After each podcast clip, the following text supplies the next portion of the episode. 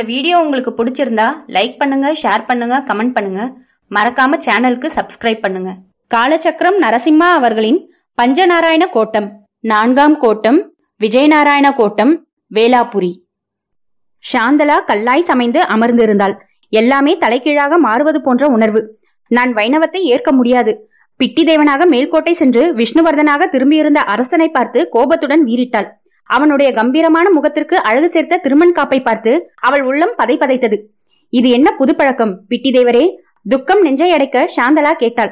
வைணவர்களின் வழக்கம் இது. மாலவனின் பாதங்களை தலையில் சுமப்பதன் அடையாளம் இந்த திவ்ய குறியீடு என்றவன் மகளை வேண்டுமென்றே அவளுடைய புதிய பெயரை சொல்லி அழைத்தான். வகுளவல்லி, தந்தையே, நாளை நாம் வேலாபுரி செல்கிறோம், மன்னன் விஷ்ணுவர்தனன் சொல்ல வகுளா தலையசைத்தாள். இதென்ன வகுளா? வசந்திகா என்கிற அழகிய பெயரை விட்டு சாந்தலாவிற்கு கோபம் தலைக்கேறியது. ஆசாரியார் ராமானுஜர் எனக்கு வைத்த புது பெயர் வகுளவல்லி, நன்றாக இருக்கிறதா? பிட்டி தேவனாக மேல்கோட்டை சென்று விஷ்ணுவர்தனாக திரும்பியிருந்த அரசனை பார்த்து கோபத்துடன் வீறிட்டாள். உனக்கு மட்டும்தான் பிரம்மராட்சசு பிடித்தது என்று நினைத்தேன், உன் தந்தைக்கும் சேர்த்து அல்லவா பிடித்துள்ளது? சாந்தலா விஷத்தை கக்கினாள். ஆம், லக்ஷ்மி என்கிற தேவதையை உதாசீனம் செய்தேன். காரணம், என்னை ஒரு பிரம்மராட்சசி பிடித்து கொண்டாள். சாந்தலாவின் கண்களை நோக்காமல் சாளரத்தின் வழியாக வெளியே வெறித்தபடி கூறினான் விஷ்ணுவர்தனன். வேலாபுரியில் என்ன வேலை? சாந்தலாவின் கேள்விக்கு பதில் கூற முற்பட்ட வகுலாவை தடுத்தான் விஷ்ணு. அவளுக்கு பதில் கூற தேவையில்லை, நாளை அவளே தெரிந்து கொள்வாள். விஷ்ணுவர்தனன் வகுலாவிடம் கூறிவிட்டு சாந்தலாவை திரும்பி பாராமல் நடந்தான். கடந்த சில நாட்களாகவே கோக்கையனும் மாரசிங்கையாவும் சாந்தலாவுடன் சேர்ந்து கொண்டு நாட்டில் தனக்கு எதிராக மக்களை தூண்டி விடுகின்றனரோ என்கிற சந்தேகம் அவனுள் பிறந்திருந்தது. இவர்கள் அனைவரும் வேலாபுர பசடியில் கூடி உரையாடிய தகவலும் இவனை எட்டியிருந்தது. மறுதினம் மகள் வகுலாவுடன் பரிவாரங்கள் பின்தொடர வேலாபுரிக்கு சென்றான். வேலாபுர சமண பசடியில் தங்கியிருந்த துறவிகள் கலக்கத்துடன் மன்னரை வரவேற்றனர். உடனடியாக மகாராணி லட்சுமி பிரபாவை விடுதலை செய்யுங்கள் விஷ்ணுவர்தனன் கூற துறவிகள் ஒருவரை ஒருவர் விரக்தியுடன் பார்த்து கொண்டனர். ராஜவந்தி தேவி என்கிற பெண் துறவி தயக்கத்துடன் மன்னனின் முன்னால் வந்து நின்றாள். அரசே, லட்சுமி தேவிக்கு விதிக்கப்பட்டது அரசாங்க தண்டனை அன்று. மதகுருமார்கள் சிரவணத்தில் அமர்ந்து தலைமை பீடத்தால் நிறைவேற்றப்பட்ட தண்டனை. மேகச்சந்திரரும் ஏனைய குருமார்களும் தான் விடுதலை குறித்து முடிவெடுக்க வேண்டும்.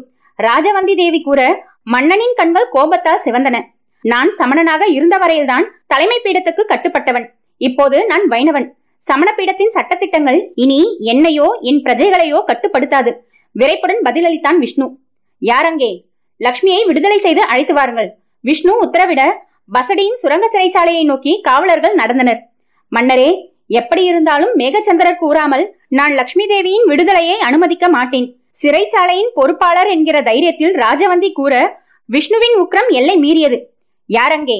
மன்னனின் உத்தரவினை எதிர்த்து தர்க்கம் செய்யும் இந்த பெண் துறவியை அரண்மனை சிறையில் தள்ளுங்கள் என்றபடி மகளுடன் பசடியை விட்டு வெளியேறினான் விஷ்ணு. லக்ஷ்மி பிரபாவை சிறையிலிருந்து விடுவித்து விஷ்ணுவிடம் அழைத்து வந்தனர் காவலர்கள். அவன் நின்றிருந்த ரதத்தின் அருகே வந்து நின்ற லக்ஷ்மி மெதுவாக கண்களை உயர்த்தி அவனை பார்த்தாள். பசடியின் சிறையில் வருடக்கணக்காக இருந்திருந்த காரணத்தால் சூரிய கிரணங்கள் அவள் கண்களால் அவனை காணாத வண்ணம் கூச செய்தன. கண்களை சற்றே கசக்கியபடி மீண்டும் ரதத்தில் நின்ற தன் கணவனை நோக்க அவன் பரிவுடன் இவளை நோக்கி கை நீட்டி கொண்டிருப்பது தெரிந்தது.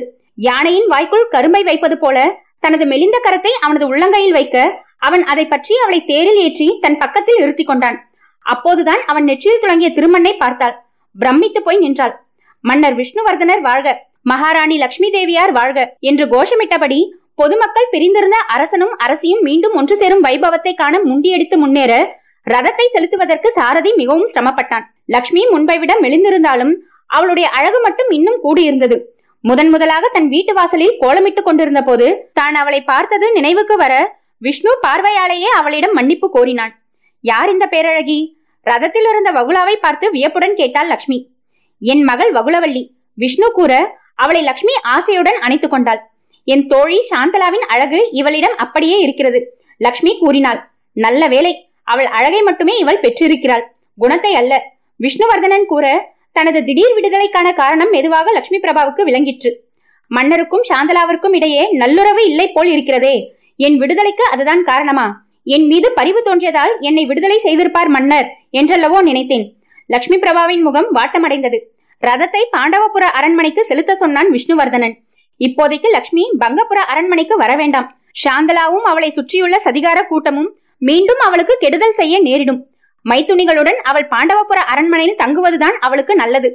விஷ்ணு மனதினுள் தீர்மானித்தான். இருவரையும் வரவேற்க அரண்மனை வாயிலில் தயாராக காத்திருந்தாள் சாருமதி. லட்சுமியை கட்டி அணைத்து வரவேற்ற சாருமதி அவளை நீராட வைத்து பட்டாடை உடுத்தி ஆபரணங்களை பூட்டினாள். இனி நீ தைரியமாக பட்டாடைகளை உடுத்தலாம், உன் கணவன் அதற்கு ஆட்சேபம் தெரிவிக்க மாட்டான், கிருபாகிரி சொன்னாள். லட்சுமி பிரபாவுக்கு மெல்ல எல்லாம் புரிந்து போனது. நெற்றியில் வைணவ திருநாமத்தை ஏற்றுக்கொண்டிருக்கிறான். சமண மன்னனாக பட்டாடைகளை வெறுத்தவன் இப்போது பட்டு பீதாம்பரத்தை அணுகிறான். ஆசாரியார் ராமானுஜர் தன் கணவனை திருத்தி பணிகொண்டு விட்டார் என்பது புரிந்து போனது.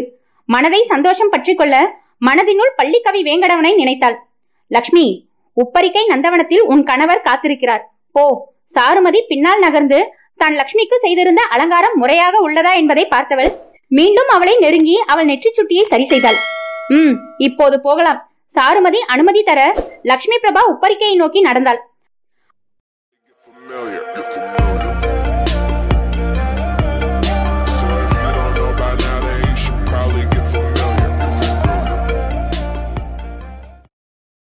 இந்த வீடியோ உங்களுக்கு பிடிச்சிருந்தா லைக் பண்ணுங்க, ஷேர் பண்ணுங்க, கமெண்ட் பண்ணுங்க.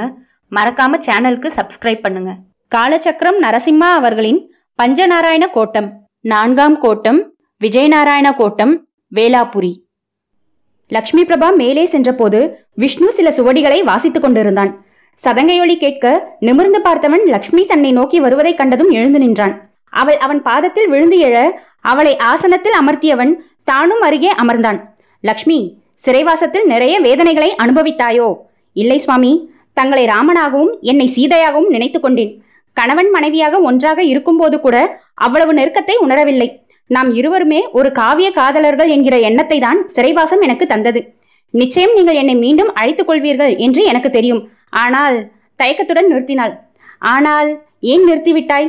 வாஞ்சையுடன் அவள் கன்னங்களை வருடி கொடுத்தான் விஷ்ணுவர்தனன். அங்கே உள்ள இளம் பெண் துறவிகளை நினைக்கையில் மனம் சங்கடப்படுகிறது அரசே. வாழ வேண்டிய வயதில் எதற்காக தங்களை அலங்கோலப்படுத்திக் கொண்டு கடுமையான தபஸ்வீனிகளாக அலைகின்றனர்? அழகு என்பது இறைவன் அளித்ததுதானே, அதை ஏன் அவர்கள் சிதைத்துக் கொள்கின்றனர்? ஆனால் அந்த தபஸ்வினிகள் அனைவருமே என்னிடம் அன்பு காட்டினார்கள். அவ்வப்போது தங்கள் சமண தத்துவத்தை எனக்கு போதனை செய்ய வருவார்கள். நான் திருப்பாவை கூற தொடங்கியதும் விலகி சென்று விடுவார்கள். லட்சுமி சொன்னாள், இனி நீ திருப்பாவையை சொல்லிக்கொண்டே இரு, நான் கேட்டுக்கொண்டே இருக்கிறேன். ஆசாரியார் ராமானுஜரின் தாசன் நான். விஷ்ணுவர்தனன் சொல்ல பெருமிதத்துடன் லட்சுமி அவன் மார்பில் சாய்ந்தாள். விஷ்ணுவின் மார்பில் லட்சுமி மிக பொருத்தம்தான். அரசன் கேலி செய்தான். வெட்கத்துடன் அவன் தோளில் சரிந்தவள் அங்கே பொறிக்கப்பட்டிருந்த சக்கர முத்திரையை கண்டாள். அவனது மற்றொரு தோளையும் உடனே பார்த்தாள். சங்கு முத்திரையும் அங்கே துளங்கியது. உன்னை சிறை வைத்ததற்கான தண்டனையாக ராமானுஜரிடம் சூடு பெற்றுக்கொண்டேன், உணர்ச்சியுடன் கூறினான் விஷ்ணு. லட்சுமி பிரபா கண்கள் பணிக்க மீண்டும் அவன் பாதங்களில் வணங்கி எழுந்தாள். அவள் ஆராதித்த பள்ளிக்கவி வேங்கடவன் அவளை கைவிடவில்லை. லட்சுமி, உனக்கு இன்னும் ஒரு ஆச்சரியம் காத்திருக்கிறது. ஆசாரியாரின் கட்டளைப்படி நான் நமது ஹொய்சாலா தேசத்தில் பஞ்சநாராயண கோவில்களை எழுப்புகின்றேன். உனது மாமனின் ஊரான தொண்டனூர், தலக்காடு, யதுகிரி மற்றும் கதகு ஆகிய இடங்களில் நாராயணனுக்கு கோவில்களை எழுப்ப உள்ளேன். விஷ்ணு சொல்ல லட்சுமி அவனை குழப்பத்துடன் ஏறிட்டாள். நீங்கள் சொன்ன கணக்கின்படி 4 கோவில்கள் தானே வருகிறது? லட்சுமி பிரபா தேவியார் சிறையிருந்த வேலாபுர சமண பசடி இடித்து தரைமட்டமாக்கப்பட்டு அந்த இடத்தில் வேலாபுர விஜயநாராயண கோவில் எழுப்பப்படும். பேரழகியான லட்சுமி தேவி வாசம் செய்த இடமாகையால் தலை சிறந்த சிற்ப வேலைப்பாடுகளுடன் காலத்திற்கும் அழியாமல் நம் புகழ்பாடும் கோவிலாக அது திகழும். நீ இருந்த பாதாள சிறைக்கு மேலாக லட்சுமி தேவிக்கு சந்நிதி அமைக்கப்படும். நான் உனக்கு இழைத்த அநீதிக்கு செய்யும் பிராயச்சித்தமாக இந்த கோவில் இருக்கும். ஏராளமான கனவுகள் கண்களில் தெரிய விஷ்ணு கூறினான். ஐயோ பாவம், பசடியில் உள்ள துறவிகளும் தபஸ்வினிகளும் எங்கே போவார்கள்? லட்சுமி வருந்தினாள். அவள் வாயை தன் கரத்தால் மூடினான் விஷ்ணு. அவர்களை பற்றி இப்போது ஏன், நம் எதிர்காலத்தை பற்றி சிந்திப்போம். என் பெயர் சொல்ல ஒரு மகன் வேண்டும் எனக்கு, விஷ்ணு கூற திடுக்கிட்டு அவனை பார்த்தாள். சாந்தலா மூலம் தங்களுக்கு பிறந்த வல்லாளன் இருக்கிறானே, உங்கள் வாரிசாக. விஷ்ணுவின் முகம் கடுமையாக மாறியது. சாந்தலாவின் பேச்சை எடுக்காதே, நான் உன்னை மட்டுமே காதலித்தேன். சமண தலைமை பீடத்தால் என் மீது மனைவியாக திணிக்கப்பட்டவள் சாந்தலா. எங்கள் உறவு துவக்கம் முதலே தாமரை இலை தண்ணீராக தான் உள்ளது. இப்போது அவளை பற்றி பேசி ஏன் எனக்கு எரிச்சலை உண்டாக்குகின்றாய்? உன்னை நினைத்து எவ்வளவு ஏங்கி நின்றேன் தெரியுமா? விஷ்ணு இருக்கரம் நீட்டி அவளை அழைக்க அவற்றில் தஞ்சமடைந்தபடி அவன் முகத்தை நேராக பார்த்தாள். தங்களை ஒரே ஒரு கேள்வி கேட்கலாமா? தயக்கத்துடன் கேட்டாள் லட்சுமி பிரபா. கேள், ஒன்றே ஒன்றுதான், அதன் பிறகு எனக்கு மிகப்பெரிய பணி காத்திருக்கிறது, கேலியுடன் சொன்னான் விஷ்ணுவர்தனன். என்னை பள்ளிக்கவியில் கண்டதுமே காதல் கொண்டீர்கள். வலுக்கட்டாயமாக சமணப்பீடம் எதிர்த்தும் என்னை மனம் செய்து கொண்டீர்கள். பிரமிக்க வைக்கும் பேரழகு படைத்த சாந்தலாவை ஆரம்பம் முதலே உதாசீனம் செய்து கொண்டு நான் சொன்னதற்காக அவளை மணந்து கொண்டீர்கள். என்னை இவ்வளவு காதலித்தவர் எதற்காக என்னை சிறையில் அடைக்கும் உத்தரவில் கையொப்பம் இட்டீர்கள்? இவ்வளவு அன்பு என் மீது வைத்திருப்பவர் எதற்காக என்னை பிரிய துணிந்தீர்கள்? சட்டென்று அவளை தன் பிடியிலிருந்து விடுவித்தான் விஷ்ணு. என்றாவது ஒரு நாள் லக்ஷ்மி கேட்டுவிட போகிறாளே என்று பயந்து கொண்டிருந்த கேள்வியை இதோ கேட்டுவிட்டாள். அவளுக்கு எப்படி பதில் கூறுவான்? என்ன பதில் கூறுவான்? மனதை உறுத்தி கொண்டிருக்கும் அந்த நிகழ்வை இவனால் எப்படி லக்ஷ்மியிடம் கூற முடியும்? தாய் நிசலாதேவி இவனை திருமணம் செய்து கொள்ள வேண்டும் என்று வற்புறுத்திய போதெல்லாம் அந்த நிகழ்வு ஏற்படுத்தியிருந்த கலக்கத்தினால்தானே திருமணமே வேண்டாம் என்று முடிவு செய்திருந்தான். அவன் கண்கள் முன்பாக தலைவிரிந்த கோலத்துடன் அழுத கண்களுமாய் அவனை நோக்கி தன் கையை உயர்த்தி கதறும் அந்த பெண்ணின் முகம் தோன்ற அவன் முகம் வியர்வையில் நினைந்தது. உப்பரிகை நந்தவனத்தில் இருந்து கீழே வெறித்து பார்த்தபடி நிற்க லக்ஷ்மி கவலையுடன் அவன் தோளை பற்றினாள். கேட்கக்கூடாத எதையாவது கேட்டுவிட்டேனா? குற்ற உணர்வுடன் லக்ஷ்மி வினவினாள். விஷ்ணுவர்தனன் யோசனையுடன் அவளை இழுத்து அணைத்து கொண்டான். திருமணமே வேண்டாம் என்று இருந்த இவனது உறுதியை உடைத்தவள் லக்ஷ்மி. சென்ற பிறவியின் விட்டக்குறையோ தொட்டக்குறையோ என்பது போல கண்டவுடன் அவள்தான் தன் மனைவி என்று தீர்மானித்து விட்டிருந்தான். ஆனால் சாளுக்கிய போர்க்களத்தில் நடந்த அந்த நிகழ்வு அவனுக்கு இன்னும் கவலையை உண்டு பண்ணி கொண்டுதான் இருந்தது. எனது உயிர் லக்ஷ்மிக்கு ஒன்றும் நேரக்கூடாது. தனக்குள் கவலைப்பட்ட அவன் அவளை பார்த்தான். எனக்கு சிறு வயதிலிருந்தே வைணவத்தின் மீது ஈடுபாடு. உன்னை மணந்ததற்கு காதல் மட்டும் காரணம் அல்ல. நீ ஒரு வைணவ பெண் என்பதால் கூடத்தான். ஆனால் திருமணத்திற்கு பிறகு உடனே நான் வைணவத்தை ஏற்றிருந்தால் பெண் மயக்கத்தில் நான் வைணவத்தை ஏற்றேன் என்றுதானே வருங்காலம் கூறும்.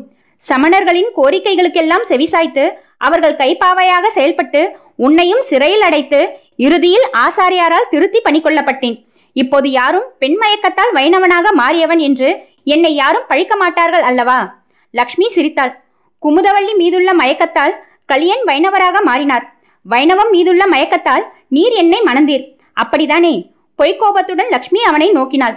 வைணவம் வேண்டுமானால் ஆசாரியாரை நாடினால் போதுமே, என்னிடம் ஏன் வந்தீர்? லக்ஷ்மி பிரபா அவனை ஆழமாக பார்த்தாள். நீயும் தான் என் குரு, விஷ்ணுவர்தனன் கூற லக்ஷ்மி திகைத்தாள். என்ன சொல்கிறீர்கள்? கலவி பாடத்தில் என்றபடி மஞ்சத்தை நோக்கி அவளை நகர்த்தி கொண்டு சென்றான் விஷ்ணு. எதையோ கூறி அவளது கேள்வியை திசை திருப்பி விட்டிருந்தான். இருப்பினும் லக்ஷ்மியின் எதிர்காலம் குறித்து எழுந்த அச்சம் அவன் இதயத்தை சூழ்ந்து கொண்டது.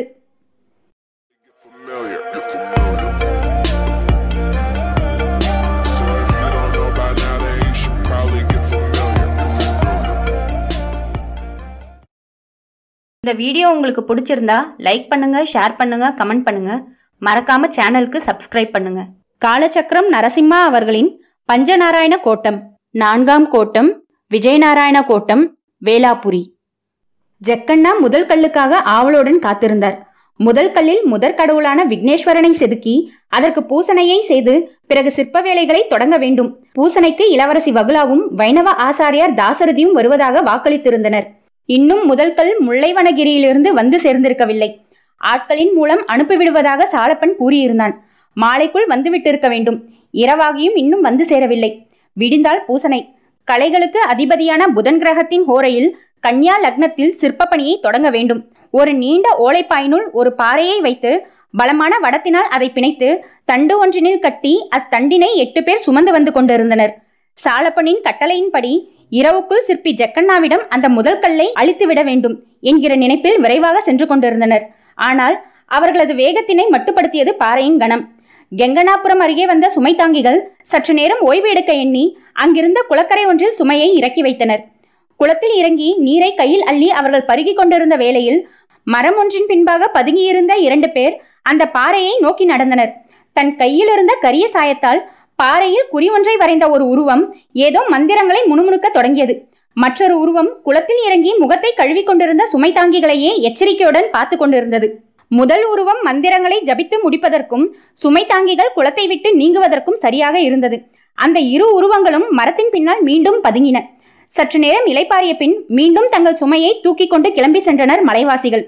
நான் ஜபித்த மந்திரம் வலிமை வாய்ந்தது. அந்த சிற்பியால் இனி சிற்பங்களை செதுக்க முடியாத நிலையை என் மந்திரம் உருவாக்கிவிடும்.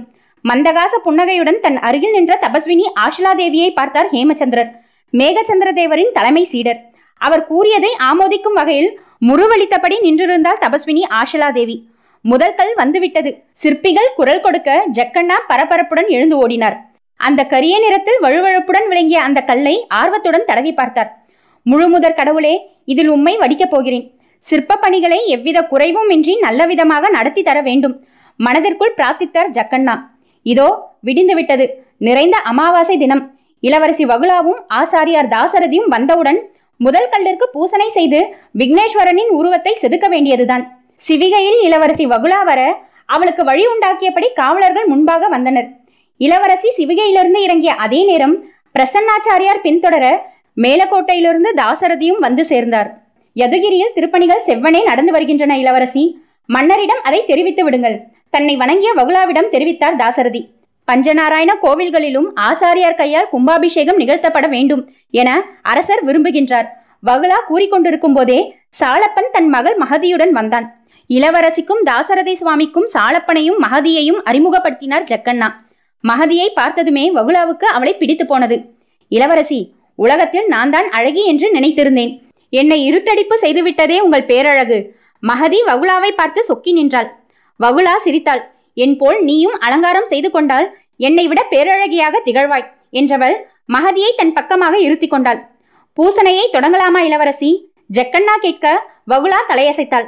முதல் கல்லின் மீது யாகச்சி நதிநீரை கொட்டி அதில் மஞ்சள் குங்குமம் மற்றும் சந்தனத்தை அப்பி அதன் மீது மலர் மாலை ஒன்றை சூட்டினார். குவரி லட்சுமணையா கணபதி துதியை பாட பிரசன்னாச்சாரியார் மருண்டு போய் தாசரதி சுவாமியை பார்த்தார். ஜக்கண்ணா உளியை எடுத்து தன் நெற்றியில் பதித்து சிறிது நேரம் தியானம் செய்த பின் வலக்கையின் மர சுத்தியலை பிடித்தபடி விக்னேஸ்வரனின் சிற்பத்தை செதுக்குவதற்கு துவங்கினார். சற்று பொறும் ஜக்கண்ணா, தாசரதி சுவாமி அழைக்க குழப்பத்துடன் அவரை நோக்கினார் ஜக்கண்ணா. முதன் முதலாக என்ன சிற்பத்தை செதுக்குவதாக உத்தேசம்? தாசரதி கேட்க ஜக்கண்ணா அவரை இது என்ன கேள்வி என்பது போல் பார்த்தார்.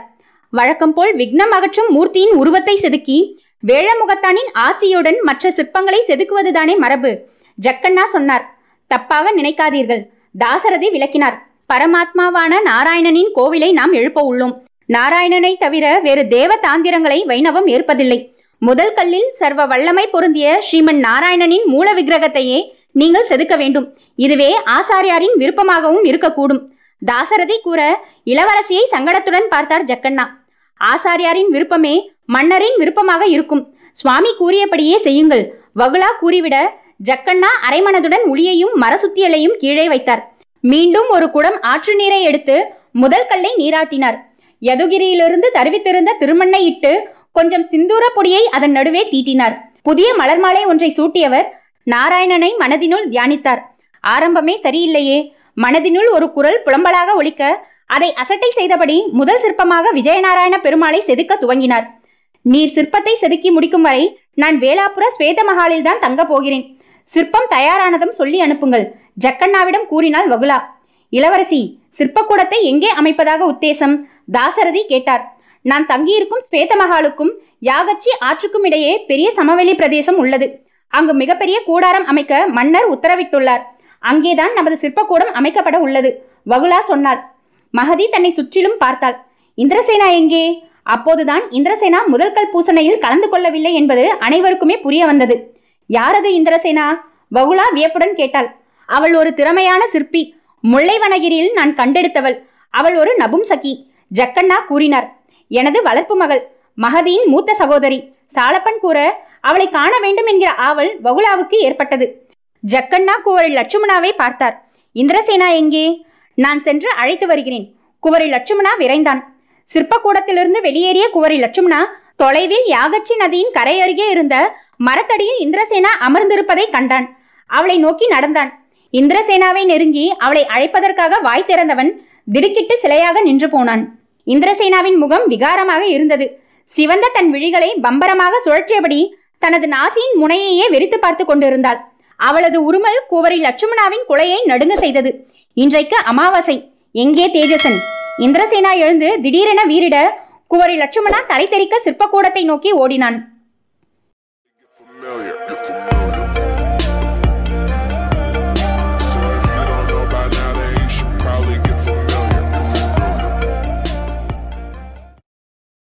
இந்த வீடியோ உங்களுக்கு பிடிச்சிருந்தா லைக் பண்ணுங்க, ஷேர் பண்ணுங்க, கமெண்ட் பண்ணுங்க. மறக்காம சேனலுக்கு சப்ஸ்கிரைப் பண்ணுங்க. காலச்சக்கரம் நரசிம்மா அவர்களின் பஞ்சநாராயண கோட்டம், 4ஆம் கோட்டம், விஜயநாராயண கோட்டம், வேளாபுரி. முதல் கல்லுக்காக முல்லைவனகிரிக்கு தான் பயணித்ததை நினைவு கூர்ந்தார் ஜக்கண்ணா. முல்லைவனகிரி சிற்பி ஜக்கண்ணா தன் உதவியாளன் குவரி லட்சுமணையாவுடன் பாம்பு போன்று நெளிந்து ஆங்காங்கே சுழித்து சென்ற அந்த ஒற்றையடி பாதையில் நிதானமாக ஏறினார். காட்டின் வாசனை மலர்களும் மருத்துவத்தன்மை வாய்ந்த தைல மரங்களும் அவர் மனதுக்கு இதமளித்தன. பஞ்சநாராயண கோவில்களின் சிற்பப்பணியை மன்னன் விஷ்ணுவர்தனன் கொடுத்த பின் உள்ளுக்கும் மலைத்து போயிருந்தார் ஜக்கண்ணா. இவ்வளவு பெரிய பொறுப்பை எப்படி செய்து முடிக்கப் போகிறோம்? விஷ்ணுவர்தன் தன்னிடம் முன்வைத்திருந்த கோரிக்கையை ஒருமுறை நினைத்து பார்த்தார் ஜக்கண்ணா.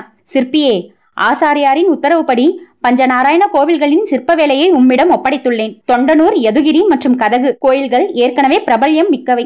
அவற்றை விரிவுபடுத்தி கட்டப்போகிறோம், அவ்வளவே.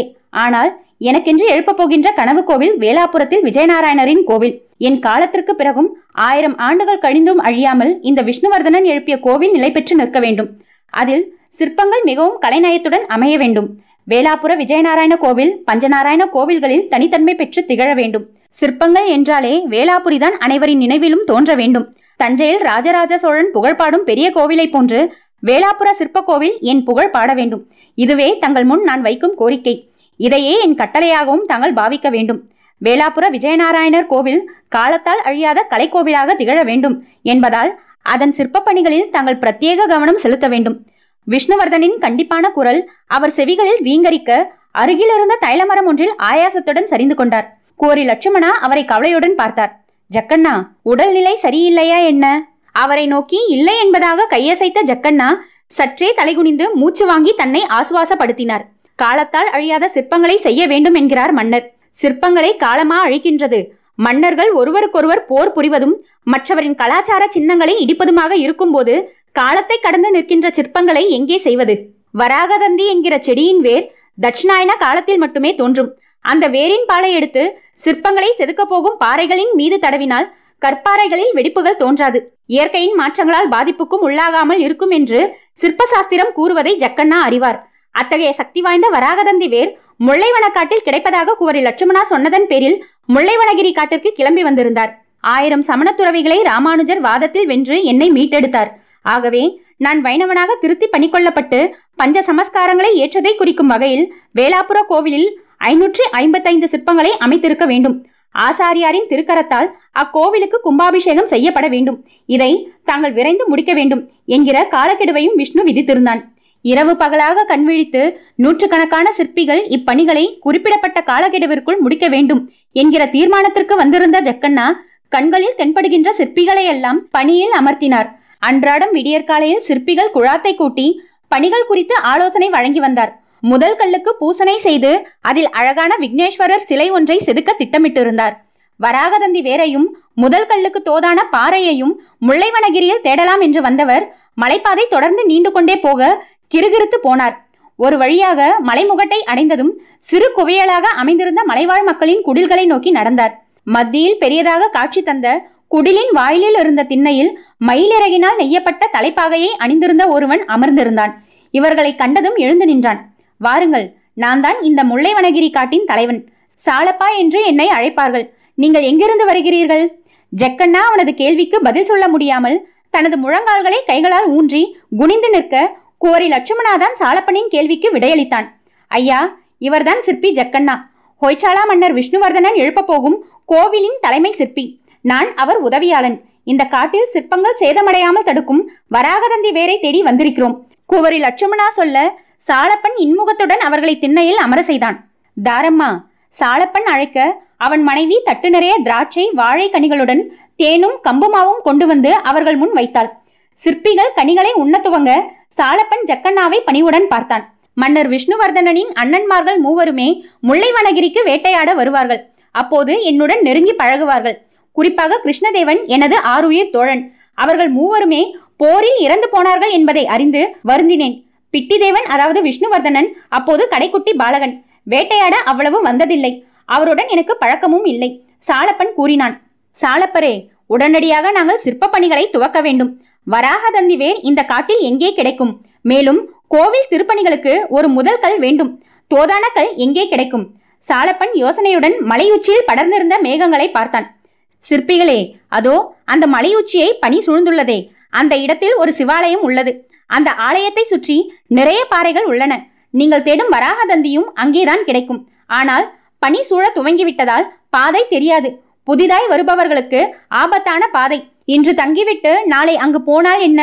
சாலப்பன் கேட்க தலையசைத்து மறுத்தார் ஜக்கண்ணா. அவசரம் சாலப்பரே, நாளை அமாவாசை. முதல் கல் பூசைக்கு வைணவ ஆசாரியார் தாசரதி வருகிறார். அதற்குள்ளாக நாங்கள் திரும்ப வேண்டும். நல்லது, என் மகள் மகதியை உங்களுடன் அனுப்புகிறேன். அவள் வழிகாட்டுவாள். தோதான முதற்கல்லையும் நீங்கள் தேர்ந்தெடுத்து அவளிடம் அடையாளம் காட்டுங்கள். என் ஆட்களை விட்டு வேளாபுரியில் கொண்டு தர சொல்கிறேன். சாலப்பன் கூற பெரிய பாரம் ஒன்று நெஞ்சை விட்டு இறங்கியது போல உணர்ந்தார் ஜக்கண்ணா. முதல் கல்லை வேளாபுரி வரை எப்படி சுமந்து செல்வது என்கிற கேள்வி அவர் மனதை இதுவரை வாட்டி கொண்டிருந்தது. கலகலவென்ற சிரிப்பொலி ஒன்று கேட்டது. அப்போதுதான் எவ்வன பருவத்தில் அடியெடுத்து வைத்திருந்த ஒரு சிறு பெண் அங்கே ஓடி வந்தாள். அவளுடைய தோளில் ஒரு குட்டி குரங்கு தொற்றிக் கொண்டிருந்தது. எவ்வித அலங்காரங்களும் இன்றி ஒரே ஒரு மணிமாலையை மட்டுமே கழுத்தில் அணிந்திருந்தாள் மகதி. அந்த மலைவாழ் பெண்ணின் அழகை கண்டதும் மலைத்து போய்விட்டார் ஜக்கண்ணா. நிலை கண்ணாடியின் முன்பாக நாழிகைகள் அநேகத்தை வீணாக்கி நறுணை பூச்சும் சிங்கார பூச்சுகளையும் வண்ண குழைகளையும் அப்பி தங்களை அழகாய் சித்தரித்துக் கொள்ள பிரயத்தனப்படும் பல பெண்களை அவர் பார்த்திருக்கிறார். அந்த சிங்கார பூச்சிகளை சுரண்டி எடுத்துவிட்டால் எண்ணெய் காப்பு சாற்றிய பூதகணங்களின் முகமாகத்தான் அவை காட்சி தரக்கூடும். ஆனால் இதோ இந்த சாலப்பனின் மகளுடைய முகத்தை ஒரு அப்சரசின் சிலையாக வடிக்கலாம். தன்னை கண்களால் அளவெடுத்துக் கொண்டிருந்த சிற்பி ஜக்கண்ணாவை பணிவுடன் வணங்கினாள் மகதி. சாலப்பன் அவர்களை அறிமுகப்படுத்தினான். இவர் வேளாபுரியில் மன்னர் எழுப்ப உள்ள கோவிலின் தலைமை சிற்பி. இவர் அவரது உதவியாளர். நம் காட்டில் வராகதந்தி வேரை தேடி எடுப்பதற்காக வந்திருக்கின்றனர். இவர்களை நம் முல்லைவனகிரீஸ்வரர் கோவிலுக்கு அழைத்து செல், சாலப்பன் கூற அவர்களை ஆர்வத்துடன் நோக்கினாள் மகதி. மோகினி, நம் சிற்பி ஐயாவுக்கு வந்தனம் செய், தன் தோளில் இருந்த குரங்கு குட்டியை பார்த்து மகதி கூறியதும் அது இரண்டு கரங்களையும் குவித்து அவரை பார்த்தது. மனிதர்களை விட குரங்குகள் பரவாயில்லை, சிரித்தபடி கூறிய ஜக்கண்ணா குரல் லட்சுமணாவுடன் மகதியின் பின்னால் நடந்தார். என் மோகினியை குரங்குதான் என்று அலட்சியமாக நினைத்து விடாதீர்கள். நீங்கள் சற்றே அயர்ந்தால் உங்கள் உளிகளை பிடுங்கி சிற்பங்களை செதுக்கி விடுவாள். வெள்ளை மனதுடன் மகதி சிரித்தபடியே அவர்களுக்கு வழிகாட்டினாள். பார்த்து வாருங்கள் ஐயா, பனி சூழ்ந்து விட்டது. நான் உங்கள் கண்ணிலிருந்து நழுவிவிடக் கூடும். இரு பக்கமும் பள்ளத்தாக்கு உள்ளது. வழி தவறி விழுந்துவிட போகிறீர்கள். இது மிகவும் ஆபத்தான பாதை என்று மகதி எச்சரித்தாள். சமயோஜிதமாக கீழே கிடந்த நீண்ட மரக்கழி ஒன்றை எடுத்து சிற்பிகளை பற்றி கொள்ளும்படி கூறிவிட்டு மறுமுனையை பற்றியபடி அவர்களை பணியின் ஊடே வழி நடத்தி சென்றாள். நீண்ட நடைப்பயணத்திற்கு பிறகு சாலப்பன் குறிப்பிட்டிருந்த சிவாலயம் வந்தது. அதன் உள்ளே நுழைந்த சிற்பிகள் பிரமித்து போய் இருந்தனர். ஒரு மலைக்காட்டு ஆலயத்தில் இவ்வளவு நேர்த்தியான சிற்பங்களா? குவரி லட்சுமணா வாய்விட்டே கூறிவிட்டார். அதை ஆமோதிப்பது போல தலையசைத்தார் ஜக்கண்ணா. ஒவ்வொரு சிற்பமும் மிக நேர்த்தியாக காணப்பட்டது. ஆனால் புராணங்கள் இதிகாசங்களை குறிக்காமல் மலையருவியில் குளிக்கும் பெண், நீர் சேந்தி வரும் பெண், மற்போர் புரியும் இளைஞர்கள் மற்றும் விலங்குகளின் உருவங்கள் என்று பொதுவான சிற்பங்களாகவே இருந்தன. சிற்பியா, இந்த கோவிலின் பின்னால் நிறைய மூலிகை செடிகள் உள்ளன. வராகதந்தி அங்குதான் உள்ளது, வாருங்கள், மகதி சொல்ல அங்கிருந்து சிற்பங்கள் உண்டாக்கிய மலைப்பிலிருந்து விடுபடாமல் சிற்பிகள் அவள் பின்னால் நடந்தனர். ஆலயத்தின் பின்புறமாக மகதி குறிப்பிட்டதை போல நிறைய மூலிகை செடிகள் இருந்தன. அவர்களை அதிகம் சிரமப்படுத்தாமல் வராகதந்தி வேரும் உடனடியாக கிடைத்துவிட வேண்டிய அளவு அவற்றை சேகரித்தார். தற்செயலாக ஜக்கண்ணாவின் பார்வை அருகே இருந்த பாறையின் மீது படர்ந்தது.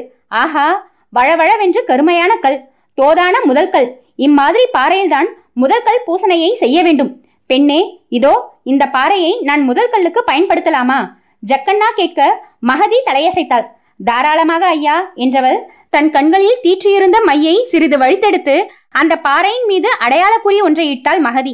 நீர் கவலைப்பட வேண்டாம், நாளை காலைக்குள் இந்த கல் உங்களது வேளாபுர சிற்பக்கூடத்தில் இருக்கும். தான் வந்த பணி சுலபமாகவும் விரைவாகவும் முடிந்துவிட்ட திருப்தி ஜக்கண்ணாவுக்கு. வராகதந்தி வேர்களை துணியில் மூட்டையாக கட்டிய குவரி லட்சுமணா அதை தூக்கி தலையில் வைத்துக் கொண்ட போது அந்த உளியின் ஓசை கேட்க தொடங்கியது. வியப்புடன் ஒளிவந்த திக்கை நோக்கினர் சிற்பிகள். தொலைவில் ஒரு வேப்ப மரத்தடியின் கீழ் அமர்ந்து உளியினால் சிற்பம் ஒன்றை செதுக்கிக் கொண்டிருந்தாள் அந்த பெண். ஜக்கண்ணாவும் லட்சுமணாவும் சிற்பம் செதுக்கிக் கொண்டிருந்த பெண்ணை நோக்கி நடந்தனர்.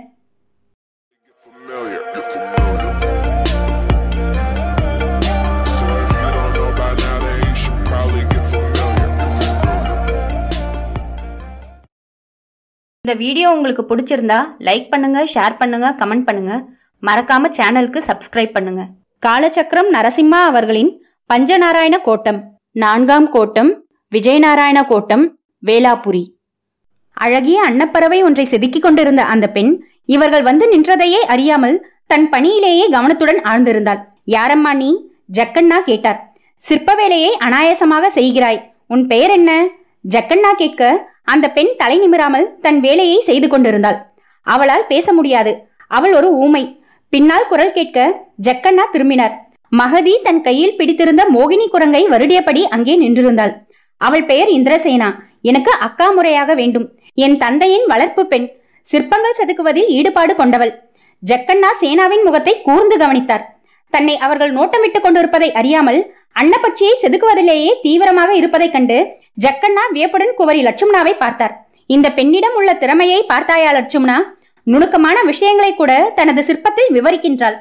அன்னப்பறவைகள் சேவலினம் பேடையினம் தவிர 2 வகை தன்மையையும் தன்னுள் கொண்ட நபும்சகை வகையும் உள்ளது. இவள் வடிப்பது நபும்சக வடிவம். பெண் இனத்தை போன்று ரக்கைகள் வட்ட வடிவமாக உள்ளன. ஆண் இனத்தை போன்று தோகை இறகுகளும் குவிந்துள்ளன. இவள் செதுக்குவது ஒரு நபும்சக பறவை. காரணம், அவளும் ஒரு நபும்சகி. மகதி கூற திகைப்புடன் சேனாவின் முகத்தை கவனித்தார். உண்மை, அந்த பெண் நளினமாக இருந்தாலும் அவள் முகத்தில் ஒரு ஆணின் முரட்டுத்தனமும் கம்பீரமும் இழையோடி கொண்டிருப்பதை அவளை கூர்ந்து கவனிக்கும் போதுதான் புலப்பட்டது. சிற்பத்தை வடித்த அவள் கைகள் சற்றே கரடுமுரடாக காட்சி தர சிற்பம் வடிப்பதால் அவ்வாறு தோன்றியதாக நினைத்திருந்த ஜக்கண்ணா அதற்கு உண்மையான காரணம் அவள் ஒரு நபும்சகி என்பதால் தான் என்பதை புரிந்து கொண்டார். நபும்சகியாக இருந்தால் என்ன, இத்தகைய நுணுக்கங்களையும் லட்சணங்களையும் தான் வடிக்கும் சிற்பத்தில் பிரதிபலிக்க செய்பவள் மிகவும் திறமைசாலி என்பதில் ஐயமில்லை. ஏகலைவனை போன்று காட்டுப்பகுதியில் வசித்தும் தானாக சிற்பக்கலையை பயின்று இவ்வளவு திறமைகளை வளர்த்து கொண்டிருக்கிறாள். இன்னும் புராணங்களையும் இதிகாசங்களையும் சிற்ப சாத்திரத்தையும் கற்றிருந்தால் இவள் மிகப்பெரிய உயர்ந்த நிலைக்கு செல்லக்கூடுமே. துரோணாச்சாரியரை போன்று அவளது கட்டை விரலை கேட்காமல் தனது சிஷியையாக அவளை ஏற்று அவளது திறமையை வளர்க்க வேண்டும். மனதினுள் ஜக்கண்ணா தீர்மானித்தார். இந்த காட்டுப்பகுதியை விட்டு தன்னுடன் வர சம்மதிப்பாளா? மகதியை கேள்வியுடன் பார்த்தார். மகதி, உன்னுடைய சகோதரி பெரும் திறமை கொண்டவள். அரசரின் உத்தரவின்படி நான் எழுப்பும் வேளாபுர விஜயநாராயண கோவில் பணிகளுக்கு எனக்கு சிற்பிகள் தேவை. இவளது திறமையை நான் பயன்படுத்திக் கொள்ள நினைக்கிறேன். உன் சகோதரியிடம் கேட்டு சொல், என்னுடன் வேளாபுரம் வர சம்மதிக்கிறாளா என்று ஜக்கண்ணா வினவினார். மகதி தன் கையில் பிடித்திருந்த குரங்கை இறக்கிவிட அது ஓடிப்போய் இந்திரசேனாவின் தோளில் தொற்றிக்கொண்டது. மோகினி குரங்கை பார்த்ததும் தான் அங்கே மகதி வந்திருக்கிறாள் என்பதை அறிந்து கொண்ட சேனா தலையை உயர்த்தி அவளை புன்சிரிப்புடன் நோக்க அவளது புன்னகை மற்ற இருவரை கண்டதும் அப்படியே உறைந்து போனது. கண்களில் இவர்கள் யார் என்கிற கேள்வியுடன் மகதியை நோக்கினாள். அவள் அருகே மண்டியிட்டு அமர்ந்தாள் மகதி. சேனா, இவர் பெரிய சிற்பி. ஹொய்சாலா மன்னர் வேளாபுரியில் பெரிய கோவில் ஒன்றை எழுப்புகின்றார் அல்லவா? அக்கோவிலின் சிற்ப பணிகளை இவர்தான் செய்கிறார். வராகதந்தி வேரை பறிக்க வேண்டி இங்கே வந்திருக்கிறார். மகதி விளக்க சேனா வியப்புடன் ஜக்கண்ணாவை நோக்கி கரங்குவித்து வணங்கினாள். அவளது வந்தனத்தை ஏற்ற ஜக்கண்ணா சட்டென்று அந்த காரியத்தை செய்ய தொடங்கினார். அவள் கீழே வைத்திருந்த உளியை கையில் எடுத்தவர் ஒரு சிறிய பாறையை தேர்ந்தெடுத்து அர்த்தநாரி உருவம் ஒன்றை செதுக்கினார். வேகமாக செயலாற்றிய அவரது கைகளை ஆச்சரியத்துடன் பார்த்து கொண்டிருந்தார் இந்திரசேனா. அந்த சிறிய பாறை விரைவிலேயே அர்த்தநாரீஸ்வரரின் சிற்பமாக மாற சேனாவின் கண்களில் பிரகாசம். தான் செதுக்கிய சிறிய சிற்பத்தை சேனாவிடம் நீட்டினார் ஜக்கண்ணா. அர்த்தநாரி தன்மை கொண்டவர்கள், தெய்வாம்சம் மிக்கவர்கள். சேனாவை பார்த்து கூற அவள் கண்களில் கண்ணீரின் மினுமினுப்பு தெரிந்தது. ஜக்கண்ணாவின் கால்களில் விழுந்து வணங்கினாள் சேனா. சிற்பி ஐயா உன்னை தன்னுடன் வேளாபுரிக்கு அழைத்து செல்ல விரும்புகிறார். உன்னை பெரிய சிற்பியாக உருவாக்க போகிறாராம். உனக்கு போக சம்மதமா? மகதி இப்படி கேட்டதும் சேனாவின் கண்களில் பேரானந்தம் பரவியது. மீண்டும் ஒரு முறை ஜக்கண்ணாவின் கால்களில் பணிந்து எழுந்தாள். ஆட்காட்டி விரலால் தன் வாயை சுட்டிக்காட்டி தனக்கு பேசும் திறமையில்லை என்பதை சேனா உணர்த்த ஜக்கண்ணா நெகிழ்ந்து போனார். சேனா, சிற்பிக்கு பேசும் திறமை தேவையில்லை, அவனுடைய உளிதான் அவனுடைய நாவு என்று கூறியபடி சேனாவின் உளியை உயர்த்தி காட்டினார். சேனாவை குதூகலம் பற்றி கொள்ள மகதியை அணைத்து கொண்டாள். இலக்கு ஏதுமின்றி அந்த மலைக்காட்டில் வெறுமையாக காலத்தை கழித்து கொண்டிருந்த தனக்கு ஜக்கண்ணா மூலமாக ஒரு புது வாழ்வு தேடி வந்துள்ளதை சேனா உணர்ந்தாள். உனக்கு சிற்பியுடன் போவதற்கு சம்மதமா? மகதி மீண்டும் கேட்க பலமாக தலையசைத்தாள் சேனா. புறப்படலாமா? ஜக்கண்ணா சேனாவை பார்த்தார். மீண்டும் சாலப்பாவின் குடிலுக்கே அவர்களை அழைத்து வந்தாள் மகதி. வந்த வேலை இனிதே முடிந்தது. வராகதந்தி வேரும் கிடைத்தது, தோதான முதல் கல்லும் கிடைத்தது, அனைத்துக்கும் மேலாக ஒரு தலை சிறந்த சிற்பியும் கிடைத்திருக்கிறாள். ஜக்கண்ணா சாலப்பனிடம் இந்திரசேனாவை சுட்டிக்காட்டினார். இந்திரசேனா ஜக்கண்ணாவுடன் வேளாபுரம் செல்ல போகிறாள் என்பதை அறிந்ததும் சாலப்பன் அகம் மகிழ்ந்தான். நல்லது சிற்பி ஐயா, நீர்தான் அவளுக்கு ஒரு நல்ல வழியை காட்ட வேண்டும். சாலப்பன் ஜக்கண்ணாவை நோக்கி வணங்கினான். நீர் சேனாவை பற்றி கவலை கொள்ளாதீர், நான் அவளை பார்த்துக் கொள்கிறேன். நீர் எனக்கு ஒரு உதவி செய்ய வேண்டும். எனக்கு அவ்வப்போது வராகதந்தி வேர் தேவைப்படும். அதை மட்டும் யார் மூலமாவது வேளாபுரம் அனுப்பினால் மிகவும் உதவிகரமாக இருக்கும். ஜக்கண்ணா வேண்டினார். சாலப்பன் பதில் தருவதற்குள் மகதி முந்தி கொண்டாள். அதற்கு நான் பொறுப்பு. என் ஆருயிர் சேனாவை பார்ப்பதற்கு நான் தான் இனி அடிக்கடி வேளாபுரம் வரப்போகிறேனே. நான் வரும்போதெல்லாம் வராகதந்தி வேரை கொண்டு வருகிறேன். மகதி சிரித்தபடி சேனாவின் தலையை தன் தலையால் மெதுவாக முட்டினாள். சிற்பிகளுடன் இந்திரசேனா வேளாபுரம் கிளம்பினாள்.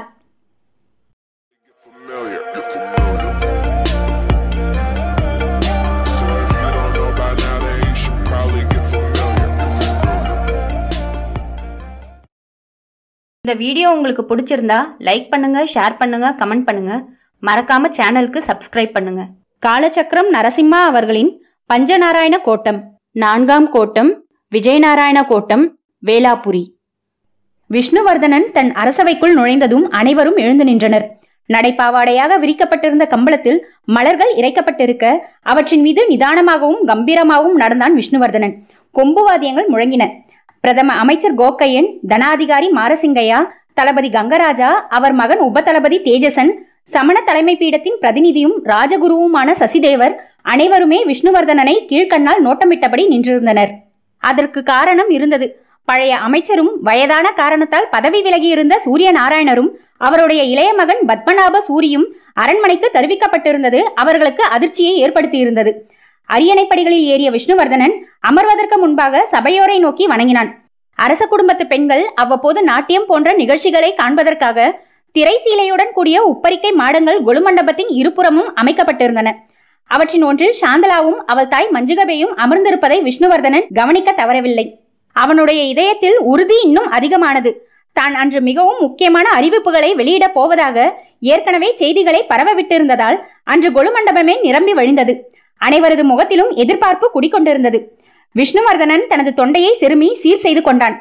அவையோர்களே, பெரியோர்களே, சிறப்பு விருந்தினர்களே, பிட்டிதேவன் என்கிற பெயரில் இதுவரை அரசாண்ட நான் இனி விஷ்ணுவர்தனன் என்கிற வைணவ மன்னனாக முதன்முறையாக உங்கள் முன் உரையாற்றுகிறேன்.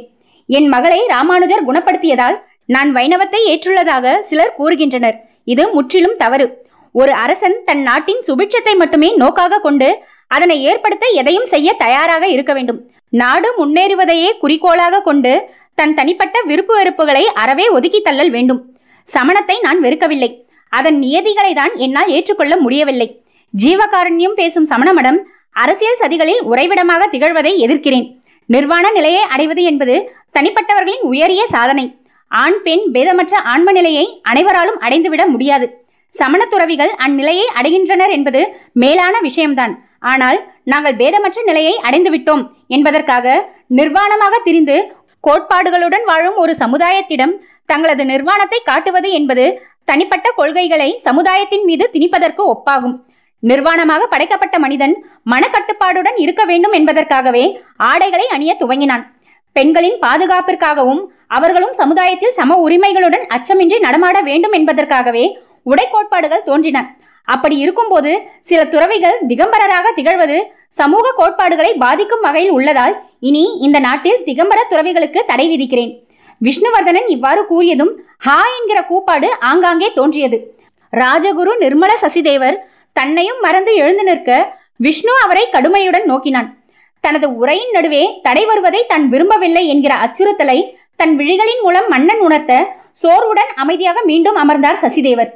முதல் அறிவிப்பே படுபயங்கரமாக உள்ளதே, மஞ்சுகபே சாந்தலாவிடம் முணுமுணுத்தாள்.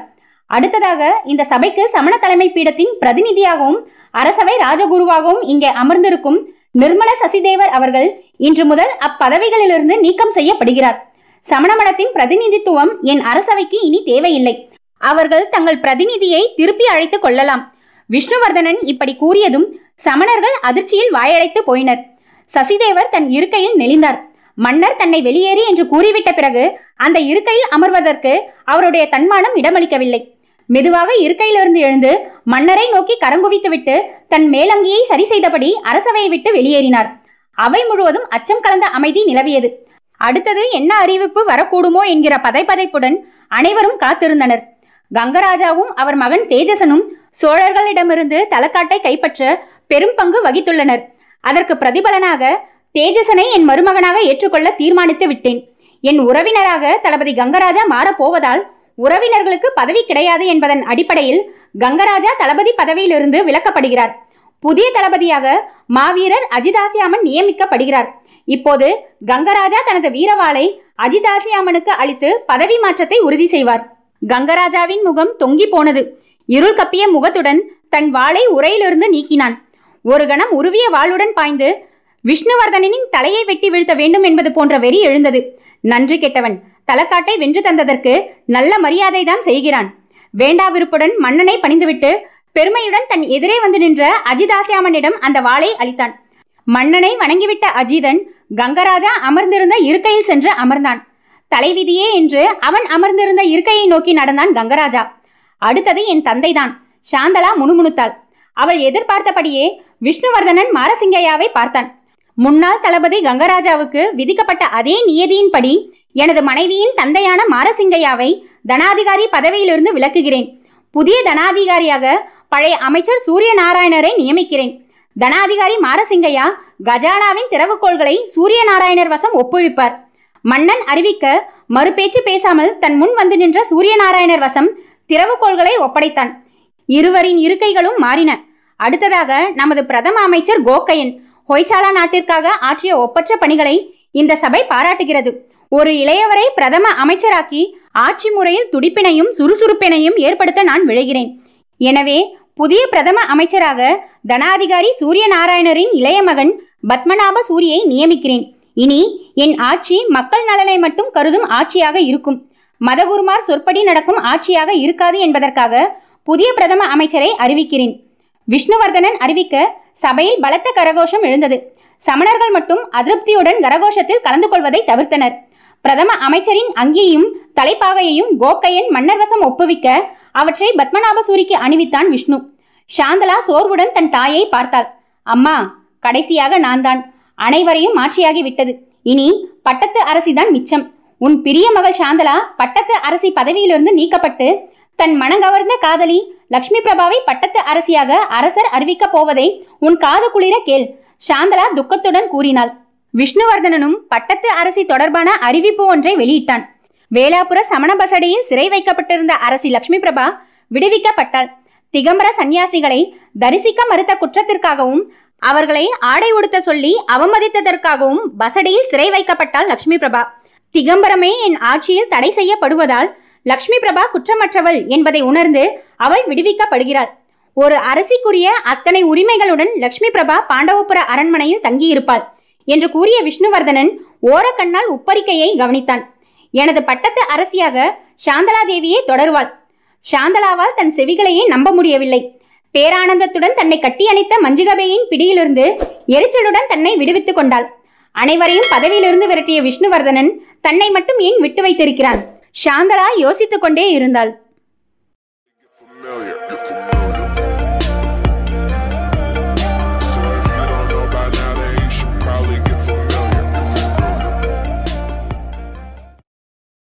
இந்த வீடியோ உங்களுக்கு பிடிச்சிருந்தா லைக் பண்ணுங்க, ஷேர் பண்ணுங்க, கமெண்ட் பண்ணுங்க.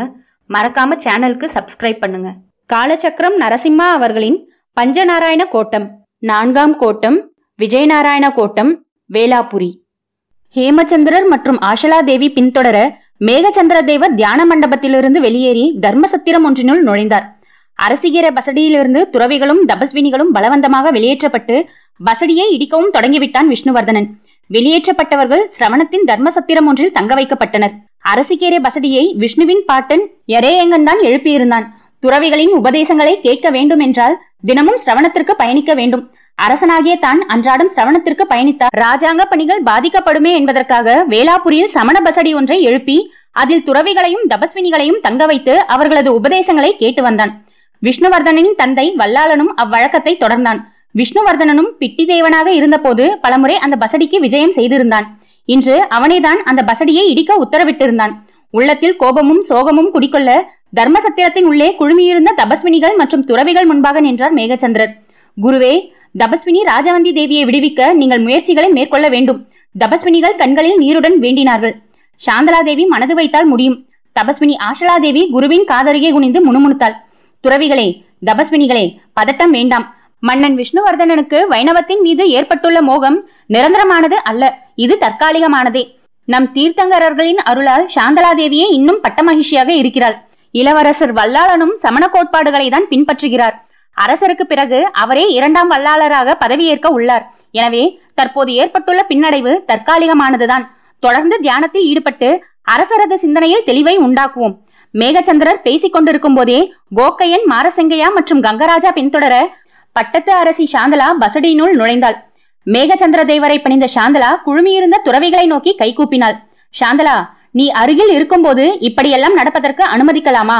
மேகச்சந்திரர் முகம் வாட்டமடைந்திருந்தது. குருவே, என்னால் இயன்ற அளவு போராடினேன். மகள் வசந்திகா மீது மன்னருக்கு உள்ள வாஞ்சை தாங்கள் அறிந்ததே. அவளை முற்றிலும் குணப்படுத்திய ராமானுஜருக்கு தன்னையே காணிக்கையாக தந்துவிட்டார் மன்னர். உடனடியாக அவரை என் வசம் திருப்புவது இயலாத காரியம், விட்டுதான் பிடிக்க வேண்டும் சாந்தலா கூறினாள். வேலாபுர அரசிகரை வசதி இருந்த இடத்தில் விஜயநாராயண கோவிலை கட்ட மன்னர் தீர்மானித்து விட்டார் என்று அறிகிறேன். எங்களுக்கு அதன் அருகேயே ஒரு வசதியை கட்டி தந்திருக்கலாமே. குரு வருத்தப்பட்டார். நீர் வருந்த வேண்டாம், மன்னனை நான் விரைவில் என் வழிக்கு கொண்டு வருவேன் சாந்தலா நம்பிக்கையுடன் கூற குரு அவளை உறுத்து பார்த்தார். பஞ்சநாராயண கோவில்கள் எழுப்பிவிட்டால் பிறகு உன்னால் அவனை உன் வசம் திருப்ப முடியாது. இப்போதே வைணவ ஆதிக்கம் பெருகி வருவதை நான் காண்கிறேன். உன் மகள் வசந்திகாவை எப்படியாவது தேஜசனுக்கு மனம் முடித்துவிடு. வசந்திகாவை நம் வசம் இழுத்தால்தான் மன்னனும் பின்னால் வருவான். மேகச்சந்திர தேவர் கண்டிப்புடன் சொல்ல சாந்தலா தலையசைத்தாள். வசந்திகா தேஜசனுக்கு தான் என்பது என்றோ முடிவாகிவிட்டது. வகுலா மீண்டும் வசந்திகாவாக தேஜசனை கரம் பிடிப்பாள் உறுதியுடன் சொன்னாள் சாந்தலா. அப்போது கங்கராஜாவின் உதவியாளன் ஒருவன் அவசரமாக உள்ளே நுழைந்து அவன் காதில் கிசுகிசுக்க அவன் முகம் மலர்ந்தது. மகாராணியாரே, நல்ல செய்தி வந்துள்ளது. துவார சமுத்திரத்தின் சைவ வியாபாரிகள் நேற்று தேகமாலா தலைமையில் சந்தித்து பேசியுள்ளனர். மன்னருக்கு துவார சமுத்திரா வியாபாரிகள் என்றுமே பக்கபலமாக இருந்து வந்திருக்கின்றனர். சாளுக்கியருடன் போர் நிகழ்ந்த போதெல்லாம் அவர்கள் நிதியை வாரி வழங்கியுள்ளனர். சைவ மரபை சேர்ந்த இவ்வியாபாரிகள் மன்னர் மீது அதிருப்தியுற்று சந்தித்து பேசியுள்ளனர். பஞ்சநாராயண கோவில்களை கட்டும் மன்னன் சைவர்கள் அதிகம் வசிக்கும் துவார சமுத்திரத்தில் ஒரு சிவாலயத்தை கட்ட உத்தரவிட்டிருக்கலாம் என்று அபிப்பிராயப்படுகிறார்கள். உடனே சிவாலயம் ஒன்றை எழுப்ப வேண்டும் என்று தீர்மானம் ஒன்றை நிறைவேற்றியுள்ளனர். சாந்தலா புன்னகையுடன் மேகச்சந்திரரை பார்த்தாள். குருவே, இப்போது புரிந்து கொண்டீரா என் திறமையை? 2 நாட்களுக்கு முன் சைவர்களின் தலைவரான தேகமாலாவை ரகசியமாக சந்தித்து இப்படி ஒரு தீர்மானத்தை இயற்றும்படி கூறியதே நான் தான். தொட்டிலை ஆட்டி கொண்டிருக்கும் நான் பிள்ளையையும் கிள்ளிவிட்டுள்ளேன். இனி தன்னால் காரியங்கள் நடைபெறும் சாந்தலா கூற மேகச்சந்திரர் அவளை குழப்பத்துடன் நோக்கினார். சைவர்கள் சிவாலயம் வேண்டும் என்று கேட்டுள்ளனர். இதில் நமக்கென்ன லாபம்? அங்கேதான் உள்ளது எனது அரசியல் தந்திரம். குருவே, ராமானுஜரின் தூண்டுதல் பெயரில்தான் பஞ்சநாராயண கோவில்களை எழுப்புகிறார் மன்னர். வைணவத்தை ஏற்றுள்ள மன்னர் சிவாலயம் கட்டுவதை ராமானுஜர் ஒப்புக்கொள்ள மாட்டார். மன்னரை தடுக்கவே பார்ப்பார். மன்னரும் தேகமாலாவின் கோரிக்கைக்கு செவி சாய்க்க மாட்டார். வைணவ சைவ மோதல்கள் ஏற்படும். சோழ நாட்டின் நிலைமை இங்கேயும் தோன்றும். வீர சைவர்கள் ராமானுஜரை ஹொய்சாலத்தை விட்டு விரட்டுவார்கள். நாட்டில் பிரச்சனை வெடிக்க இரண்டுமே தேவையில்லை, அமைதியான சமணமே போதும் என்று மக்கள் நினைப்பார்கள். மன்னரின் பஞ்சநாராயண கோவில் திட்டம் தோல்வியுறும் சாந்தலா கூற கூடியிருந்த துறவிகள் கரகோஷம் செய்து அவளது திட்டத்தை பாராட்டினர். ஆம் குருவே, சைவர்கள் மன்னன் மீதுள்ள கோபத்தில் நம் அரசியாரை ஆதரிக்க கூடும் கோகையனும் சொன்னான். மேகச்சந்திரரின் முகத்தில் நம்பிக்கை சுடர்விட்டது. நல்ல திட்டம்தான் சாந்தலா. சோழ நாட்டில் நிகழும் சைவ வைணவ யுத்தம் இங்கு நிகழ்ந்தால் விஷ்ணுவர்தனன் மீண்டும் பிட்டி தேவனாக மாறுவதை தவிர வேறு வழி கிடையாது. சாந்தலா தாழ்ந்த குரலில் குருவிடம் தனது திட்டத்தை விளக்கினாள். குருவே, தேகமாலா சிவாலயம் ஒன்றை கட்டித்தர வேண்டும் என்கிற கோரிக்கையை மன்னரிடம் அனுப்பியுள்ளார். நாளை அரசவை கூடுகிறது. மன்னர் நிச்சயம் அதற்கு மறுப்பு கூறுவார். தேகமாலாவின் தலைமையில் சைவர்கள் தாங்களாகவே சிவாலயம் ஒன்றை எழுப்பப் போவதாக அறிவிப்பார்கள். அதற்கு மன்னன் தடை விதிப்பான். அந்த சமயத்தில் நான் உள்ளே புகுந்து தேகமாலாவை என் கட்டுப்பாட்டினுள் கொண்டு வருவேன். அவனுக்கு சிவாலயம் கட்ட முழு ஆதரவையும் நல்கி அவனை வைணவ எதிர்ப்பாளனாக மாற்றுவேன். நாம் நேரடியாக மன்னனுடன் மோதாமல் தேகமாலா மூலமாக ராமானுஜரையும் அரசரையும் எதிர்கொள்வோம். இதுவே என் திட்டம் சாந்தலா கூற மேகச்சந்திரர் தன் 2 கைகளையும் உயர்த்தி அவளை ஆசிர்வதித்து அந்த திட்டத்திற்கு தன் ஆதரவை தெரிவித்தார். தபஸ்வினிகளிடையே முக்காடிட்டு கொண்டு தன் வாயை வெள்ளை துணி ஒன்றால் மறைத்தபடி அவர்களது உரையாடலை தனது செவிகள் மூலமாக உள்வாங்கி இதயத்தில் பதிவு செய்து கொண்டிருந்தால் ஒரு தபஸ்வினி. அந்த தபஸ்வினியின் முக்காட்டை நீக்கி வாயை மறைத்திருக்கும் துணியை விலக்கி பார்த்தால் அந்த முகம் நமக்கு பரிச்சயமானதாக இருக்கும். சுனந்தினி தான் தபஸ்வினியாக அங்கே உட்கார்ந்திருந்தாள்.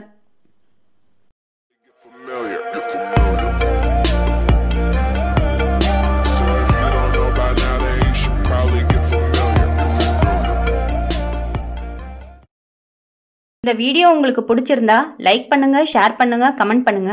மறக்காம சேனலுக்கு சப்ஸ்கிரைப் பண்ணுங்க. காலச்சக்கரம் நரசிம்மா அவர்களின் பஞ்சநாராயண கோட்டம் 4ஆம் கோட்டம் விஜயநாராயண கோட்டம் வேலாபுரி. முதல் கல் முழுவதுமாக உருமாறி விஜயநாராயண பெருமாளின் சிற்பம் அதன் இடத்தில் நின்றது. சிலையின் ஆபரணங்களை செதுக்கி முடித்த ஜக்கண்ணா பின்னால் 4 அடி நகர்ந்து தான் செதுக்கிய நாராயணனின் சிலையை ஏற இறங்க பார்த்தார். இதயத்தில் முழு திருப்தி ஏற்பட்டது. ஆளுயரத்துடன் வாயில் மந்தகாச புன்னகையை சிந்தியவாறு கம்பீரமாக காட்சி தந்தார் விஜயநாராயணர். தன் கைகளை ஒருமுறை பெருமையுடன் குனிந்து பார்த்த ஜக்கண்ணா 2 கைகளையும் சேர்த்து உலுக்கியபடி தன்னைத்தானே மெச்சிக்கொண்டார். தன்னால் இவ்வளவு அழகிய சிற்பத்தை இதற்கு மேல் படைக்க முடியுமா என்று அவரே வியந்து போகும் அளவுக்கு சிற்பம் அமைந்திருந்தது. நாராயணா, உன்னை வருங்காலம் போற்றி தொழும் வேளையில் இந்த ஜக்கண்ணா அவர்களது கண்களில் நிச்சயம் புலப்படுவான் அல்லவா? அவருள் லேசாக கர்வம் தலை தூக்க விஜயநாராயண பெருமாள் சிற்பத்தை ஒரு முறை சுற்றி வலம் வந்தார். யதுகிரி காட்டில் தான் கண்ட கனவில் தோன்றிய திருமாலை சிலையாக வடிக்க ராமானுஜர் அதன் அழகில் மெய்மறந்து அந்த சிலையை கீர்த்தி நாராயண பெருமாளாக அங்கீகரித்திருந்தார். கீர்த்தி நாராயணனை விட பன்மடங்கு இன்னும் சிறப்பாக அமைந்துள்ள விஜயநாராயணனின் சிற்பத்தை பார்த்தால் ராமானுஜர் என்ன சொல்வாரோ? முதல் கல்லில் வேளாபுர விஜயநாராயண கோவிலின் மூல விக்கிரகமான பெருமாளை வடித்தாகிவிட்டது. கோவில் திருப்பணி பொறுப்பாளர்களான இளவரசி வகுலாவும் தாசரதி சுவாமியும் வந்து சிற்பத்தை பார்த்துவிட்டால் மன்னர் மற்றும் ஆசாரியார் ராமானுஜர் முன்பாக நேத்திரங்களை திறந்து விடலாம், ஜக்கண்ணா நினைத்தார். விஜயநாராயண பெருமாளின் சிலை தயாராக உள்ளது என்று மன்னர் விஷ்ணுவர்தனனுக்கும் ஆசாரியார் ராமானுஜருக்கும் செய்தி அனுப்பிவிட்டார். ராமானுஜர் தன் பிரதிநிதியாக தாசரதி சுவாமியை அனுப்பிவிட்டார்.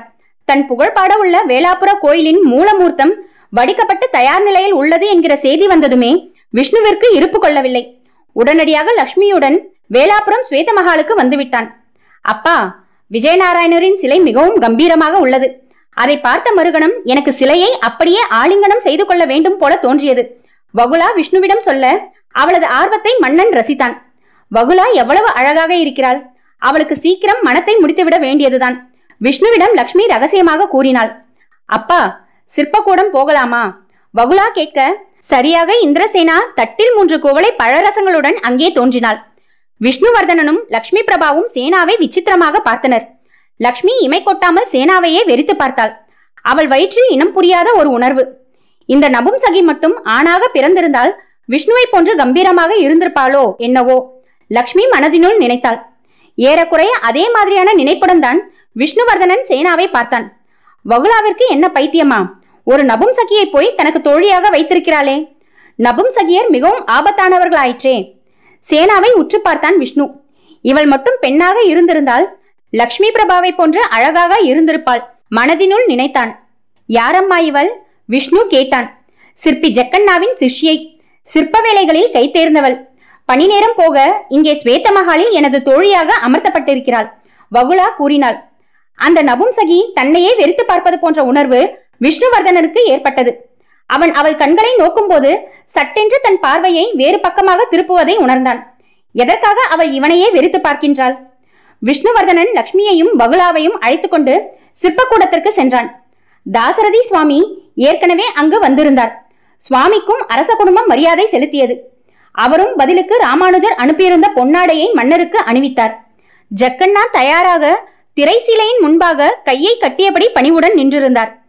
திரைக்கு பின்னால் மன்னருக்கும் மற்றவர்களுக்கும் காட்சி தர தயார் நிலையில் நின்றிருந்தார் விஜயநாராயணர். திரையை விளக்கலாமா? தாசரதி சுவாமி மன்னரை கேட்க கண்களில் பக்தி எட்டி பார்க்க தயார் நிலையில் கை குவித்து நின்ற விஷ்ணுவர்தனன் ஜக்கண்ணாவை பார்த்து தலையசைத்தான். விஜயநாராயண பெருமாள் சிற்பத்தின் முன்பாக இருந்த திரையை ஜக்கண்ணா விளக்க பெருமாள் கம்பீரமாக நின்றார். கோரி லட்சுமணா எரியும் தீபத்தை சிலையின் முன்பாக காட்ட வெளியே மங்கள வாத்தியங்கள் முழங்கின. தங்களது காலணிகளை நீக்கிவிட்டு அரச குடும்பத்தினர் சிற்பத்தை நெருங்கி நின்றனர். தாசரதி சுவாமியையும் அருகே வரும்படி பணித்தான் மன்னன். விஜயநாராயணரின் மேனியை ஒரு சிறு அப்பழுக்கும் இருக்கக்கூடாது. ஆகமும் முறைப்படி சிற்பம் உள்ளதா என்று தாங்கள்தான் சோதிக்க வேண்டும். விஷ்ணு தாசரதி சுவாமியிடம் வேண்டினான்.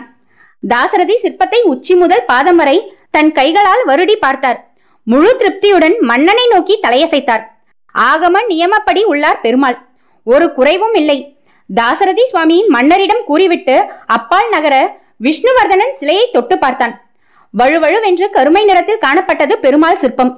மெதுவாக தனது கையை சிலையின் உச்சியிலிருந்து கீழே இறக்கி அதை உணர்ந்து பார்த்தான் விஷ்ணு. வெப்பம் நிறைந்த அவனது உள்ளங்கை சிலையின் மீது ஊர்ந்து வர சரியாக அதன் வயிற்று பகுதியில் வரும்போது திடீரென குளிர்ச்சியை உணர்ந்தான். தொடர்ந்து சிலையின் இடைப்பகுதியிலிருந்து பாதம் வரை மீண்டும் வெப்பத்தை உணர்ந்தான். சிலையை முழுவதுமாக தொட்டு பார்த்த மன்னன் திருப்தியுடன் ஜக்கண்ணாவை பார்த்தான். ஜக்கண்ணா, அற்புதமாக காட்சி தருகிறார் விஜயநாராயணர். முதல் சிற்பமே சிறப்பாக உள்ளது. இது போன்ற எண்ணற்ற சிற்பங்களால் எனது கோவில் பெருமை பெற வேண்டும். தங்களால் வேளாபுர விஜயநாராயண கோவில் உலக புகழை அடைய போகிறது என்பதில் சிறிதளவும் சந்தேகம் இல்லை. மன்னன் விஷ்ணுவர்தனனின் பாராட்டுகளை தலைகுனிந்து ஏற்றார் ஜக்கண்ணா. மன்னருக்கும் தாசரதி சுவாமிக்கும் இந்த சிற்பம் முழு திருப்தியை அளிக்கிறதல்லவா? ஜக்கண்ணா கேட்க இருவருமே ஆம் என்கிற பாவனையில் தலையசைத்தனர். மீண்டும் திரையை மூடுவதற்கு எத்தனித்தார் ஜக்கண்ணா. அப்போது கிளம்பிய ஒரு கம்பீர குரல் அனைவரையும் திடுக்கிட வைத்தது. குறை உள்ளது, விஜயநாராயண மூர்த்தத்தில் பெரிய குறை உள்ளது. யாரது? விஷ்ணுவர்தனன் கடுமையாக கேட்க, பார்க்கடலில் நீர் விலகி அதிலிருந்து சந்திரன் உதித்தது போல கூட்டத்தினர் இரு பக்கமாக பிரிய மையத்தில் துணிவுடன் நின்றிருந்தான் ஒரு குமரன். சிவந்த நிறத்தில் சுருளான கேசம் முகத்தில் அலைப்பாய தீர்மையான நாசியுடனும் அழகிய கண்களுடனும் நின்றிருந்தான். ஜக்கண்ணா வடித்த பெருமாள் சிலையில் குறை உள்ளது. மீண்டும் திட்டவட்டத்துடன் கூறிய அந்த குமரனை எரித்து விடுபவன் போல் பார்த்தான் விஷ்ணுவர்தனன். குறை சொல்லும் குமரனே, யார் நீ? மன்னனின் குரல் குறை சொல்லும் அருகதை உனக்கு இல்லை என்பது போன்று தொனித்தது. என் பெயர் தக்கண்ணா, கெடிலத்திலிருந்து வருகிறேன். அதோ நிற்கும் சிற்பி ஜக்கண்ணாவின் மகன் நான். கூட்டமே ஸ்தம்பித்து போனது. விஷ்ணுவே இந்த திருப்பத்தை எதிர்பார்க்கவில்லை. ஜக்கண்ணாவை கேள்வியுடன் நோக்கினான். ஜக்கண்ணா மலைத்து போய் நின்றிருந்தார். பல ஆண்டுகளுக்கு முன்பு கர்ப்பவதியாக நின்ற மனைவியை துறந்து தனது சிற்பக்கலைக்காக தனது வாழ்க்கையை அர்ப்பணித்திருந்தார். இவ்வளவு வருடங்களுக்கு பிறகு அவர் தலைமுழுகி விட்டிருந்த வாழ்க்கையின் கர்மா இதோ பிள்ளை வடிவில் அவர் முன் வந்து நிற்கின்றது. சும்மாவா நிற்கிறது? இவரது திறமையில் குற்றம் கண்டுபிடித்து அல்லவோ நிற்கிறது. இந்த பெருமாளின் உருவத்தில் எந்த குறைபாடும் இல்லை. யதுகிரி செல்வநாராயணனை மனக்கண்ணில் நிறுத்தி அவரை போன்றே விஜயநாராயணனையும் வடித்திருக்கிறேன் மன்னா. ஆகம நியமங்களை அறிந்த தாசரதி சுவாமியே சிலையில் குறைபாடு எதுவும் இல்லை என்று கூறியுள்ளார். ஜக்கண்ணா தக்கண்ணாவை அலட்சியமாக பார்த்தார். ஆனால் என்ன இது? இதயத்தில் சிறு ஊற்றாக தோன்றிய பாசம் மெதுவாக அகன்ற காவிரியாக பாய தொடங்கியது. இருப்பினும் தனது திறமையை தன் மகன் குறைவாக எடை போட்டது அவரது தன்மானத்தை உசுப்பிவிட்டது. ஆம் மன்னா, ஆகம விதிகளின்படி பெருமாளின் மூர்த்தத்தில் எவ்வித குறைபாடும் இல்லை. தாசரதி மன்னரிடம் சொல்ல அவர் தக்கண்ணாவை சினத்துடன் பார்த்தான். இதற்கு என்ன சொல்கிறாய்? தெய்வீகமான இந்த சூழ்நிலையில் குழப்பத்தை தோற்றுவிப்பதற்கென்றே யாராவது உன்னை அனுப்பியிருக்கிறார்களா என்ன? மன்னன் அதட்டினான். இல்லை அரசே, சிற்ப பணிகள் நடைபெறுவதாக கேள்விப்பட்டு வேளாபுரம் வந்தேன். வந்த இடத்தில் முதல் சிற்பமான விஜயநாராயணரின் சிலையை பார்க்க மன்னரே வருகிறார் என்பதை அறிந்து இந்த வைபவத்தை காண வந்தேன். சிலையை கண்டவுடனேயே அதில் இருக்கும் தோஷம் என் கண்களில் பட்டது. இருந்தாலும் நிச்சயமாக எனக்கு தெரியவில்லை. ஆனால் அதை தடவி பார்த்து கொண்டிருந்த தங்களது முகபாவத்தை வைத்து அந்த சிலையில் தோஷம் இருப்பதை அறிந்து கொண்டேன். தக்கண்ணா கூறினான். என்ன தோஷம் உள்ளது? ஜக்கண்ணா நேரடியாகவே தன் மகனை கேட்க அவன் அவரை அலட்சியமாக பார்த்தான். சிற்பி நிறைய தோஷங்களை செய்திருக்கிறார். கர்ப்பவதியான மனைவியை கைவிட்டிருக்கிறார். மகனை அனாதையாக தவிக்க விட்டிருக்கிறார். ஆனால் இந்த தோஷங்கள் எல்லாம் மன்னரையோ மக்களையோ பாதிக்காது. ஆனால் கோவிலின் மூல விக்கிரகத்தில் தோஷம் இருந்தால் அது மன்னனை வீழ்த்துவதோடு மக்களையும் பாதிக்கும். நாட்டில் பஞ்சம் வறட்சி போன்றவை உண்டாகி மக்கள் மடிவார்கள். அத்தகைய தோஷம்தான் இச்சிற்பத்தில் உள்ளது. தக்கண்ணாவின் குரலில் உறுதி தெரிந்தது. மன்னனின் முகம் இருண்டது.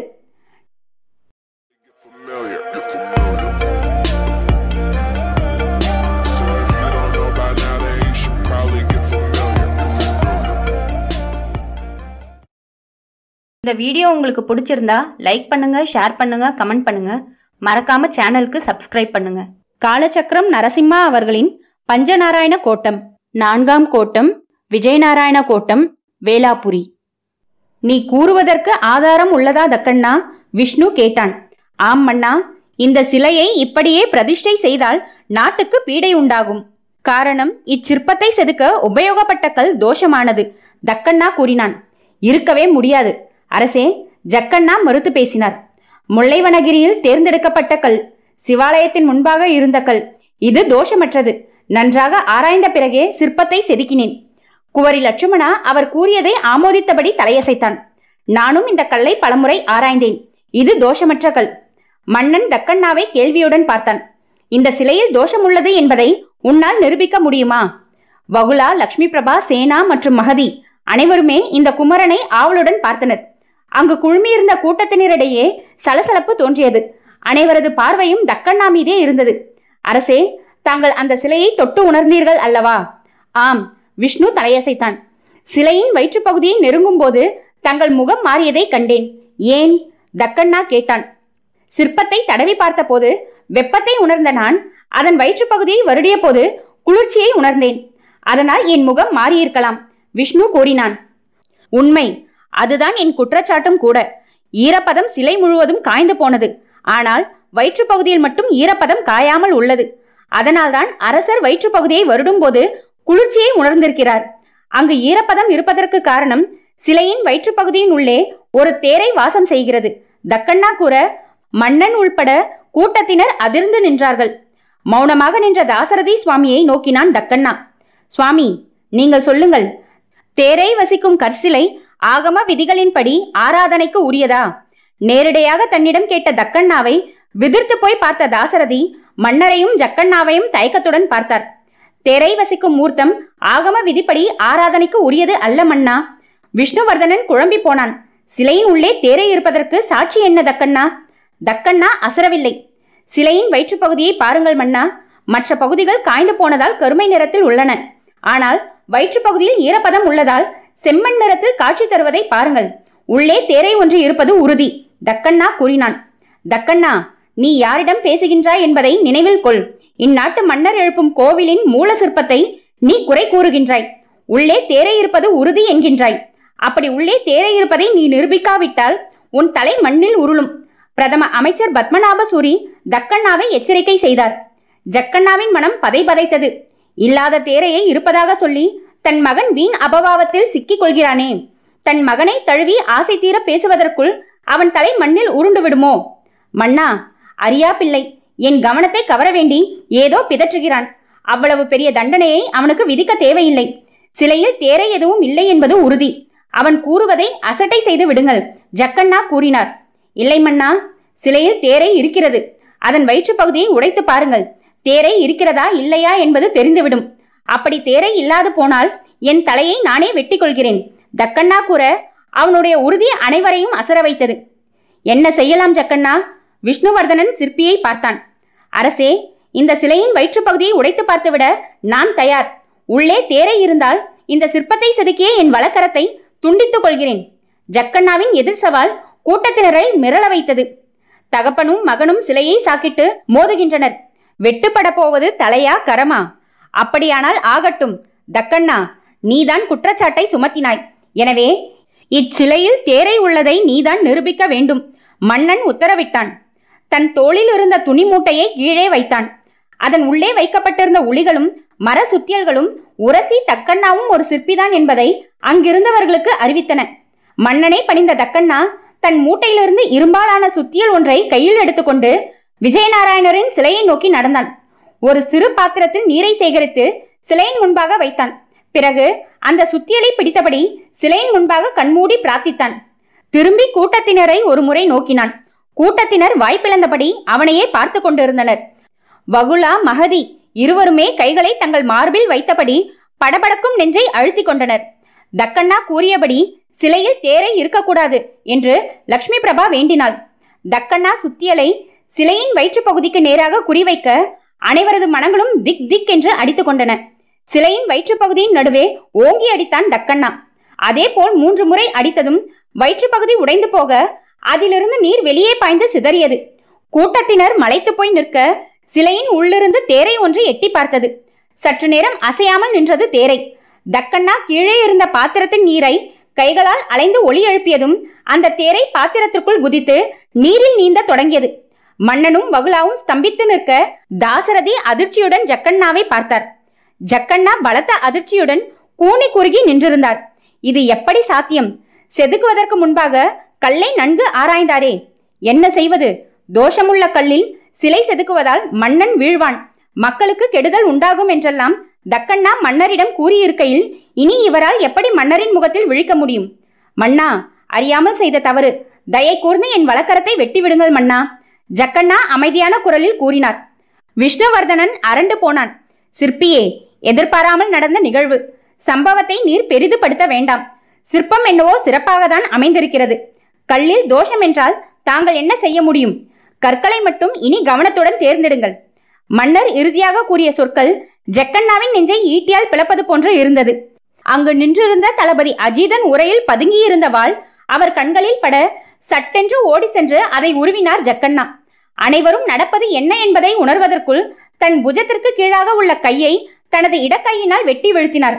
அவரது வலது கை அருந்து தொங்க மீண்டும் பலத்தை முழுவதுமாக பிரயோகித்து தன் கையை வெட்ட வலது கை துண்டித்து கீழே விழுந்தது. அப்பா என்று கதறியபடி அவரிடம் ஓடினான் தக்கண்ணா. கோவிலுக்காக முதல் சிற்பம் வடிக்க அது தோஷமுள்ளதாகி தலைமை சிற்பியின் கை துண்டாகி போனதே. விஷ்ணுவும் வகுலாவும் மனம் துவண்டு போனார்கள். ஜக்கண்ணாவின் துண்டித்த கரத்திலிருந்த குருதி பொங்கி சிற்பக்கூடத்தின் நிலத்தை நனைத்தது. சிற்பம் செய்யும் கை துண்டித்து போகட்டும், மாமியார் சௌதாமணி என்றோ விடுத்த சாபம் ஜக்கண்ணாவின் காதில் ஒலித்தது. தன்னை கட்டிக்கொண்டு அழும் மகன் தக்கண்ணாவின் தலையை இடக்கையினால் வருடி கொடுத்தார். சுவாமி, இப்போது என்ன செய்வது? விஷ்ணுவர்தனன் கவலையுடன் தாசரதியை பார்த்தான். மனதை தளரவிடாதீர்கள் அரசே, அரங்கன் இதைவிட பெரிய சோதனைகளை கண்டிருக்கிறான். தொடர்ந்து கோயில் திருப்பணிகள் தொடரட்டும். எப்போது ஒரு கல்லில் நாராயணனின் உருவம் வடிக்கப்படுகிறதோ அதற்கு தோஷம் நீங்குகிறது. உள்ளே இருந்த தேரை வெளியே வந்துவிட்டபடியால் சிற்பி ஜக்கண்ணா செதுக்கிய முதல் சிற்பத்தில் ஏற்பட்டுள்ள பின்னத்தை சரி செய்து இவரை தனி சந்நிதியில் பிரதிஷ்டை செய்யலாம்.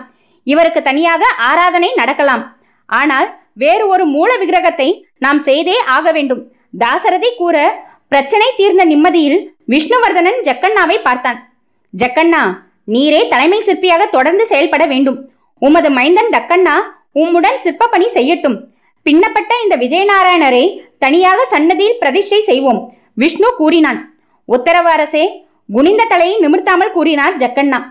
சாந்தலாவின் ரகசிய தோழி யாழினி ஒரு மூலையில் நின்று சிற்பக்கூடத்தின் நிகழ்வுகளை மனதினுள் பதிவு செய்து கொண்டிருந்தாள். குறிப்பு: இன்றும் தேரை பதுங்கியிருந்த விஜயநாராயணர் சிலையை பேலூர் சென்னகேசவ கோவிலில் காணலாம்.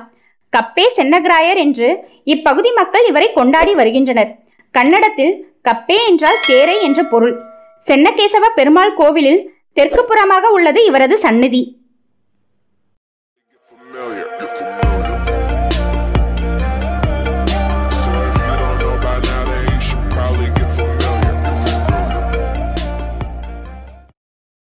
இந்த வீடியோ உங்களுக்கு பிடிச்சிருந்தா லைக் பண்ணுங்க, ஷேர் பண்ணுங்க, கமெண்ட் பண்ணுங்க.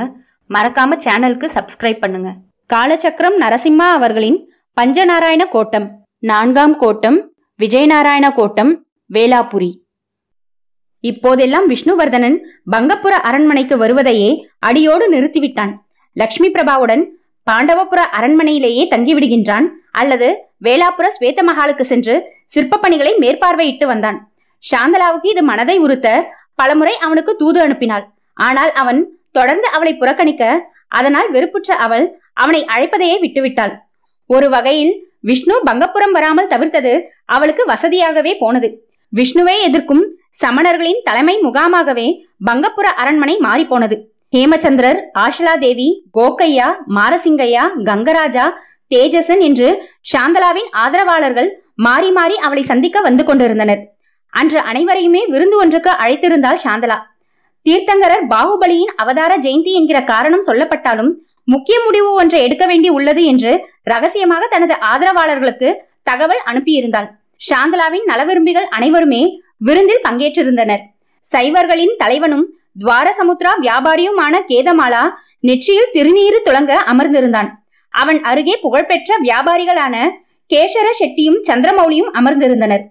கேசர ஷெட்டி கேதமாலாவின் காதில் மெதுவாக கிசுகிசுத்தார். அரசருக்கு வேண்டாதவர்களாக இருப்பவர்களே விருந்தில் அதிகமாக பங்கேற்றுள்ளனர். இவர்களுடன் நாம் அமர்ந்திருப்பது முறையா? கேதமாலா அவரை அமைதிப்படுத்தினான். பேசாமல் இரும், பொறுத்திருந்து பார்ப்போம். கோவில் விஷயமாக கூட்டம் நடைபெற போகிறது என்று அழைத்தார்கள். என்ன நடக்கிறது என்பதை காண்போம். விருந்து தொடங்கியது. சாந்தலா கேதமாலாவை புன்னகையுடன் பார்த்தாள். சைவர்களின் தலைவரும் துவார சமுத்ரா வியாபாரியுமான கேதமாலாவையும் அவரது நண்பர்களான கேசர ஷெட்டியையும் சந்திரமௌலியையும் இந்த விருந்துக்கு அழைத்ததற்கு காரணம் உண்டு. பட்டத்து அரசியான எனக்கு ஒரு ஆசை. ஹொய்சாலா வம்சத்தையும் அதன் மன்னர்களையும் பெருமைப்படுத்தும் வகையில் ஒரு கோவிலை எழுப்ப வேண்டும் என்பது எனது நீண்ட நாளைய கனவு. சமணத்தை சேர்ந்த நான் எதற்காக சிவாலயம் ஒன்றை எழுப்ப விரும்புகிறேன் என்று நீங்கள் வியக்கலாம். ஆடல் கலையில் தேர்ச்சி பெற்ற எவருமே கலை கடவுளான நடம் புரியும் நடராஜனை நினையாமல் இருக்க முடியாது. நடன கலையை வளர்க்கும் நான் நடராஜ பெருமானுக்கு ஆலயம் ஒன்றை எழுப்ப விரும்புவது இயற்கைதானே. மேலும் தற்போது வேலாபுரத்திலும் இன்னும் பல இடங்களிலும் பஞ்சநாராயண கோவில்கள் எழுப்பப்படுவதை நாம் எல்லாம் அறிவோம். வைணவம் மற்ற சமயங்களை ஏற்காது. ஆனால் சைவர்களாகிய நீங்களோ வைணவத்தையும் போற்றுகின்றீர். சமணம், சைவம், வைணவம் மூன்றுமே ஹொய்சாலா நாட்டின் சமயங்கள் தான். இவற்றில் ஒன்றை மட்டும் உயர்த்தி மன்னர் கோவில்களை எழுப்புகின்றார் என்றால் மற்ற தெய்வங்கள் தேவையில்லை என்று மக்கள் நினைத்துவிட மாட்டார்களா? சமண பசடியை தரைமட்டமாக்கிவிட்டு அதே இடத்தில் மன்னர் விஜயநாராயணருக்கு கோவிலை எழுப்புகின்றார். மன்னரின் முடிவை நான் எதிர்க்கவில்லை. பட்டத்து அரசி என்கிற முறையில் இடிக்கப்பட்ட பசடியை சேர்ந்த துறவைகளுக்கு நியாயம் வழங்கப்பட வேண்டும் என்றுதான் கூறுகிறேன். எனவே பசடியை சார்ந்த துறவிகளுக்கும் தபஸ்வினிகளுக்கும் சிரவணத்தில் சவடி கந்தவாரா என்கிற சமண கோவிலை நான் எழுப்பப் போகிறேன். வைணவ கோவிலை அரசரும் சமண கோவிலை அரசியும் எழுப்புவதை கண்டு வீர சைவர்களாகிய நீங்கள் வருத்தமடைய கூடாது என்பதற்காக நீங்கள் அதிகமாக வசிக்கும் பகுதியான துவார சமுத்திராவில் சிவாலயம் ஒன்றை எழுப்பப் போகிறேன். வியாபாரிகளின் முகம் பிரகாசமடைந்தது. தங்கள் பகுதியில் சிவாலயம் ஒன்றை எழுப்பவிருப்பதாக அரசி சாந்தலா அறிவித்ததும் மகிழ்ச்சியில் திக்குமுக்காடி போனார்கள். அரசியாரின் நல்லெண்ணத்துக்கு 1000 கோடி நன்றிகள், கேதமாலா உணர்ச்சியுடன் கூறினார். சிவாலயத்தை ஹொய்சாலா அரசியான நான் எழுப்பப் போகிறேன். ஆனால் ஒரு சிறு நிபந்தனை. சாந்தலா கேதமாலாவின் முகத்தை கண்களால் ஆராய்ந்தாள். கூறுங்கள் மகாராணி. கேதமாலா தன்னுள் எழுந்த எச்சரிக்கை உணர்வை முகத்தில் பிரதிபலித்தார். நான் எழுப்பும் சிவாலயம் எனது பெயரை தாங்கிக் கொண்டு சாந்தலேஸ்வர ஆலயம் என்று அழைக்கப்பட வேண்டும். சம்மதமா? கூசாமல் சாந்தலா கேட்க சைவ பிரதிநிதிகள் திடுக்கிட்டனர்.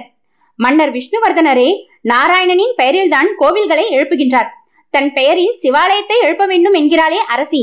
நான் அப்போதே சொன்னேன், இங்கு வந்து வீண் பொல்லாப்பை தேடிக்கொள்கிறோம் என்று. சமண அரசியின் பெயரில் சிவாலயமா? வேண்டவே வேண்டாம். கேசர ஷெட்டி அதிர்ச்சியுடன் கேதமாலாவிடம் சொன்னார். சந்திரமௌலியும் வேண்டாம் என்பதாக கேதமாலாவை நோக்கி சமிஞ்சை செய்ய கேதமாலா மௌனம் சாதித்தார். நான் எழுப்பும் சாந்தலேஸ்வரர் ஆலயம் மன்னர் எழுப்பும் வேளாபுர கோவிலை விட அற்புதமாகவும் கலைநயத்துடனும் அமையும். கோவிலை அழகிய நந்தவனங்கள் சூழ்ந்திருக்கும். அப்சரஸ்களின் சிற்பங்களும் நடன மந்தாகணிகளின் உருவங்களும் அக்கோவில் கொண்டிருக்கும். மன்னர் எழுப்பும் கோவில் எனது சிவாலயத்தின் முன்பாக எடுபடாமல் போய்விடும். இந்த கோவிலை நான் எழுப்புவதாக யாருக்குமே, குறிப்பாக மன்னருக்கு தெரியக்கூடாது. நான் ரகசியமாக நிதியுதவி செய்கிறேன். உங்கள் நிதியை கொண்டு வியாபாரிகள் ஆகிய நீங்களே சிவாலயத்தை எழுப்பியுள்ளதாக இருக்கட்டும். ஆனால் சிவாலயத்தின் பெயர் சாந்தலேஸ்வரர் என்கிற எனது பெயரை தான் தாங்கி இருக்க வேண்டும், சாந்தலா கூறினாள். இந்த அறிவிப்பு வந்ததும் மன்னன் அவமானத்தால் துடிப்பதை நான் காண வேண்டும். மன்னனை விட, லக்ஷ்மியை விட மக்கள் என் மீதுதான் அன்பை பொழிகிறார்கள் என்பதை நான் அவர்களுக்கு நிரூபிக்க வேண்டும் என்று மனம் சூளுரைத்ததை வியாபாரிகளிடம் தெரிவிக்காமல் விட்டாள். சாந்தலாவின் முகம் இப்போது உக்கிரத்துடன் காணப்பட்டது. தங்களுக்காக சவடி கந்தவாரா என்கிற பசடியை சிரவணத்தின் சந்திரகிரி மலையின் உச்சியில் எழுப்பப் போகிறாள் சாந்தலா என்பதை அறிந்ததும் சமண துறவிகள் உற்சாகம் அடைந்தனர். ஆனால் துவார சமுத்திராவில் தான் சிவாலயம் ஒன்றை எழுப்புவதற்கான காரணத்தை சாந்தலா விளக்கிய போது அவளது ஆதரவாளர்களோ அதிர்ந்து போனார்கள். விஷ்ணுவர்தனின் கோபத்தை கிளறினால் அவன் எதற்கும் துணிவானே. சற்று நிதானிக்கலாமே சாந்தலா, மாரசிங்கையா கூற தன் தந்தையை அலட்சியத்துடன் பார்த்தாள் சாந்தலா. நான் பட்டத்து அரசியாக பேசுகிறேன், உமது மகளாக அல்ல, விஷமென வார்த்தைகளை அவள் உமிழ்ந்தாள். மாரசிங்கையா வேறு வழியின்றி தனது வாயை மூடினார். சிறு வயதிலிருந்தே சாந்தலாவின் கர்வமும் அகம்பாவமும் அவர் கண்டதுதான். அரசியான பிறகு அவை கரை புரண்டு ஓடுவதை உணர்ந்தார். அவரால் என்ன செய்ய முடியும்? அவள் கூறுவதை அப்படியே அடிபணிந்து ஏற்பதை தவிர வேறு வழி ஏது? என்ன சொல்கிறீர்கள் வியாபாரிகளே? சாந்தலா கேட்க கேதமாலா பேச தொடங்கினான். கரும்பு தின்ன கூலியா அரசியாரே, அழகிய சிவாலயம் ஒன்றை துவார சமுத்திரத்தில் எழுப்பப் போகிறேன் என்று நீங்கள் சொல்லும் போது வேண்டாம் என்றா கூற போகிறோம்? ஆனால் ஆகமப்படி தனிப்பட்ட ஒருவரின் பெயரில் எழுப்பப்படும் ஆலயங்களுக்கு சாணத்தியம் ஏற்படுவதில்லை. சோழ மன்னன் ராஜராஜன் ராஜராஜேஸ்வரன் என்று தனது பெயரிலேயே சிவாலயம் ஒன்றை எழுப்பினான். பெரிய கோவில் என்று அது பெயர் பெற்றாலும் அதை புனித வழிபாடு தலமாக யாருமே கருதவில்லை. சாந்தலா உதட்டை கடித்தாள். கேதமாலா, என் நோக்கம் சிவாலயத்தை எழுப்பி வேளாபுர கோவிலை காட்டிலும் சிறப்புடையதாக அதை விளங்க செய்ய வேண்டும் என்பதே. கோவிலுக்கு சாணத்தியம் கிடைக்குமா, ஆகம விதிகளின்படி உள்ளதா என்பதில் எல்லாம் நான் அக்கறை கொள்ள போவதில்லை. என்னை உதாசீனம் செய்த மன்னனும் அந்த வைணவ பெண்ணும் அவமானப்பட வேண்டும். அவர்களது திமிர் அடங்க வேண்டும். அதற்காக தான் இந்த சிவாலயத்தை எழுப்ப போகிறேன், சாந்தலா கூற வியாபாரிகளின் முகம் இருளடைந்தது. கெட்ட எண்ணத்திற்கு ஒரு சிவாலயமா? தேவையா இதெல்லாம்? சந்திரமௌலி எரிச்சலுடன் கேதமாலாவை பார்க்க அவர் தலைகுனிந்து அமர்ந்திருந்தார். கோகையா வியாபாரிகளை சமாதானப்படுத்தினான். வீர சைவர்களே, தற்போது நம்மிடையே தேவை ஒற்றுமை. அரசியார் எழுப்பும் சிவாலயம் நமது ஒற்றுமையின் சின்னமாக இருக்கும். முதலில் ஒட்டகமாக நமது கூடாரத்தினுள் புகுந்துவிட்ட வைணவத்தை விரட்டுவோம். என்ன சொல்கிறீர்கள்? சரி, கேதமாலா தலையசைக்க அரைமனதுடன் கேசர ஷெட்டியும் தலையசைத்தார். சந்திரமௌலி மட்டும் மனதினுள் அஞ்சி நடுங்கியபடி அமர்ந்திருந்தார். இது எங்கு போய் முடியுமோ? சாந்தலா தன் தோழி யாழினியை அழைத்தாள். யாழினி, அனைவருக்கும் வேளாப்புற சிற்பக்கூடத்தில் நடந்த நிகழ்வுகளை விளக்கு. யாழினி விவரிக்க தொடங்கினாள். ஜக்கண்ணா செதுக்கிய சிற்பத்தை மன்னரும் தாசரதியும் காண வந்ததையும் சிலையினுள் தேரை இருப்பதாக கூறி தக்கண்ணா அதன் வயிற்று பகுதியை உடைத்து தேரையை வெளிப்படுத்தியதையும் ஜக்கண்ணா தன் வலக்கையை வெட்டி கொண்டதையும் யாழினி விவரிக்க விருந்தினர்கள் அவள் கூறுவதை சுவாரஸ்யத்துடன் கேட்டுக்கொண்டிருந்தனர். மலைவாசிகள் கொண்டு சென்ற முதல் கல்லை தன் மந்திர பலத்தால் தோஷமுள்ளதாக மாற்றிய நம் துறவி ஹேமச்சந்திரருக்கு என் பாராட்டுகள். சாந்தலா பேருவகையுடன் கூற பலத்த கரகோஷங்களுக்கிடையே கை குவித்தபடி எழுந்து நின்றார் ஹேமச்சந்திரர். சாந்தலாவின் முகம் விகாரம் அடைந்தது. இனி நமது திட்டத்திற்கு மூலக்கருவியே அந்த தக்கண்ணாதான். ஜக்கண்ணாவிடமிருந்து அவர் மகன் தக்கண்ணாவை பிரித்து நான் எழுப்ப உள்ள சாந்தலேஸ்வரர் ஆலயத்தின் தலைமை சிற்பியாக நியமிக்க போகிறேன். நான் எழுப்பும் ஆலயத்தில் அழகுக்கு மட்டுமே இடம். எந்த நிர்வாணத்தை லக்ஷ்மி பழித்தாலோ அந்த நிர்வாணத்திற்கே என் கோவிலில் முதலிடம். சாந்தலா இடி இடி என சிரிக்க கேசர ஷெட்டிக்கு மயக்கம் வந்துவிடும் போல இருந்தது. தக்கண்ணாவை எப்படியாவது நம் பக்கம் அழைத்து வாருங்கள் சாந்தலா உத்தரவிட தேஜசன் எழுந்தான். அந்த பொறுப்பை என்னிடம் விடுங்கள் என்றான்.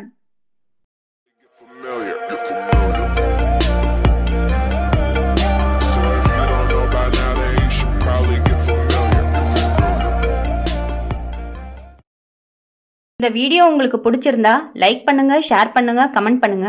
மறக்காம சேனலுக்கு சப்ஸ்கிரைப் பண்ணுங்க.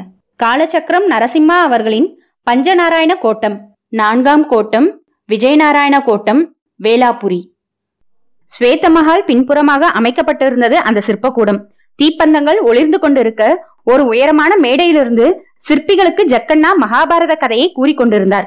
புராண இதிகாசங்களை சிற்பிகளிடம் கூறி அவர்களுக்கு விருப்பமான சம்பவங்களை சிற்பங்களாக வடிப்பதற்கு ஏதுவாக இரவு வேளை உணவிற்கு பிறகு இம்மாதிரி கதை கூறும் நிகழ்ச்சிக்கு ஏற்பாடு செய்திருந்தார் ஜக்கண்ணா.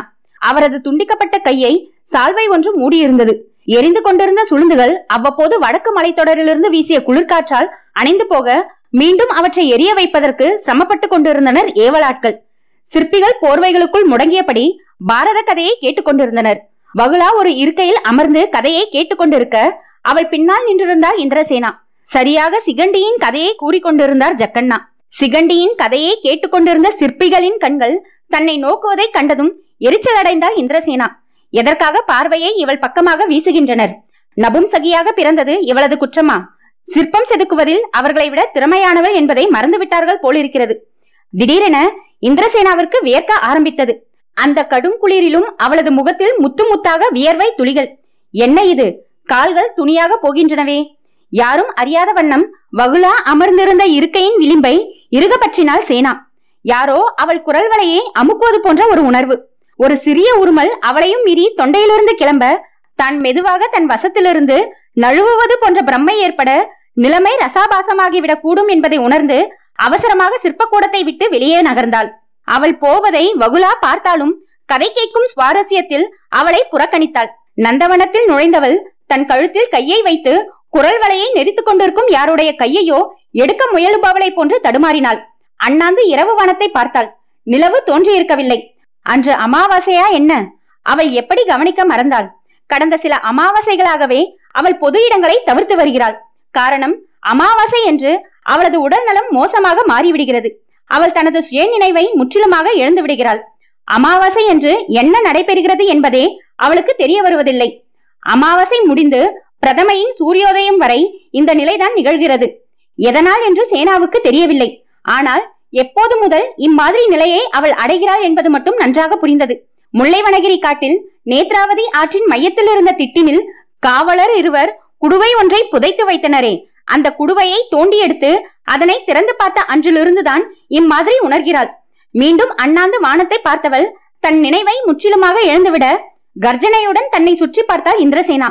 அருகில் இருந்த மாமரம் ஒன்றின் கீழ் விரைப்புடன் சென்று அமர்ந்தவள் தொடர்ந்து உரிமையபடி முன்பும் பின்புமாக ஆடத் தொடங்கினாள். நந்தவனத்தில் இருள் சூழ்ந்திருக்க அவள் அங்கு அமர்ந்திருந்தது யார் கண்களிலும் புலப்படவில்லை. தன் குதிரையை நந்தவனத்திற்கு வெளியே நிறுத்திய தேஜசன் ஸ்வேதமஹாலின் சிற்பக்கூடத்தை நோக்கி நடந்தான். கண்களை மூடியபடி முன்னும் பின்னுமாக ஆடி தொண்டையிலிருந்து உரிமையபடி அசைந்தாடி கொண்டிருந்த இந்திரசேனா திடுதிப்பென்று கண்களை திறந்து தன்னை சுற்றி பார்த்தாள். அவளது முகத்தில் உக்கிரம் அதிகரித்தது. கழுகினை போல் இப்புறமும் அப்புறமாக தலையை சுழற்றினாள். சிற்பக்கூடத்தை நோக்கி நடந்து சென்று கொண்டிருந்த தேஜசனின் உருவத்தை கண்டதும் நாக்கை துருத்தி பற்களை வெளிக்காட்டி கண்களை உருட்டினார் இந்திரசேனா. ஜக்கண்ணா கதை சொல்வதை ஆர்வத்துடன் கேட்டுக்கொண்டிருந்தான் தக்கண்ணா. அப்போது ஸ்வேத்தமாகளின் ஏவலாட்களில் ஒருவனான வில்வனன் தக்கண்ணாவை நோக்கி நடந்தான். கதை கேட்டுக்கொண்டிருந்தவனின் காதருகில் குனிந்து ஏதோ கிசுகிசுக்க தக்கண்ணா பரபரப்புடன் எழுந்து நடந்தான். ஸ்வேத்தமகாலுக்கும் சிற்பக்கூடத்திற்கும் இடையே உள்ள நந்தவனத்தில் குளிர்பனியை பொருட்படுத்தாமல் தேஜசன் தக்கண்ணாவிற்காக காத்திருந்தான். தக்கண்ணா அவனை நோக்கி விரைவாக சென்றான். ஐயா, நான் தான் தக்கண்ணா, சிற்பி ஜக்கண்ணாவின் மகன். தெரியும், நான் தான் உபதளபதி தேஜசன். அறிவேன் ஐயா, நம் இளவரசி வகுலாவின் வருங்கால கணவர் தக்கண்ணா கூற அவனை இடைமறித்தான் தேஜசன். வகுலா இல்லை தக்கண்ணா, வசந்திகா. உன்னை அரசியார் சாந்தலாதேவி காண விரும்புகிறார். உடனடியாக கிளம்பு, தேஜசன் உத்தரவிட்டான். அரசியாரா? இந்நேரத்திலா? தக்கண்ணா திகைத்தான். நல்ல காலம் எப்போது வேண்டுமானாலும் நம்மை நாடி வரும். இரவு பகல் என்பதெல்லாம் வளமான எதிர்காலத்திற்கு கிடையாது. எப்போது வேண்டுமானாலும் வாய்ப்புகள் நம்மை நாடி வரும். தக்கண்ணா திகைப்புடன் நின்றான். அரசியே தன்னை அழைக்கின்றாராமே. தயக்கத்துடன் நின்ற தக்கண்ணாவிற்கு தேஜசன் தைரியமளித்தான். தந்தை என்றும் பாராமல் அவர் செதுக்கிய சிற்பத்தில் தேரை இருந்தது என்று கூறிய உனது துணிவினை அரசியார் பாராட்ட விரும்புகின்றார். அதற்காகவே உன்னை கையோடு அழைத்து வர சொன்னார். பூரித்து போய் நின்றான் தக்கண்ணா. தன் புகழ் அரசியார் வரை எட்டிவிட்டதா என்ன? சற்று பொறுங்கள் ஐயா, நான் சென்று நல்ல உடைகளை அணிந்து வருகிறேன். தக்கண்ணா சிற்பக்கூடத்தை நோக்கி ஓடி சென்றான். இரவு பணி போர்வையாக விரிந்திருக்க அதை சற்றும் பொருட்படுத்தாமல் நந்தவனத்தின் புல்தரையில் உலாவினான் தேஜசன். ஒரு முறை திரும்பி ஸ்வேதமகாலை பார்த்தான். வசந்திகா உறங்க சென்றிருப்பாளோ, போய் பார்த்து வரலாமா? தனக்குள் சிந்தித்தான் தேஜசன். இப்போது இந்திரசேனாவினுள் ஒடுங்கியிருந்த தர்மாவதி முழுவதுமாக விழித்து கொண்டிருந்தாள். முல்லைவனகிரி பாறையின் அடியே குடுவையில் சிறைப்பட்டு கிடந்த தர்மாவதியின் ஆவியை இந்திரசேனா விடுவித்தது முதல் மீண்டும் அவள் தனது பழைய கணக்கை தீர்த்து முடிக்க தருணத்தை எதிர்பார்த்திருந்தாள். ராமானுஜரின் போதனையால் உக்கிரம் நீங்கி தான் விடுதலை பெறும் நாள் வரை குடுவையில் மோன நிலையில் காத்திருக்கத்தான் முடிவு செய்திருந்தாள். ஆனால் இந்திரசேனா தன்னை குடுவையில் இருந்து வெளிப்படுத்தியதும் அவளுள் பழைய வன்மம் மீண்டும் தலை தூக்கியது. வகுலாவின் மீது இறங்கிய போது மிகவும் உக்கிரத்துடன் விளங்கியவள் இப்போது இந்திரசேனாவினுள் இறங்கிய பிறகு அமாவாசை தினங்களில் மட்டுமே தன்னை வெளிப்படுத்தி கொண்டாள். அவள் கணவன் கீர்த்திசேனன் கொல்லப்பட்டது அமாவாசை தினம்தானே. உரிமையபடி இந்திரசேனா தேஜசன் நின்றிருந்த பக்கமாக நகர்ந்தாள். அவளுடைய லேசான உருமல் தேஜசனை நெருங்க பெரும் கர்ஜனையாக மாறியது. அந்த கர்ஜனை தேஜசனின் செவியில் எதிரொலிக்க திடுக்கிட்டு திரும்பி நோக்கினான். இருளில் தேஜசனுக்கு ஒன்றும் புலப்படவில்லை. ஆனால் அவனுக்கு ஒரு விசித்திர உணர்வு தோன்றியது. இருளில் யாரோ அவனை நோக்கி நகர்ந்து வருகிறார்கள். அப்போதுதான் துல்லியமாக ஒலித்த அந்த சதங்கையின் நாதத்தை கேட்டான். தேஜசனுக்கு இப்போதெல்லாம் பயம் தோன்றுவதே இல்லை. ஆறுயிர் நண்பன் விக்ராந்தன் தலக்காடு குடிலில் கொலை செய்யப்பட்ட பிறகு சிறிது காலம் அச்சத்துடன் வாழ்ந்த அவன் ராமானுஜர் வசந்திகாவை அந்த பிரம்ம ராட்சசியிடமிருந்து மீட்டெடுத்து அதனை குடுவையில் அடைத்தது முதலாக அவனுள் பயம் தொலைந்து போனது. குடுவை எங்கோ காட்டில் புதைக்கப்பட்டதை அவன் அறிவான். இனி தர்மாவதியின் ஆவி தன்னை ஒன்றும் செய்யாது என்கிற நம்பிக்கை தோன்ற பழைய ஆணவம், திமிர், அகங்காரம் எல்லாம் மீண்டும் அவனை ஆக்கிரமித்திருந்தன. ஆனால் அந்த குளிர்ந்த இரவில் ஸ்வேதமகாலின் நந்தவனத்தில் தக்கண்ணாவிற்காக காத்திருந்த போது வெகு தினங்களுக்கு பிறகு இழையாக ஓடிய அச்சத்தை உணர்ந்தான். தன்னையும் அறியாமல் நெற்றியில் வியர்வை அரும்பியிருப்பதை உணர்ந்து குழம்பி போனான். இரவின் இருளை ஊடுருவி பார்த்தான். யார் என்று அதட்டிதான் கேட்க நினைத்தான். ஆனால் அவனது கட்டையான குரல் நடுக்கமாக மாறி அவனுள்ளேயே ஒடுங்கியது. தன்னை சுற்றி மீண்டும் ஒரு முறை பார்த்தான். உடல் லேசாக நடுங்க தொடங்கியது. குளிரால் விடவிடக்கின்றதா அல்லது தன்னுள் எழுந்திருந்த அச்சம்தான் அவனை நடுங்க செய்கிறதா என்பது தெரியாமல் நின்றான். இனியும் அங்கே தனியாக நிற்காமல் சிற்பக்கூடத்தினுள் நுழைந்து விடலாமா என்று எண்ணிக்கொண்டிருந்த போது தன் பின்னங்கழுத்தில் சூடான மூச்சுக்காற்றை உணர்ந்தான். திடுக்கிட்டு திரும்ப எத்தனித்த அவன் தோளில் ஒரு கை படர்ந்தது. அந்த கையை தேஜசன் பற்ற நினைப்பதற்குள் அந்த கை அவன் கழுத்தை சுற்றி வளைத்தது. யாரது என்று அவன் அலற சரியாக வில்வனன் தீப்பந்தத்தை ஏந்தியபடி வர அதன் ஒளியில் இளவரசி வகுலா தேஜசனை நோக்கி வந்தாள். தேஜசரா, இந்த இரவு வேளையில் ஸ்வேதமகாலுக்கு வந்திருக்கின்றீரே, என்ன ஆச்சரியம்! வசீகர புன்னகையுடன் அவன் முன்பாக நின்றாள். ஆனால் காதல் புரியும் மனநிலையிலா தேஜசன் இருந்தான்? சற்று முன்னர் கிடைத்திருந்த மர்மமான அனுபவத்தினால் மிரண்டு போயிருந்த அவன் தன் தோளில் அந்த கை பதிந்திருந்த இடத்தை தடவி பார்த்தான். இப்போது அந்த கை காணப்படவில்லை. பிடரியில் உணர்ந்த மூச்சு காற்றும் உரைக்கவில்லை. மிரட்சியுடன் ஒரு முறை திரும்பி இருளை பார்த்தவன் மீண்டும் வகுலாவை நோக்கிய போது அதில் சற்றே நிம்மதி பரவியிருந்தது. இந்த குளிரிலும் தங்களுக்கு ஏன் வேர்த்திருக்கிறது? தேஜசனின் மிரட்சியை இளவரசி கவனித்து விட்டாள். அவள் கேள்வியை அசட்டை செய்தான் தேஜசன். பயம் மறைந்து மெதுவாக அவனுள் காதல் உணர்வுகள் தலை தூக்கின. வசந்திகாவின் அழகிய முகத்தை கண்டதும் பழைய நிலையை அடைந்தான். வசந்திகா, உன் தெய்வங்களை மாற்றிக்கொண்டது போல வேறு எவற்றையெல்லாம் மாற்றிக் கொண்டிருக்கின்றாய்? குறும்புடன் கேட்டான் தேஜசன். வேறு என்ன மாற்றத்தை கூறுகின்றீர் தேஜசரே? உனக்கு நினைவில் உள்ளதா வசந்திகா, உன் தந்தை உன்னை எனக்கு மனம் செய்து தருவதாக வாக்களித்து உள்ளதை மறந்துவிட்டாயா? நினைவில் உள்ளது தேஜசரே. வசந்திகாவாக இருந்த நான் இன்று வகுலாவாக மாறிவிட்டேன். என்னை வகுலாவாகவே ஏற்று வகுலாவாகவே இருப்பதற்கு சம்மதித்தால் எனக்கு பிரச்சனை இல்லை. ஆனால் என்னை வகுலாவாக ஏற்பதற்கு நீங்கள் தயங்குவது போல் உள்ளதே. வகுலாவை மணக்க எனக்கு ஆட்சேபனை இல்லை. வகுலாவாக நீ என்றும் இருக்கலாம் தேஜசன் உற்சாகத்துடன் சொல்ல, வகுலா அவனை நாணத்துடன் ஏறிட்டாள். பிறகென்ன தேஜசரே, என் தந்தை நாள் குறிக்கட்டும், சமணமும் வைணவமும் இணையட்டும். வகுலா கூற ஹொய்சாலா சிம்மாசனம் தன்னை நோக்கி நகர்ந்து வருவதை போன்ற உணர்வு தேஜசனுக்கு ஏற்பட உவகையுடன் அவள் கையை பற்றினான். சரியாக தன்னை அலங்கரித்துக் கொண்டு அவர்களை நோக்கி வந்தான் தக்கண்ணா. போகலாமா தக்கண்ணா? தேஜசன் கேட்க தக்கண்ணா தலையசைத்தான். இந்நேரத்தில் சிற்பக்கூடத்தை விட்டு எங்கே செல்கிறீர்கள் தக்கண்ணா? வியப்புடன் கேட்டாள் வகுலா. மகாராணி சாந்தலா தேவியார் என்னை பார்க்க வேண்டுமாம். பட்டாடையில் தன்னை நேர்த்தியாக அலங்கரித்துக் கொண்டிருந்த தக்கண்ணா சொன்னான். மனதினுள் துணுக்குற்றாள் வகுலா. இருப்பினும் வெளியே அதனை காட்டிக்கொள்ளாமல் போலியாக சிரித்தாள். தக்கண்ணா, உங்களது நாடி சக்கரம் மிக வேகமாக சுழல்வது போன்று உள்ளதே. தந்தையை மிஞ்சிவிட்டீர். இன்னும் நீர் சிற்பம் எதையும் செதுக்கியதாக தெரியவில்லை. அதற்குள் பேரரசி சாந்தலாவின் கடைக்கன் பார்வை தங்கள் மீது பதிந்து விட்டதாக தெரிகிறதே. கேலியுடன் கூறியவள் ஸ்வேத மகாலை நோக்கி நடந்தாள். தக்கண்ணாவை அழைத்துக் கொண்டு தனது குதிரையை நோக்கி சென்றான் தேஜசன். இந்திரசேனா மரம் ஒன்றின் மறைவில் இருந்து வெளிப்பட்டாள். குதிரையில் ஏறி தேஜசன் சென்ற திசையில் வெறியுடன் பார்த்தாள். பிறகு ஸ்வேத மகாலின் பக்கமாக வகுலாவின் உபயோகத்திற்காக நிறுத்தப்பட்டிருந்த ரதத்தை கண்டாள். அவள் லாயத்தை நோக்கி நடக்க ரதத்தில் பூட்டப்பட்டிருந்த குதிரை மிரண்டு விழிகளால் சேனாவை பார்த்தது. குதிரை கணக்க அதை லட்சியம் செய்யாமல் ரதத்திலிருந்து குதிரையை அவிழ்த்து அதன் மீது தாவி ஏறினாள். தன் கால்களால் அதன் விலாவினை உதைக்க குதிரை தேஜசன் சென்றிருந்த திசையில் பாய்ந்தது. அந்தப்புறம் திரும்பிய இளவரசி வகுலா சேடி ஒருத்தி நீட்டிய பால் குவளையை கையில் எடுத்தாள். இந்திரசேனா எங்கே? தாதியை வகுலா கேட்டாள். இன்னும் சிற்பக்கூடத்திலிருந்து வரவில்லை அம்மா. இல்லையே, ஜக்கண்ணா கதை சொல்லிக் கொண்டிருந்த போது இந்திரசேனா வெளியேறுவதை இவள் பார்த்தாளே. இந்திரசேனா எங்கே சென்றாள்? தனக்குள் கேட்டுக்கொண்டிருந்தாள் வகுலா.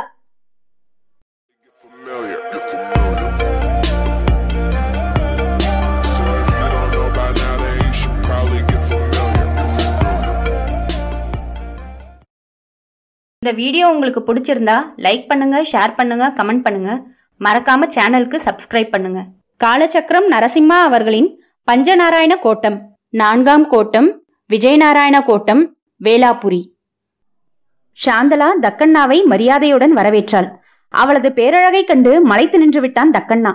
சாந்தலா அவனை அமர சொல்லியும் அவளது வேண்டுகோள் கருத்தில் பதியாமல் அரசியையே வெறித்து பார்த்தபடி நின்றான் தக்கண்ணா. தேஜசன் அழைத்ததும் தான் தன் நிலையை உணர்ந்தான். மன்னிக்க வேண்டும் அரசியாரே, என்னுள் குடிக்கொண்டிருக்கும் கலையார்வம் தங்களை கண்டதும் விழித்துக்கொண்டு என்னை ஸ்தம்பித்து போக செய்துவிட்டது. இம்மாதிரி பேரழகை பூலோகத்தில் நான் இதுவரை வேறு யாரிடமும் கண்டதில்லை. தன்னை மறந்து தக்கண்ணா பேச சாந்தலாவுக்கு உச்சி குளிர்ந்து போனது. பூலோகத்தை தவிர வேறு எந்தெந்த லோகங்களுக்கெல்லாம் சென்று வந்துள்ளீர் நையாண்டி செய்தால் சாந்தலா. கவிஞர்களும் சிற்பிகளும் தங்களது கற்பனை வளத்தால் 7 உலகங்களையுமே சுற்றி வருவார்கள். அவ்வாறு வரும்போது பல அப்சரஸ்களையும் தேவ மங்கைகளையும் நான் கண்டிருக்கின்றேன். அனைவருமே உங்களுக்கு தோழியாக திகழக்கூட அருகதை அற்றவர்கள். அவனது அலங்கார சொற்கள் சாந்தலாவை சந்தோஷப்படுத்தின. தக்கண்ணாவை கண்களால் அளவெடுத்தாள். இவளுடைய கனவு உலகத்தை சிருஷ்டிக்க போகும் சிற்பி இவன்தான். அழகும் எவ்வனமும் இவனிடம் நிரம்பி காணப்படுகின்றன. கல்லுக்குள் தேர இருப்பதை எவ்வாறு அறிந்தாய் தக்கண்ணா? உண்மையான வியப்புடன் கேட்டாள் சாந்தலா. சிப்பிக்குள் முத்து, தேங்காயினுள் இளநீர், மனதினுள் எண்ணம் போன்று கல்லுக்குள் தேரை இருக்கக்கூடும் அரசியாரே, தக்கண்ணா கூறினான். எப்போதோ தேரையிட்ட முட்டைகள் மண்ணில் இறுகி பாறையாக கடினமாக உருவெடுத்தாலும் கூட அதற்குள் வளரும் தன்மை கொண்டது தேரை. தேரையுள்ள பாறையில் ஈரப்பதம் எப்போதும் இருக்கும். அதை வைத்தே பெருமாளின் மூர்த்தத்தினுள் அது இருப்பதை அறிந்தேன் தக்கண்ணா விளக்கினான். உனது தந்தை தனது கையை துண்டித்துக் கொள்வார் என்பது அறிந்தும் உண்மையை உலகிற்கு எடுத்துரைத்த உன்னை பாராட்ட தோன்றுகிறது. சாந்தலா மெதுவாக தன் வலையை விரித்தாள். அரசியாரே, என் தாயை கர்ப்பவதியாக கைவிட்ட என் தந்தையின் குற்ற உணர்வே அவரை அப்படி செய்ய தூண்டி இருக்க கூடும். தொழில் மற்றும் திறமை என்று வரும்போது தந்தை தனையன் என்கிற பேச்சுக்கே இடமில்லை தக்கண்ணா சொன்னான். கலை என்று வரும்போது கணவன் மனைவி என்கிற பேச்சுக்கு கூட தான் இடமில்லை. மனதிற்குள் நினைத்த சாந்தலா மெல்ல சிரித்து கொண்டாள். புரிந்தது தக்கண்ணா, அதனால் தான் உன்னை இங்கே வரவழைத்திருக்கிறேன் சாந்தலா கூற அவளை வியப்புடன் பார்த்தான் தக்கண்ணா. முக்கியமான எதை பற்றியோ தன்னிடம் தெரிவிக்கப் போகிறாள் என்பது விளங்க தேஜசனை ஒரு முறை பார்த்த தக்கண்ணா மீண்டும் முழுகவனத்துடன் சாந்தலாவை நோக்கினான். தேஜசன் தான் முதலில் விவகாரத்தை துவக்கினான். தக்கண்ணா, மன்னர் பஞ்சநாராயண கோவில்களை எழுப்பி வருவது நம் அனைவருக்கும் தெரிந்த விஷயம். அரசியார் மன்னனை பின்பற்றி வைணவத்தை ஏற்காமல் சமண சமயத்தையே இன்னும் கடைபிடித்து வருவதை நீ அறிவாய் அல்லவா? தக்கண்ணா தலையசைத்தான். எதற்காக தலையை சுற்றி நாசியை தொட முயல்கின்றீர் தேஜசரே? நானே தக்கண்ணாவிற்கு புரிய வைக்கிறேன். சாந்தலா தக்கண்ணாவை தனது கிறங்கும் கண்களால் பார்த்தாள். தக்கண்ணா, வைணவர், சைவர், சமணர் என்று பல்வேறு சமயத்தவர் வாழும் பொய்ச்சாலத்தில் வைணவத்துக்கு மட்டும் பிரத்யேகமாக கோவில்களை எழுப்புவதில் எனக்கு உடன்பாடில்லை. அதுவும் வேளாபுர சமண பசடியை இடித்து தள்ளி அந்த இடத்தில் விஷ்ணுவிற்கு கோவிலை எழுப்புகின்றார் மன்னர். அதில் குடிக்கொண்டிருக்கும் துறவிகளின் கதி என்ன? அவர்கள் எங்கே போவார்கள்? சாந்தலாவின் முகம் வருத்தமுற அதை கண்ட தக்கண்ணாவின் முகம் இலகியது. வருத்தப்பட வேண்டிய முகமா இது? இந்த முகத்தை மூலியமாக வைத்து நடன மங்கைகளின் சிற்பங்களை வடிக்கலாமே. தக்கண்ணா மனதினுள் நினைத்து கொண்டான். சவடி கந்தவாரா என்கிற சமண பசடியை சிரவணத்தின் சந்திரகிரி மலையில் எழுப்ப போகிறேன். அதே சமயம் துவார சமுத்திரத்தில் உள்ள சைவர்களுக்கும் சாந்தலேஸ்வர ஆலயம் ஒன்றை எழுப்ப தீர்மானித்திருக்கிறேன். அதற்கு சைவர்களின் தலைவர் கேதமாலாவும் இசைவு தெரிவித்துள்ளார். நான் எழுப்ப உள்ள சமண பசடிக்கும் சிவாலயத்திற்குமான சிற்ப பணிகளை உன்னிடம்தான் தரப்போகிறேன். நீதான் எனது தலைமை சிற்பி. கீழ்கண்களா சாந்தலா அவனை நோட்டமிட தக்கண்ணா அதிர்ந்து போய் நின்றான். நானா? கையிழந்த என் தந்தைக்கு உதவியாக நான் வேளாபுர கோவில் சிற்பங்களை செய்ய உள்ளேன் மகாராணி, தக்கண்ணா சொல்ல சாந்தலா வழக்கமான தனது சொக்க வைக்கும் சிரிப்பை உதிர்த்தாள். தந்தைக்கு உதவியாகவா? கல்லினுள் தேரை இருப்பதை கூட அறியாத அவரல்லவோ உனக்கு உதவியாளராக இருக்க வேண்டும். நீதான் எனது தலைமை சிற்பி. வேண்டுமானால் உன் தந்தையை உனக்கு உதவியாக வைத்துக்கொள். எனக்கு ஆட்சேபனை இல்லை. எனது பசடி மற்றும் சாந்தலேஸ்வரர் ஆலய சிற்பங்கள் உலக புகழ் பெற வேண்டும். வேளாபுர சிற்பங்கள் துவார சமுத்திரா கோவிலின் சிற்பங்கள் முன்பாக எடுபடாமல் போக வேண்டும். சாந்தலா குரலில் உறுதி பளிச்சிட்டது. தக்கண்ணா தயங்கினான். கையை துண்டித்து கொண்ட ஜக்கண்ணா சிற்ப பணிக்கு இவனை தான் முழுவதுமாக நம்பிக்கொண்டிருக்கின்றார். தனது பணியையே கடைபிடிக்கும் தன் மகன் தக்கண்ணா சிறப்பாக கோவிலை அமைத்து தருவான் என்று விஷ்ணுவர்தனிடம் ஜக்கண்ணா நம்பிக்கை தருவதை இவனே தன் செவிகளால் கேட்டிருந்தான். இப்போது தந்தையை நட்டாற்றில் விட்டுவிட்டு அரசியாரின் திருப்பணிகளுக்கு தலைமை சிற்பியாக எப்படி விளங்க முடியும்? அதே சமயம் தனது திறமைக்கு சவால் விடும் வகையில் மாபெரும் பணியை தங்க தாம்பாளத்தில் வைத்து இவன் முன்பாக நீட்டுகிறாள் சாந்தலா. அதை மறுப்பதற்கும் மனம் இடம் தரவில்லை. அரசியாரே, என்னால் ஒரு முடிவுக்கும் வர இயலவில்லை. தந்தையின் மனதையும் புண்படுத்த விருப்பமில்லை. அதே சமயம் உங்கள் கோரிக்கையையும் நிராகரிக்க மனமில்லை. என்ன செய்வேன்? தக்கண்ணாவின் முகம் பரிதாபகரமாக விளங்கியது. சாந்தலா புன்னகைத்தாள். இதில் குழம்புவதற்கு அவசியமில்லை தக்கண்ணா. என் மகள் வகுலாவை நீ கண்டிருக்கிறாய் அல்லவா? பார்த்திருக்கிறேன் மகாராணி. நான் அழகா? என் மகள் அழகா? சட்டென்று சாந்தலா கேட்டுவிட பதில் கூற முடியாமல் திணறினான் தக்கண்ணா. மிகவும் கடினமான கேள்வி. தக்கண்ணா என்ன பதில் தரப்போகிறானோ பார்க்கலாம் பரிகாசத்துடன் சிரித்தான் தேஜசன். தனது நாவை வாயினுள் சுழற்றியபடி பொங்கி வந்த சிரிப்பை அடக்கிய வண்ணம் தக்கண்ணாவின் பதிலுக்காக காத்திருந்தாள் சாந்தலா. ஒரு கணம் என்ன பதில் கூறுவது என்று மலைத்த தக்கண்ணா பிறகு மனதில் பட்டதை துணிவுடன் சொன்னான். மகாராணி, சூரியோதயம் அழகா, சந்திரோதயம் அழகா? கதிரவனின் உதயமும் மறைவும் பாராத கண்கள் உண்டா? சூரியனின் ஒளி நமக்கு இதத்தை அளித்து ஜீவராசிகளின் வாழ்வை நடத்தி செல்கிறது. அதுபோலதான் உங்கள் அழகு கண்களுக்கு இதத்தை தந்து எம்மை போன்ற சிற்பிகளையும் கவிஞர்களையும் வழி நடத்தி செல்கிறது. சூரியனிடமிருந்து ஒளியை பெற்று அந்த ஒளியை குளிர்ச்சியாக பூமியின் மீது பொழிகிறது சந்திரன். கவிஞர்கள் சந்திரனை புகழ்ந்து பாடினாலும் அதன் ஒளி சூரியனிடம் கடன் பெற்றதுதானே. உங்கள் மகளின் அழகும் தங்களிடம் இருந்து உருவானதுதானே. அவரது அழகுக்கு மூலம் தங்களது அழகுதானே. எனவே தாங்கள் தான் அழகு என்று என்னால் உறுதியுடன் கூற முடியும். சாந்தலா மலைத்து போனாள். இம்மாதிரி பதிலை இதுவரை யாருமே அவளுக்கு தந்ததில்லை. வசந்திகாவின் அழகை குறைத்தும் கூறாமல் இவளே பேரழகி என்பதை சூட்சமத்துடன் கூறிவிட்டானே. இதே கேள்வியை தேஜசனிடம் கூட கேட்டிருக்கிறாள். இருவருமே பேரழகு என்று கூறி அவன் நழுவி விட்டிருந்தான். தக்கண்ணாவை சரியான முறையில் உபயோகப்படுத்திக் கொண்டால் இவளுடைய எதிர்கால திட்டங்களுக்கு பயன்படுவான் சாந்தலா நினைத்து கொண்டாள். ஆம் தக்கண்ணா, சரியாக சொன்னீர். ஆனால் சந்திரன் இப்போதெல்லாம் சூரிய ஒளியை வாங்க மறுப்பதை அறிவீர் அல்லவா? தன் மகள் வகுலா தன் பிடியில் இல்லாமல் மன்னன் விஷ்ணுவர்தனனுடன் வைணவத்தை ஏற்று ஸ்வேத மகாலில் தனியாக வசித்து வருவதை சுட்டிக்காட்டினாள் சாந்தலா. தெரியும் என்பதாக தக்கண்ணா தலையாட்டினான். ஒரு சிறு பெண்ணுக்கு தாயின் அரவணைப்பு மிகவும் தேவை தக்கண்ணா. அதை பொருட்படுத்தாமல் என்னை விட்டு போகும் நெஞ்சுரம் என் மகளுக்கு இருக்கும்போது வளர்ந்த ஆண்மகனாகிய நீ துணிந்து உன் தந்தையை விட்டு வர தயங்குவது விந்தையளிப்பதாக உள்ளது. தன் கையை வெட்டி கொண்டவர் உனது வருங்கால வளத்தையும் அல்லவா வெட்டி தள்ளி இருக்கின்றார். மனதினுள் தன் கையை துண்டிக்க வைத்த உன் மீது வன்மம் கொண்டிருக்கிறாரோ என என்ன தோன்றுகிறது. உன் திறமையை வீணாக்கி உன்னை தன் கட்டுப்பாட்டினுள் முழுமையாக வைத்து உலக புகழ்பெற்ற சிற்பியாக நீ விளங்குவதை தடுக்க வேண்டும் என்கிற எண்ணத்துடன் அவர் செயல்படுகின்றாரோ என நினைக்க தோன்றுகிறது. உன் நலனில் அக்கறை உள்ளவராக இருந்தால் உன்னை தன் உதவியாளன் என்று கூறுவதற்கு பதிலாக மன்னரிடம் என் மகனை தலைமை சிற்பியாக அறிவியுங்கள் என்றல்லவோ கூறியிருக்க வேண்டும். தக்கண்ணாவின் இதயத்தில் நஞ்சை கலந்தால் சாந்தலா. முகஸ்துதி செய்பவர்கள் சொல்வதை கேட்பது என்பது இயற்கையாகவே மனித சுபாவம். அதிலும் ஒரு பெண் தன்னை உயர்த்தி பேசும்போது ஆண் என்பவன் தன்னை ஒரு ஒப்பற்ற திறமைசாலியாக நினைத்து அவள் கூறுவதை அப்படியே ஏற்கின்றான்.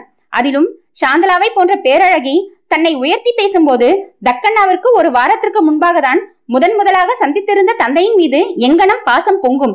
சாந்தலா தன் கடைசி பிரம்மாஸ்திரத்தை பிரயோகித்தாள். விருப்பம் இல்லை என்றால் விட்டுவிடு தக்கண்ணா. தந்தை மகனை பிரித்த பொல்லாப்பு எனக்கு தேவையில்லை. நீ உன் தந்தைக்கு உதவியாகவே இரு. நான் வேறு சிற்பியை பார்த்துக் கொள்கிறேன். இனி உனக்கு என்னிடம் வேலை இல்லை என்பது போல சாந்தலா எழுந்து நிற்க தக்கண்ணா பதைபதைத்தான். நான் சம்மதிக்கிறேன் மகாராணி. நீங்கள் எழுப்பும் சிவாலயத்திற்கும் பசடிக்கும் நான் தலைமை சிற்பியாக இருக்க சம்மதிக்கிறேன். தக்கண்ணா கூற தேஜசனை வெற்றி பார்வை பார்த்தாள் சாந்தலா. நல்லது தக்கண்ணா, துவார சமுத்திரத்தில் உனக்காக பெரிய சிற்பக்கூடம் ஒன்றை அமைக்கின்றேன். மன்னர் எழுப்பும் கோவிலில் மொத்தம் எத்தனை சிற்பங்கள் இடம்பெற போகின்றன? 555 சிற்பங்கள் செதுக்கப்பட உள்ளன மகாராணி. நாராயணன் என்பது 5 எழுத்து, ஜக்கண்ணா என்பது 5 எழுத்து, தலக்காடு என்பது 5 எழுத்து, வேளாபுரம் என்பதும் 5 எழுத்து, தொண்டனூர் என்பதும் 5 எழுத்து, வைஷ்ணவம் என்பதும் 5 எழுத்து. ஆக 5 என்னும் எண் வரும்படியாக 555 சிற்பங்களை செதுக்க போகின்றனர் தக்கண்ணா கூறினான். நாம் துவார சமுத்திரத்தில் எழுப்பவுள்ள சிவாலயத்தில் அதைவிட 2 சிற்பங்கள் அதிகமாக இருக்க வேண்டும். அது என்ன கணக்கு அரசியாரே? தேஜசன் வியந்தான். 557, எல்லா 5களும் கடைசியில் 7 தான் அடக்கம். என் பெயர் என்ன? சாந்தலா கேட்டாள். மகாராணி ஸ்ரீ சாந்தலா தேவி, தேஜசன் கூறினான். என் பெயரின் எழுத்து எண்ணிக்கையை கூட்டி பாருங்கள், 7 வரும். விஷம புன்னகையுடன் தேஜசனை பார்த்தாள் சாந்தலா.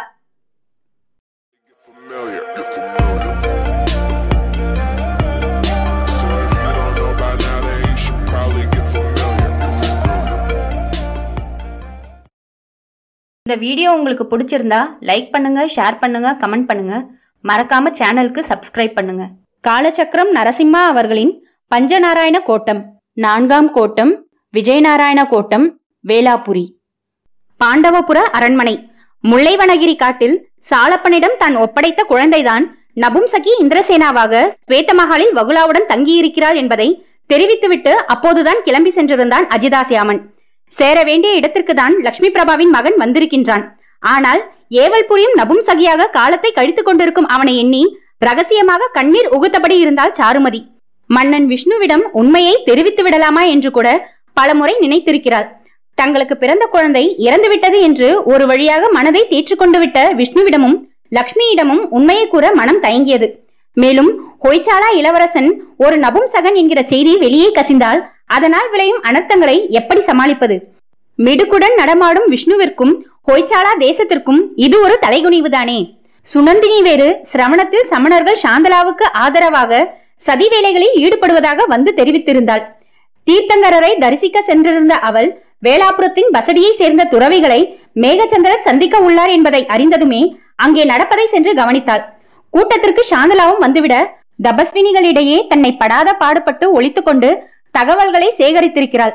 விஷ்ணுவிடம் எதை கூறுவது, எதை கூறாமல் இருப்பது யோசித்தபடி அமர்ந்திருந்த சாருமதியை நாடி ஓடி வந்திருந்தாள் கிருபாகரி. அக்கா, செய்தி தெரியுமா? நம் மன்னர் மீண்டும் தந்தையாக போகிறார். லட்சுமி பிரபா கர்ப்பம் தரித்திருப்பதாக மருத்துவர் கூறுகிறார். கிருபாகரி உற்சாகத்துடன் சொன்னாள். மன்னருக்கு தெரியுமா? கிருபாகரியின் சந்தோஷம் சாருமதியையும் தொற்றிக் கொண்டது. இல்லையக்கா, பிரதம அமைச்சர் பத்மநாப சூரியுடன் மன்னர் பேசிக் கொண்டிருக்கிறார். இனிமேல் தான் தகவலை கூற வேண்டும். கிருபாகரி கூற சாருமதி ஒரு முடிவுடன் எழுந்தாள். விஷ்ணுவிடம் பேசுவதற்கு ஒரு காரண காரியம் கிட்டியது. லட்சுமி பிரபா தாயாக போவதை அவனிடம் கூறிவிட்டு அப்படியே இன்னும் சில விஷயங்களையும் அவனிடம் பகிர்ந்து கொள்ள வேண்டும்.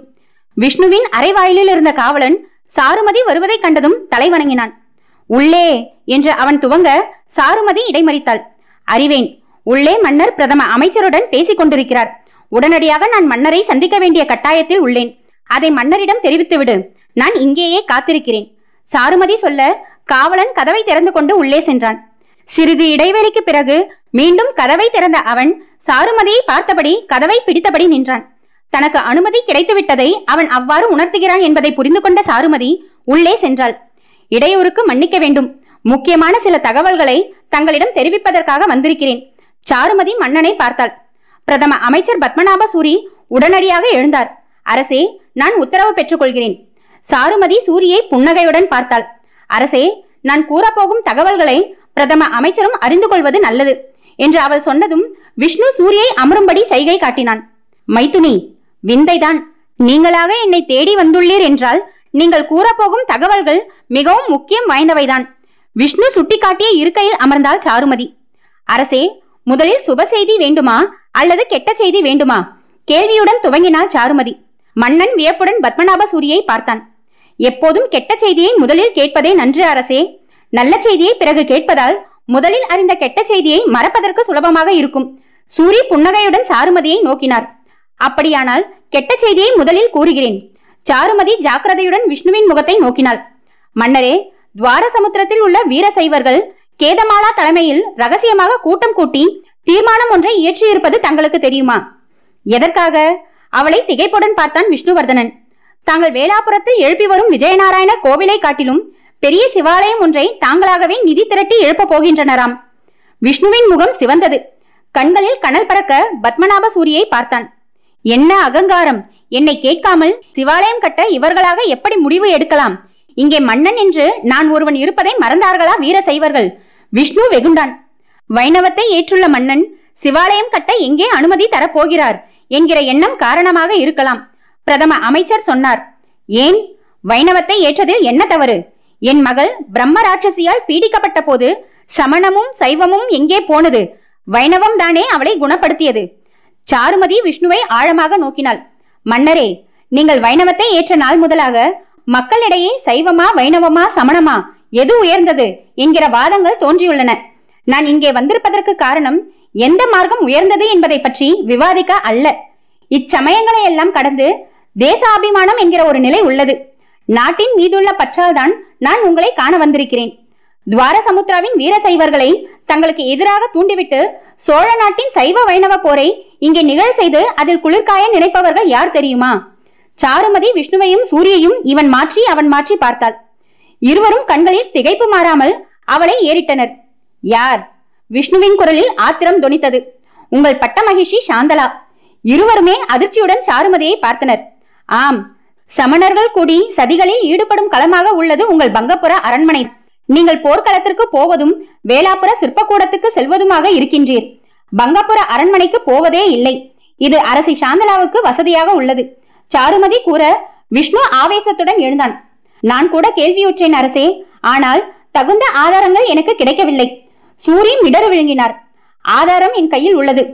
சுனந்தினி சிரவணம் சென்றிருந்த போது தர்ம சத்திரத்தில் நிகழ்ந்த கூட்டத்தை பற்றி விஷ்ணுவிடமும் சூரியிடமும் விவரித்தாள் சாருமதி. சாந்தலா வெறுப்பை உமிழ்ந்தான் விஷ்ணுவர்தனன். துவக்கம் முதலாகவே நான் அவளை வெறுத்தேன். சமண தலைமை பீடமும் என் தாயும் தான் அவளை என் மீது திணித்தனர். வேறு வழியின்றியே அவளுடன் நான் சேர்ந்து வாழ்ந்தேன். என் தாய் பெற்ற சத்தியம் என்னை கட்டி போட்டது. விரக்தியுடன் பேசினான் விஷ்ணு. சாருமதி அவனை சமாதானம் செய்தாள். அரசே, தாங்கள் அரசியாரை அறவே புறக்கணிப்பதால் தான் அவர் இம்மாதிரி சதி வேலைகளில் தன்னை ஈடுபடுத்திக் கொள்கிறார். அவரை உங்கள் கட்டுப்பாட்டில் வைத்து அவரது பெற்றோரின் பிடியிலிருந்து அரசியாரை விடுவிக்க வேண்டும். சாருமதி யோசனை தெரிவித்தாள். அவள் சமண தலைமைப்பிடம் தன் பின்னால் உள்ள தைரியத்தில் தான் இப்படி தன்னிச்சையுடன் செயல்படுகிறாள். விஷ்ணு கூற பிரதம அமைச்சர் அவனை தயக்கத்துடன் பார்த்தார். அரசே, அரசியாரின் செயல்பாடுகளை பற்றி நிறைய வதந்திகள் கிளம்பியுள்ளன. சமணர்களின் உதவியோடு வைணவராக மாறிய தங்களை பதவி இறக்கம் செய்து தங்கள் மகன் வல்லாளனை அரசனாக அறிவிக்க முயல்வதாக ஒரு வதந்தி என் காதில் விழுந்தது. இது வெறும் அவதூறாக இருக்கக்கூடும் என்பதாலேயே தங்கள் கவனத்திற்கு இவற்றை நான் கொண்டு வருவதில்லை. சாருமதிக்கு இன்னும் ஒரு யோசனை தோன்றியது. அரசே, தங்கள் பட்டத்து அரசியை பாண்டவபுர அரண்மனைக்கு அனுப்பிவிடுங்கள். அங்கே அவர் எங்கள் கண்காணிப்பில் இருக்கட்டும். விஷ்ணு தலையசைத்து மறுத்தான். லக்ஷ்மி இருக்கும் இடத்தில் சாந்தலாவை வைக்க கூடாது. லக்ஷ்மியின் மீது துவேஷம் கொண்டிருக்கிறாள். மன்னன் கூற உடனடியாக அந்த யோசனையை கைவிட்டாள் சாருமதி. என்ன செய்யலாம் பிரதம அமைச்சரே? உடனடியாக சாந்தலாவையும் அவளுடன் சதி செய்பவர்களையும் கைது செய்து விடலாமா? துவாரசமுத்திரத்தில் சிவாலயம் கட்டுவதற்கு தடை விதித்து விடலாமா? விஷ்ணுவர்தனன் கேட்க சூரியும் தலையை அசைத்து தன் ஆதரவை தெரிவித்தார். அப்படி செய்வதுதான் உத்தமம் அரசே. சாருமதி குறுக்கிட்டாள். அப்படி செய்ய வேண்டாம் அரசே. பிறகு சைவர்களும் சமணர்களும் ஒன்றாக வைணவர்கள் மீது போர் தொடுப்பார்கள். சோழ தேசத்தை போன்று கொய்சாலமும் சமய ரீதியாக பிளவுபடும். நம்மிடம் அடைக்கலம் பெற்றுள்ள ராமானுஜருக்கு நாமே பிரச்சனைகளை உருவாக்கிவிடக் கூடாது சாருமதி சொன்னாள். பிறகு என்ன செய்யலாம்? அவள் கூறுவதில் உள்ள நியாயத்தை உணர்ந்தான் விஷ்ணு. அவர்களது விரல்களை கொண்டே அவர்களது நேத்திரங்களை குத்தி கண்களை குருடாக்க வேண்டும். சிவாலயம் ஒன்றை கட்டுங்கள் என்று வீரசைவர்களை தூண்டிவிட்டது உங்கள் பட்டத்து அரசி. அவர் பசடியையும் சிவாலயத்தையும் எழுப்பி சமணர்களையும் சைவர்களையும் தன் சேலை முந்தானையில் பிணைக்க நினைக்கிறார். அவர் எண்ணத்தில் மண் விழ வேண்டும். தாங்களே துவாரசமுத்திரத்து வீரசைவர்களுக்கு சிவாலயமும் வேளாபுர சமணர்களுக்கு பசடியையும் கட்டி தந்துவிட்டால் கோவிலை ஆயுதமாக வைத்து தங்களுக்கு எதிராக கொந்தளிப்பை உண்டாக்க நினைக்கும் சமணர்களின் திட்டம் இதனால் எடுபடாமல் போய்விடும்.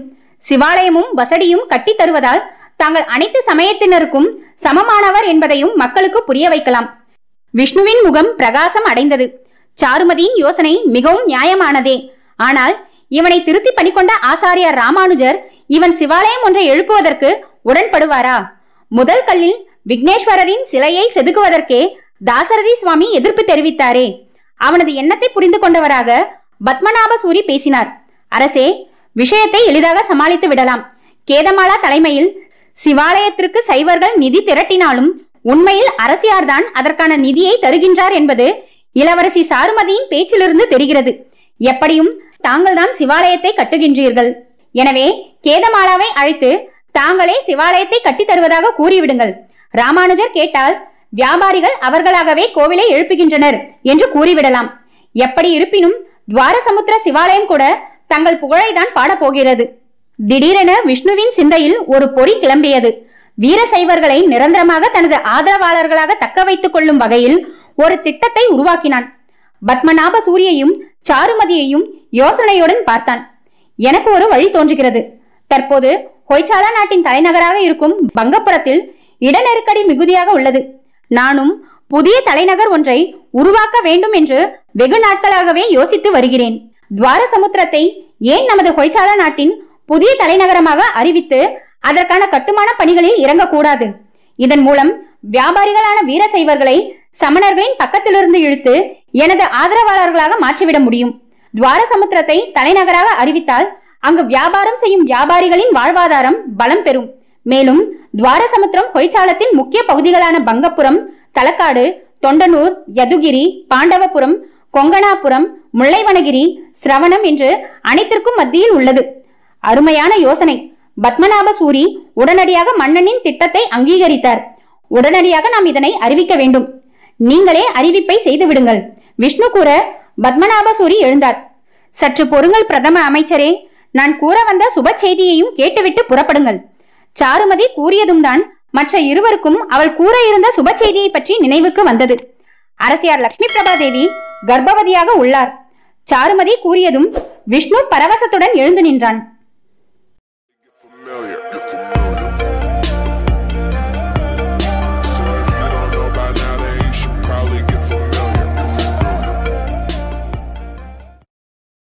இந்த வீடியோ உங்களுக்கு பிடிச்சிருந்தா லைக் பண்ணுங்க, ஷேர் பண்ணுங்க, கமெண்ட் பண்ணுங்க.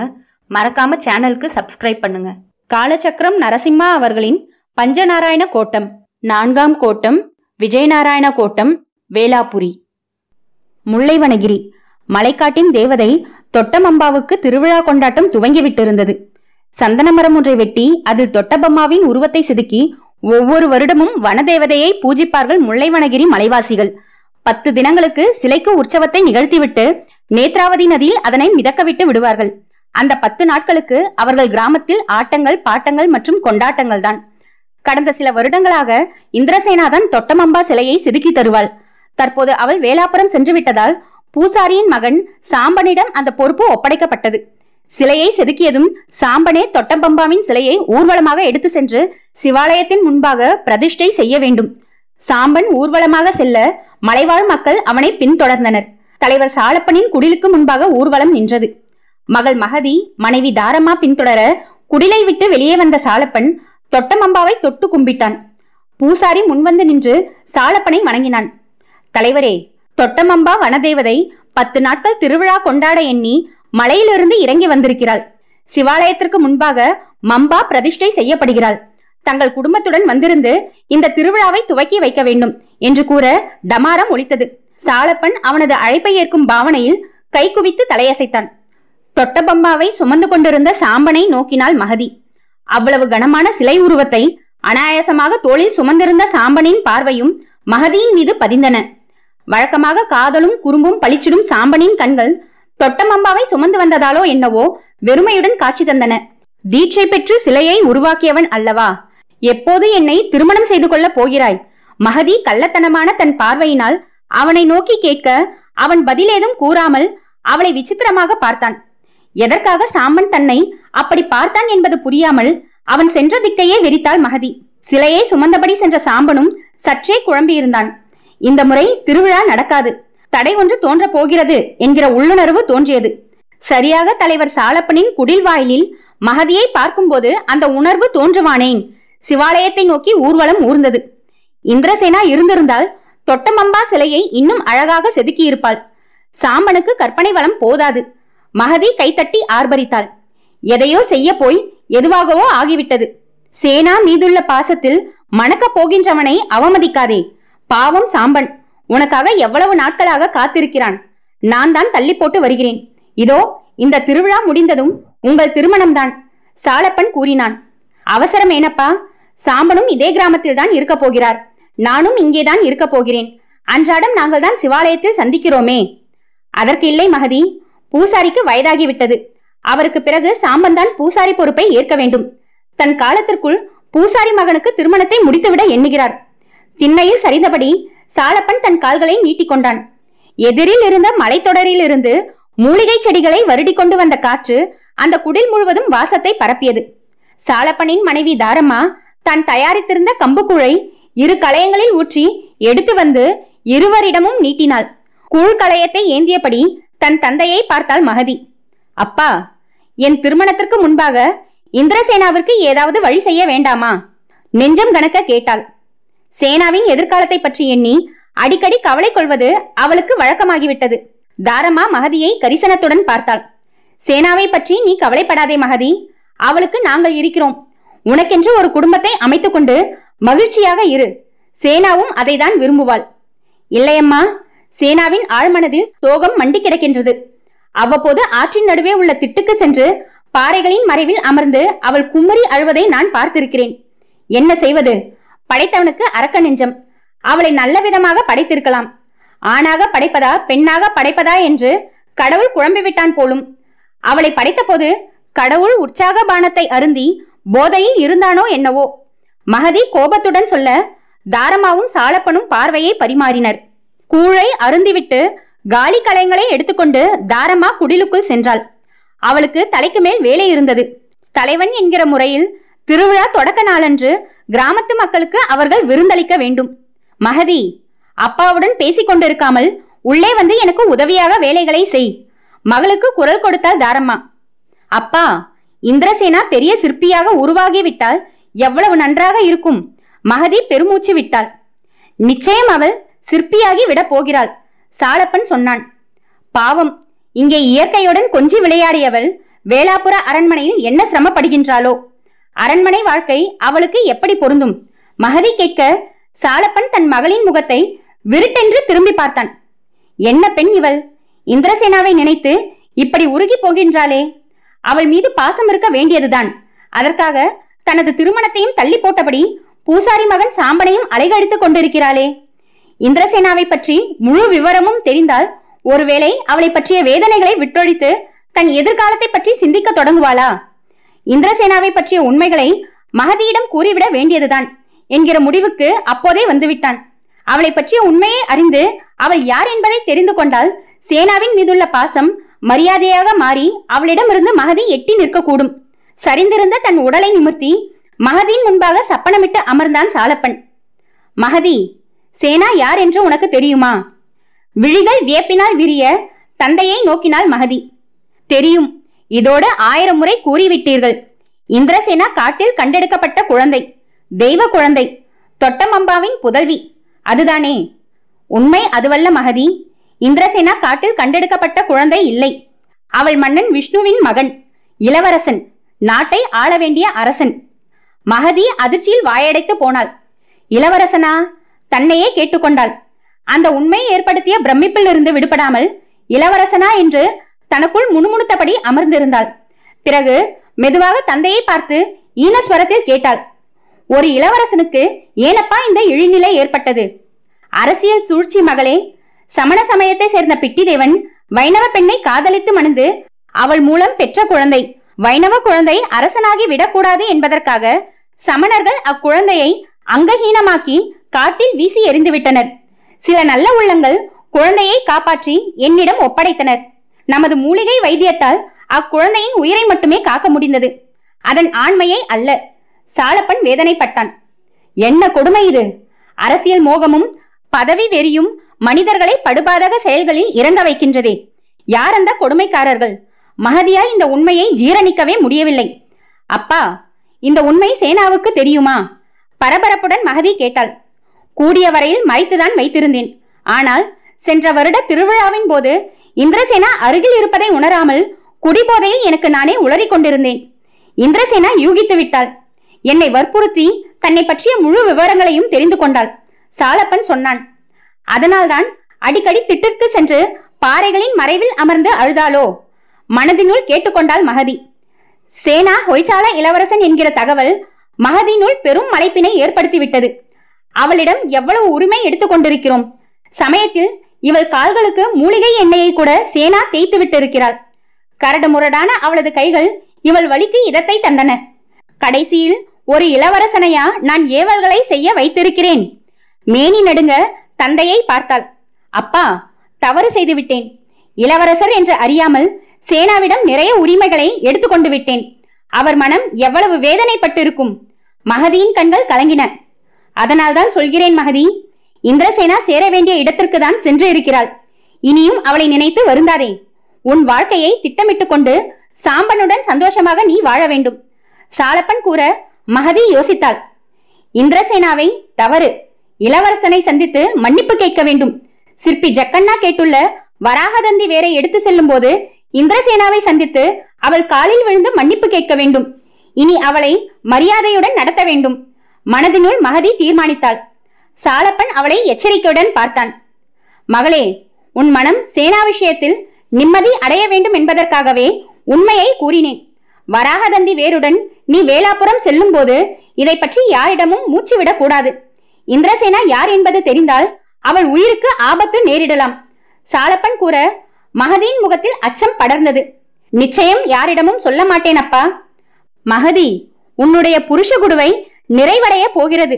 திருவிழா முடிந்ததும் உனக்கும் சாம்பனுக்கும் திருமணம் செய்ய போகிறேன். சாலப்பன் சொன்னான். முதலில் அதை செய்யுங்கள் என்று தாரமா உள்ளிருந்து குரல் தந்து அவன் சொன்னதை ஆமோதித்தாள். மகதி அமைதியுடன் தன் தந்தையை பார்க்க அவளது மௌனத்தை சம்மதமாக ஏற்றான் சாலப்பன். தொட்டமம்பா திருவிழாவின் போது ஒவ்வொரு வருடமும் அரசமர வேரை கொண்டு குடுவை ஒன்றை செய்து அதில் வேப்பமர பாலை ஊற்றி தொட்டமம்பாவுக்கு அபிஷேகம் செய்வார்கள். அரசமரம் ஆண்மரம், வேப்பமரம் பெண்மரம். இந்த குடுவையினால் அபிஷேகம் செய்த பிறகு திருவிழா முடிந்ததும் அந்த குடுவையை மனமாகாத கன்னி பெண்ணுக்கு தந்து விடுவார்கள். அந்த பெண் நேத்ராவதி ஆற்றில் கிடைக்கும் கூழாங்கற்களை அந்த குடுவையில் தினமும் போட வேண்டும். சரியாக 108 நாட்கள் நிறைவடைவதற்குள் அந்த கன்னி பெண்ணுக்கு திருமணம் நிச்சயமாகிவிடும். முல்லைவனகிரி வாசிகளின் இந்த நம்பிக்கை என்றுமே பொய்த்து போனதில்லை. சென்ற திருவிழாவின் போது பூசாரி மகதியிடம் அந்த வருடத்து அபிஷேக குடுவையை தர மகதியும் தினமும் கூழாங்கற்களை அதில் போட்டு வந்தாள்.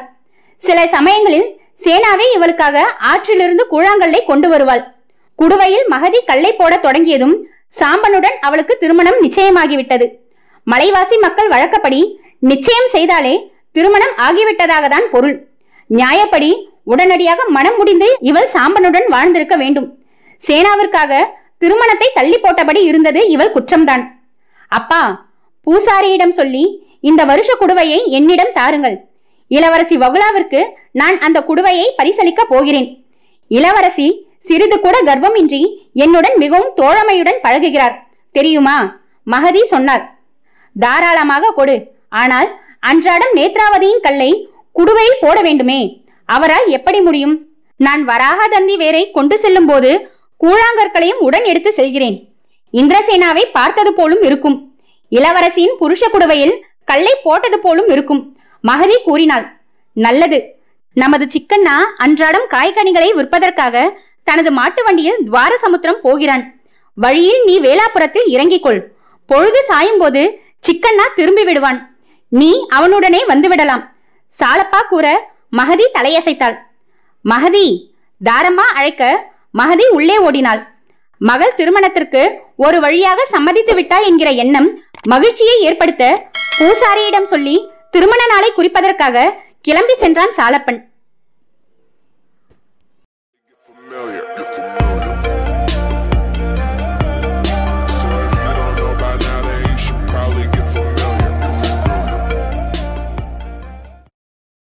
இந்த வீடியோ உங்களுக்கு பிடிச்சிருந்தா லைக் பண்ணுங்க, ஷேர் பண்ணுங்க, கமெண்ட் பண்ணுங்க.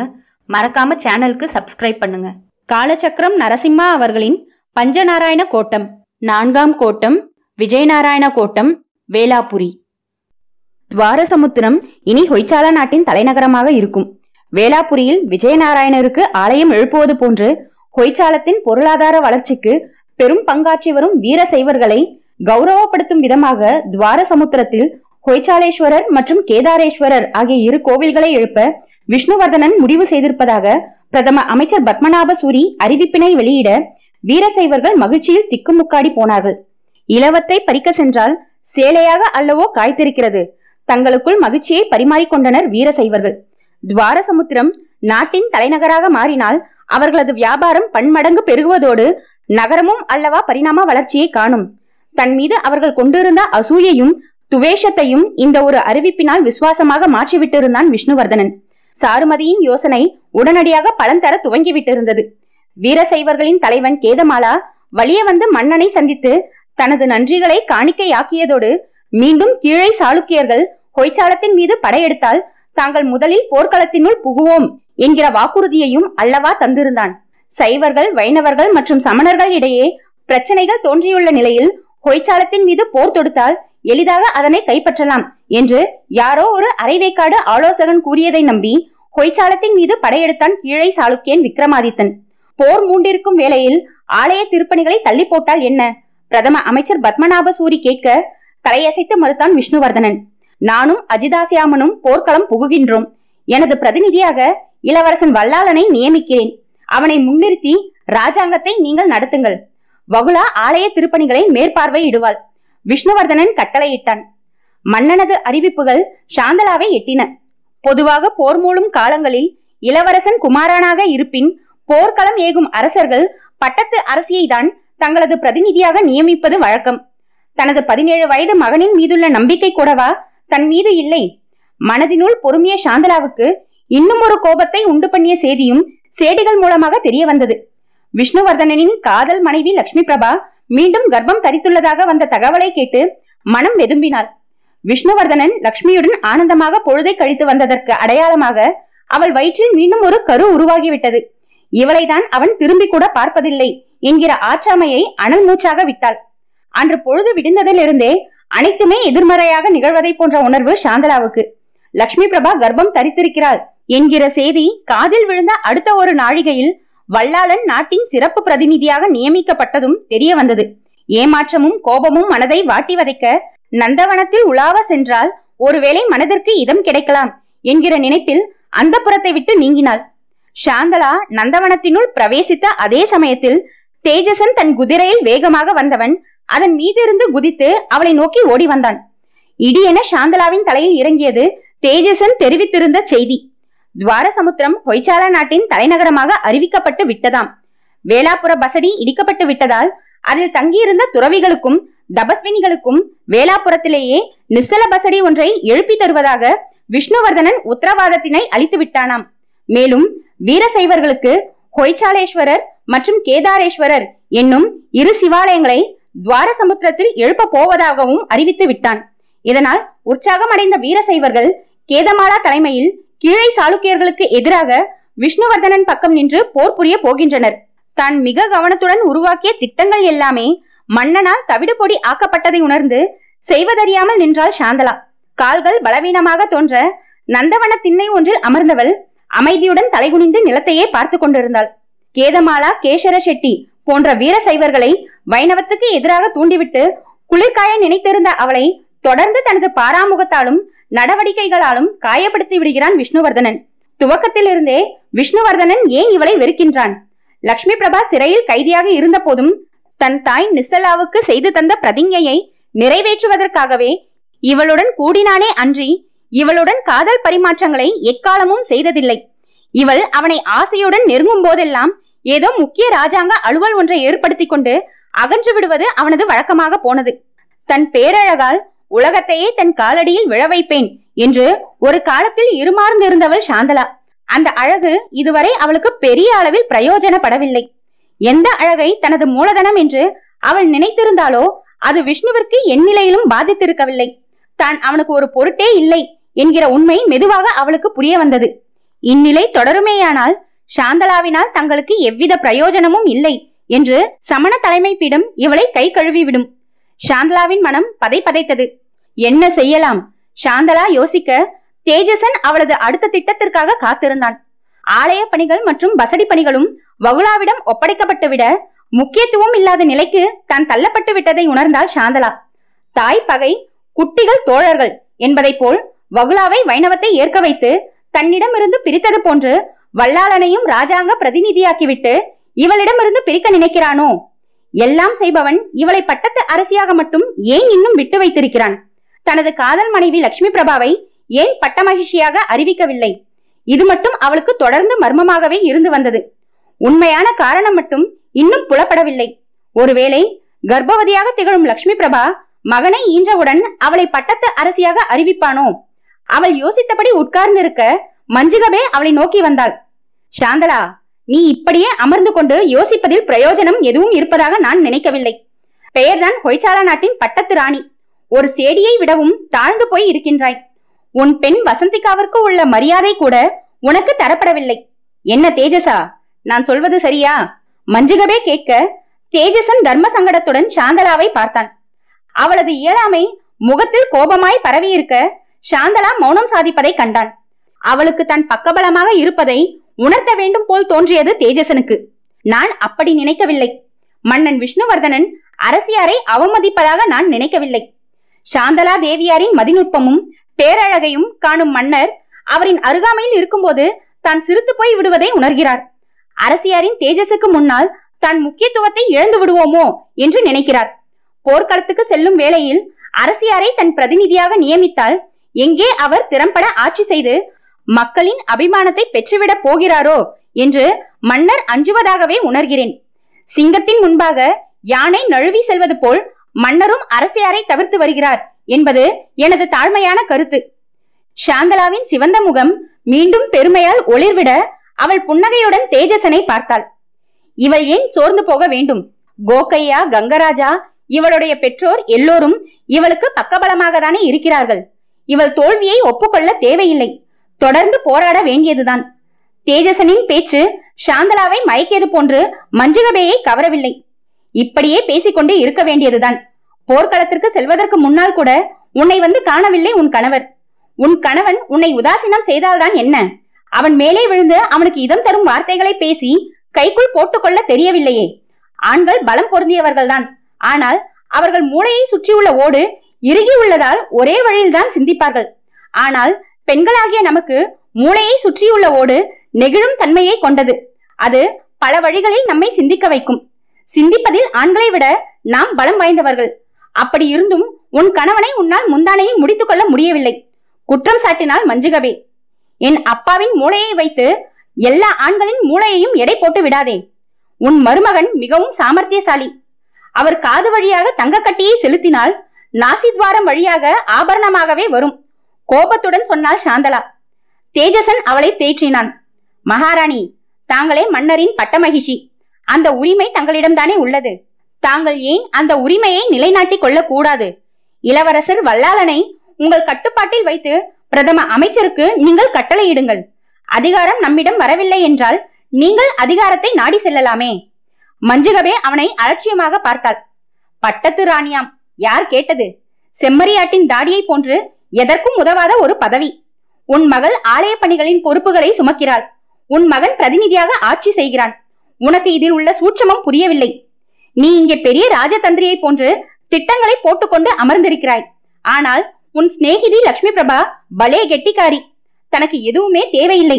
கணவனின் பாதங்களை வருடிக்கொண்டு இருந்தால் போதும் என்று அவனுக்கு சேவை செய்து தனக்கு தேவையானவற்றை பெற்றுக்கொள்கிறாள்.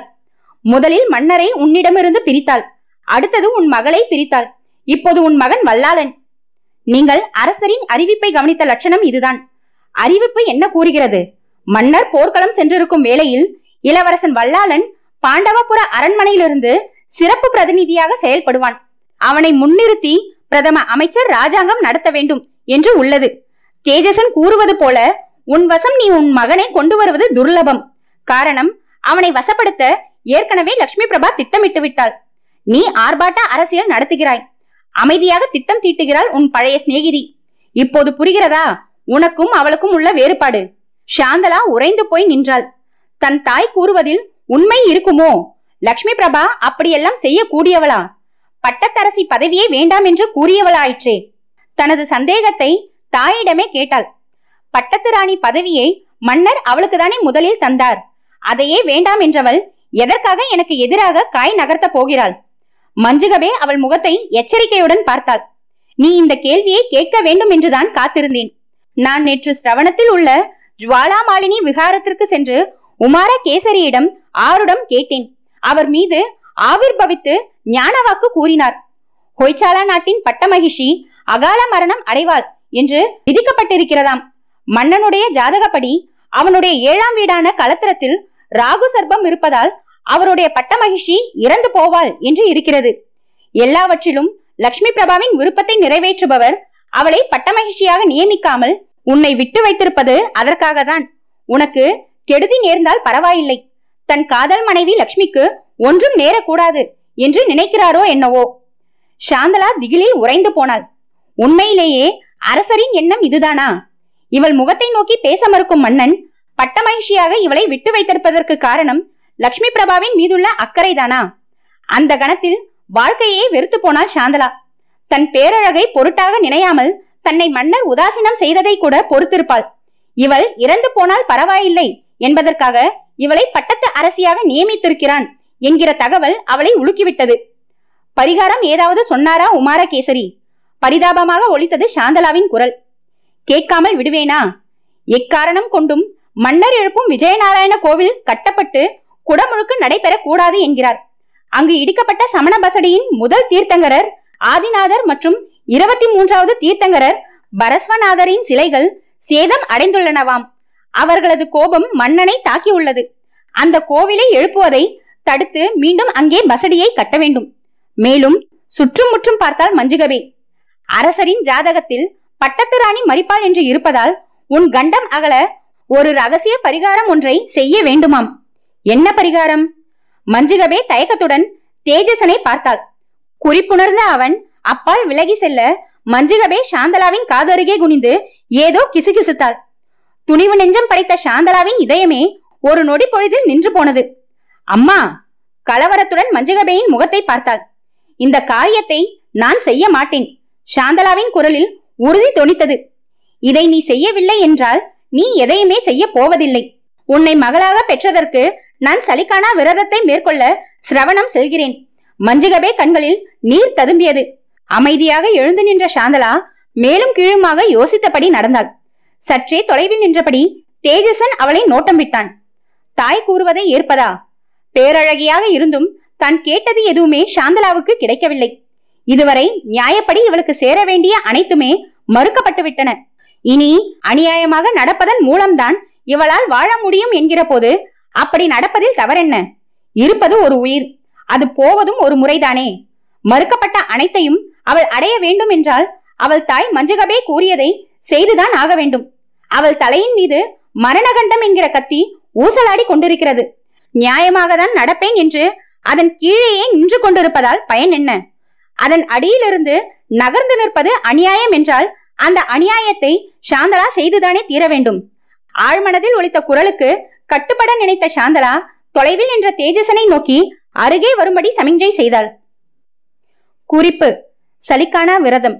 உயிரை வெறுத்த சமணர்கள் சாகும் வரை பச்சை தண்ணீரை கூட அருந்தாமல் மேனியை வருத்தி மரணத்தை நாடுவது சலிக்கானா விரதம். இதை செய்தால் மோட்சம் உறுதி என்று சமணர்கள் நம்புகின்றனர். குறிப்பு 2: ஜுவாலமாலினி, சமணர்களின் பெண் தெய்வம்.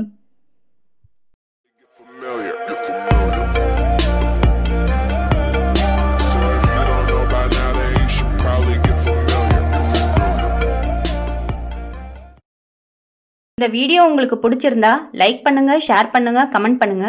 மறக்காம சேனலுக்கு சப்ஸ்கிரைப் பண்ணுங்க. காலச்சக்கரம் நரசிம்மா அவர்களின் பஞ்சநாராயண கோட்டம், 4ஆம் கோட்டம் விஜயநாராயண கோட்டம், வேளாபுரி. போர்க்களத்திற்கு கிளம்பிக் கொண்டிருந்தான் விஷ்ணு. மறவாமல் மகன் வல்லாளனை பங்கபுர அரண்மனையிலிருந்து பாண்டவபுரத்திற்கு வரவழைத்தான். அவன் கரத்தை பற்றி மைத்துனி சாருமதியின் வசம் ஒப்படைத்தான். பிரதம அமைச்சர் பத்மநாப சூரியும் அருகேதான் நின்று கொண்டிருந்தார். மைத்துனி, இம்முறை போர் கடுமையாக இருக்க போகிறது. கீழே சாளுக்கியன் விக்ரமாதித்தனா அல்லது நானா, இருவரில் ஒருவர்தான் உயிர் வாழப் போகிறோம். எனது மூத்த அண்ணனும் உங்கள் கணவருமான கிருஷ்ணதேவனை கொன்ற கீழே சாளுக்கியரின் கணக்கு இன்னும் தீர்க்கப்படவில்லை. தலக்காட்டை கைப்பற்றி மற்ற 2 சகோதரர்களின் கொலைக்கு காரணமானவர்களை பழிவாங்கி விட்டேன். இந்த கணக்கு மட்டும்தான் எஞ்சியுள்ளது. போரின் முடிவு எப்படி இருக்குமோ தெரியாது. நான் என் சகோதரர்களின் வழியே செல்வேனா அல்லது மீண்டு வருவேனா எனக்கு தெரியாது. எனக்கு ஏதாவது நேர்ந்தால் நீங்கள் தான் லட்சுமி பிரபாவையும் வகுலாவையும் வல்லாளனையும் பார்த்து கொள்ள வேண்டும். பத்மநாப சூரி ராஜாங்கத்தை கவனிப்பார். நீங்கள் என் குடும்பத்தை பாதுகாக்க வேண்டும். விஷ்ணு நெகிழ்ச்சியுடன் சாருமதியை பார்த்தான். உமது தலைமகனையே நான் தான் காத்துள்ளேன், மனதினுள் கூறிக்கொண்டாள் சாருமதி. மன்னரே, உங்கள் தந்தையார் காலத்தில் இல்லாத அளவுக்கு படைபலத்தை பெருக்கி ஹொய்சாலத்தையே வீரபூமியாக மாற்றியுள்ளீர்கள். என் கணவரை இந்நேரத்தில் ஏன் நினைக்கிறீர்கள்? போரில் வாகை சூடி வந்து வேளாப்புர கோவில் கும்பாபிஷேகத்தை நடத்ததான் போகின்றீர். மனதில் எந்த கவலையும் கொள்ளாதீர். நாங்கள் இருக்கிறோம். எனக்கு துணையாக உங்கள் மற்ற மைத்துணிகளும் உள்ளனர். ராஜாங்கத்தை நடத்த பிரதம அமைச்சர் சூரியும் அவரது தந்தையாரும் உள்ளனர். வெற்றி உங்களுக்கே. சாருமதி விஷ்ணுவிற்கு தைரியம் அளித்தார். வகுலா தந்தையின் நெற்றில் முத்தமிட்டாள். அப்பா, விஜயநாராயண கோவிலை வேளாப்புரத்தில் எழுப்பி வரும் தங்களுக்கு இனி அனைத்திலும் வெற்றிதான். இனிமேல் உங்களுக்கு என்ன குறை? நம்பிக்கைக்கு தொண்டனூர் நம்பி நாராயணன், கீர்த்திக்கு தலக்காட்டு நாராயணன், செல்வத்துக்கு யதுகிரி நாராயணன், விஜயத்துக்கு வேளாப்புர நாராயணன், வீரத்துக்கு கடகம் நாராயணன். உங்களை இனி யாராலும் அசைக்க முடியாது என்று சிரித்தாள். ஆசாரியார் ராமானுஜர் அணிவித்த கருட பதக்கம் உள்ளதா என்று பார்த்து கொள்ளுங்கள். லட்சுமி பிரபா சொல்ல தன் மார்பினில் தவழ்ந்த பதக்கத்தை தொட்டு பார்த்துவிட்டு போருக்கு புறப்பட்டான் விஷ்ணுவர்தனன். சிக்கண்ணா தன் மாட்டு வண்டியை வேளாப்புர எல்லையில் இருந்த அந்த மிகப்பெரிய ஆலமரத்தின் அருகே நிறுத்த அதிலிருந்து கீழே குதித்தாள் மகதி. வேளாபுரத்தினுள் நுழையாமல் துவார சமுத்திரத்திற்கு நேராக அவர் செல்ல வேண்டும். வராகதந்தி மற்றும் இளவரசி வகுலாவிற்காக தான் கொண்டு வந்திருந்த புருஷ குடுவை ஆகியவை அடங்கிய மூட்டையை எடுத்து இடையில் வைத்துக் கொண்டவள் சிக்கண்ணாவை நோக்கி தலையசைத்துவிட்டு வேளாபுரத்தினுள் நுழைந்தாள். ஸ்வேத்தமகால் ஊரின் மையத்தில் இருந்தது. மோகினி குரங்கு வழக்கம் போல் அவள் தோளினில் தொற்றிக் கொண்டிருந்தது. இந்திரசேனாவை பார்க்க போகிறோம் என்கிற எதிர்பார்ப்பு இப்போது பரபரப்பாக மாறிவிட்டிருந்தது. அக்கா என்கிற உரிமையில் இவ்வளவு நாட்கள் இந்திரசேனாவை அணைத்துக் கொள்வதும் மகிழ்ச்சியான வேலைகளில் அவளது கைகளை வலுக்கட்டாயமாக பிடித்தெடுத்து தட்டமாலை சுற்றுவதுமாக இருந்திருக்கிறாள். இனி மகதி அப்படியெல்லாம் செய்யக்கூடாது. விஷ்ணுவின் மகன் அவள் என்பதை மனதில் கொண்டு மரியாதையுடன் எட்ட நின்று பேச வேண்டும். அவள் உள்மனது அவ்வப்போது எச்சரித்துக் கொண்டுதான் இருந்தது. வேளாபுரத்தினுள் நுழைந்தது முதலாக விஜயநாராயண கோவிலின் கட்டுமான பணிகளுக்கு கருங்கற்களை ஏற்றிக்கொண்டு வருவதும் போவதுமாக இருந்த வண்டிகளை வேடிக்கை பார்த்தபடி நடந்தாள் மகதி. சிற்பிகளின் உளிகள் கருங்கற்களின் மீது மோதும் ஒளி இன்னிசை நாதமாக கேட்டுக்கொண்டிருந்தன. உண்மையிலேயே இக்கோவில் எழுப்பப்பட்டவுடன் மாபெரும் கலைக்கூடமாக திகழப் போகின்றது போலும். வேளாபுரத்திற்கே வரும் காலங்களில் இக்கோவில் பெரும் சிறப்பை ஏற்படுத்தி தரும் போல இருக்கின்றதே. ஸ்வேத்தமகால் மகதியின் கண்களில் புலப்பட்டது. அதற்கு மிக சமீபத்தில் எழும்பிக் கொண்டிருந்த விஜயநாராயணர் கோவில் கம்பீரமாக காட்சி தந்து கொண்டிருந்தது. அதை பார்க்கும் போதே மகதியினுள் பிரமிப்பு ஆட்கொண்டது. மகதியினுள் திடீரென ஒருவித அச்சம் தோன்றியது. காவலர்கள் இவளை ஸ்வேத்த மகாலினுள் அனுமதிப்பார்களா? சந்தேகம் அவள் மனதை அரிக்க அரண்மனை வளாகத்தினுள் நுழைந்தாள். உப்பரிக்கையில் நின்றபடி விஜயநாராயணர் கோவிலை நோட்டமிட்டுக் கொண்டிருந்த வகுலாவின் பார்வை தொலைவில் நடந்து வரும் மகதியை கண்டதும் வியப்பால் விரிந்தன. கண்கள் மலர உப்பரிக்கையில் இருந்து அவளை நோக்கி கையசைத்தாள். அருகில் இருந்த தோழி ஒருவளிடம் மகதியை தனது அந்தப்புறத்திற்கே அழைத்து வரும்படி பணிக்க எவ்வித சிரமமும் இன்றி மகதி நேராக இளவரசியை சென்றடைந்து விட்டாள். இளவரசி, உங்களுக்கு சிறிது கூட கர்வமே இல்லை. என்னை ஒருமுறைதான் பார்த்திருக்கின்றீர்கள். அதெப்படி என்னை இனங்கண்டு கொண்டு உங்கள் கையை உயர்த்தி அசைத்தீர்கள்? மகதி வியப்புடன் கேட்டாள். அழகானவற்றை நான் ஒரு முறை பார்த்தால் போதும், என் நினைவை விட்டு அவை நீங்காது வகுலா கூற மகதி வெட்கத்துடன் புன்னகைத்தாள். நீ வரப்போவது சேனாவிற்கு தெரியுமா? வகுலா கேட்டாள். தெரியாது இளவரசி. வகுலா தலையாட்டினாள். தட்டில் இருந்த கதலி பழம் ஒன்றை எடுத்து மோகினி குரங்கிடம் நீட்ட அது பாய்ந்து வந்து வகுலாவிடமிருந்து அதை பெற்றுக்கொண்டது. அதன் முதுகை வருடியபடி மகதியை பார்த்தாள். நாம் மீண்டும் உப்பரிக்கைக்கு சென்று அங்கிருந்து கோவில் பணிகளை பார்ப்போம். தோழியிடம் இந்திரசேனாவை அழைத்து வர சொல்லியிருக்கிறேன் என்றவள் மகதியை அழைத்து கொண்டு உப்பரிக்கைக்கு சென்றாள். அங்கிருந்து விஜயநாராயண கோவில் இன்னும் பிரம்மாண்டமாக தெரிவதை கண்டு வியந்தாள் மகதி. மகதி, அதோ அதுதான் ஸ்வேத சிற்பக்கூடம். அந்த கூடாரத்தின் உள்ளே நூற்று கணக்கான சிற்பிகள் சிற்பங்களை வடித்து கொண்டிருக்கின்றனர்.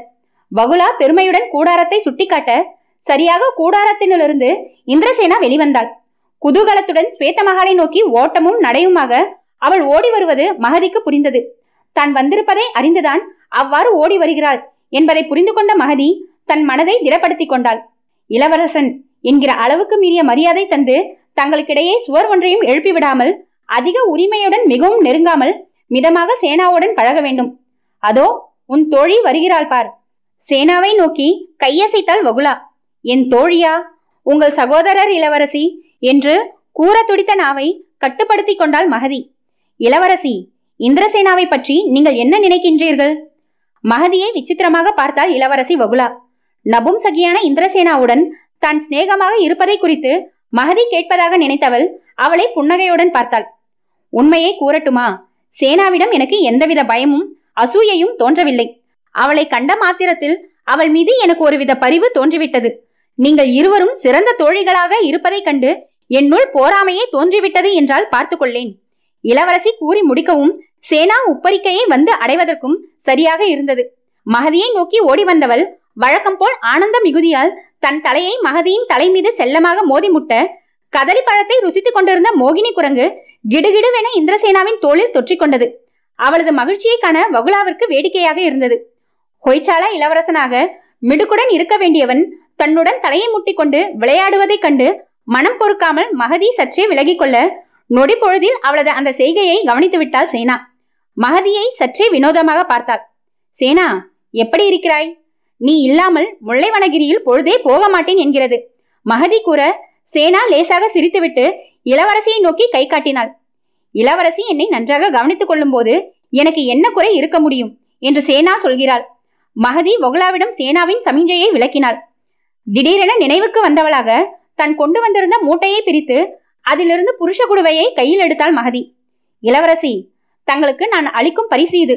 குடுவையை வகுலாவிடம் நீட்ட அவள் அதை வியப்புடன் வாங்கி இப்படியும் அப்படியுமாக திருப்பி பார்த்தாள். மகதி, என்ன இது? இளவரசி, இதன் பெயர் புருஷ குடுவை. அரச மரத்தின் வேரினால் செய்யப்பட்டது. எங்கள் நேத்ராவதி ஆற்றின் கரையில் ஒரு தெய்வீக அரச மரமும் வேப்ப மரமும் பின்னி பிணைந்துள்ளது. அதன் அடியில்தான் நாங்கள் எங்கள் வனதேவதை தொட்டமம்பாவின் திருவிழாவை கொண்டாடுவோம். எங்கள் வழக்கப்படி திருவிழாவின் போது அரசமரத்தால் செய்யப்பட்ட இந்த குடுவையினால் வேப்பம்பாலை திரட்டி தொட்டபம்பா சிலைக்கு அபிஷேகம் செய்வோம். வருடத்திற்கு ஒரு குடுவை செய்து அதை திருமணமாகாத கன்னி பெண்களுக்கு திருவிழா முடிந்ததும் பரிசளித்து விடுவோம். விரைவில் அவர்களுக்கு திருமணம் முடிந்துவிடும் மகதி கூற வகுலா ஆச்சரியப்பட்டாள். அப்படியா? அவ்வளவு சக்தியா இந்த குடுவைக்கு? ஆம் இளவரசி, ஆனால் அன்றாடம் எங்கள் நேத்ராவதி ஆற்றில் கிடைக்கும் கூழாங்கற்களை இந்த குடுவையில் போட்டு வர வேண்டும். குடுவை நிறைவதற்குள் திருமணம் நிச்சயமாக நடந்துவிடும் மகதி விளக்கினாள். நேத்ராவதி ஆற்றின் கூழாங்கற்களுக்கு நான் எங்கே போவேன்? வகுலா கேலியுடன் சிரித்தாள். இதென்ன பெரிய விஷயம் இளவரசி? நான் தான் அன்றாடம் வராகதந்தி வேரை கொண்டு தர போகிறேனே, அப்போது உங்களுக்காக கூழாங்கற்களையும் கொண்டு வருகிறேன். உங்கள் பள்ளி அறையில் உங்கள் மஞ்சத்தின் அருகே அந்த குடுவையை கட்டி தொங்க விடுங்கள். நானே உங்களுக்காக அன்றாடம் கூழாங்கலை போடுகிறேன். இளவரசிக்கு இன்னும் 108 நாட்களில் திருமணம் நடந்தேறிவிடும் மகதி கூறினாள். வகுலாவின் முகம் ஜிவ்வென்று சிவந்தது. தனது நாணத்தை மறைக்க பேச்சை திசை திருப்பினாள். ஏன் இந்த புருஷ குடுவை உனக்கு பிரயோஜனப்படவில்லையா மகதி? மகதி தலைகுனிந்தாள். என் குடுவை நிறைய போகிறது இளவரசி. பூசாரியின் மகனான சாம்பனை தான் நான் திருமணம் செய்து கொள்ள போகிறேன். இந்திரசேனா பற்களை காட்டி சிரித்தாள்.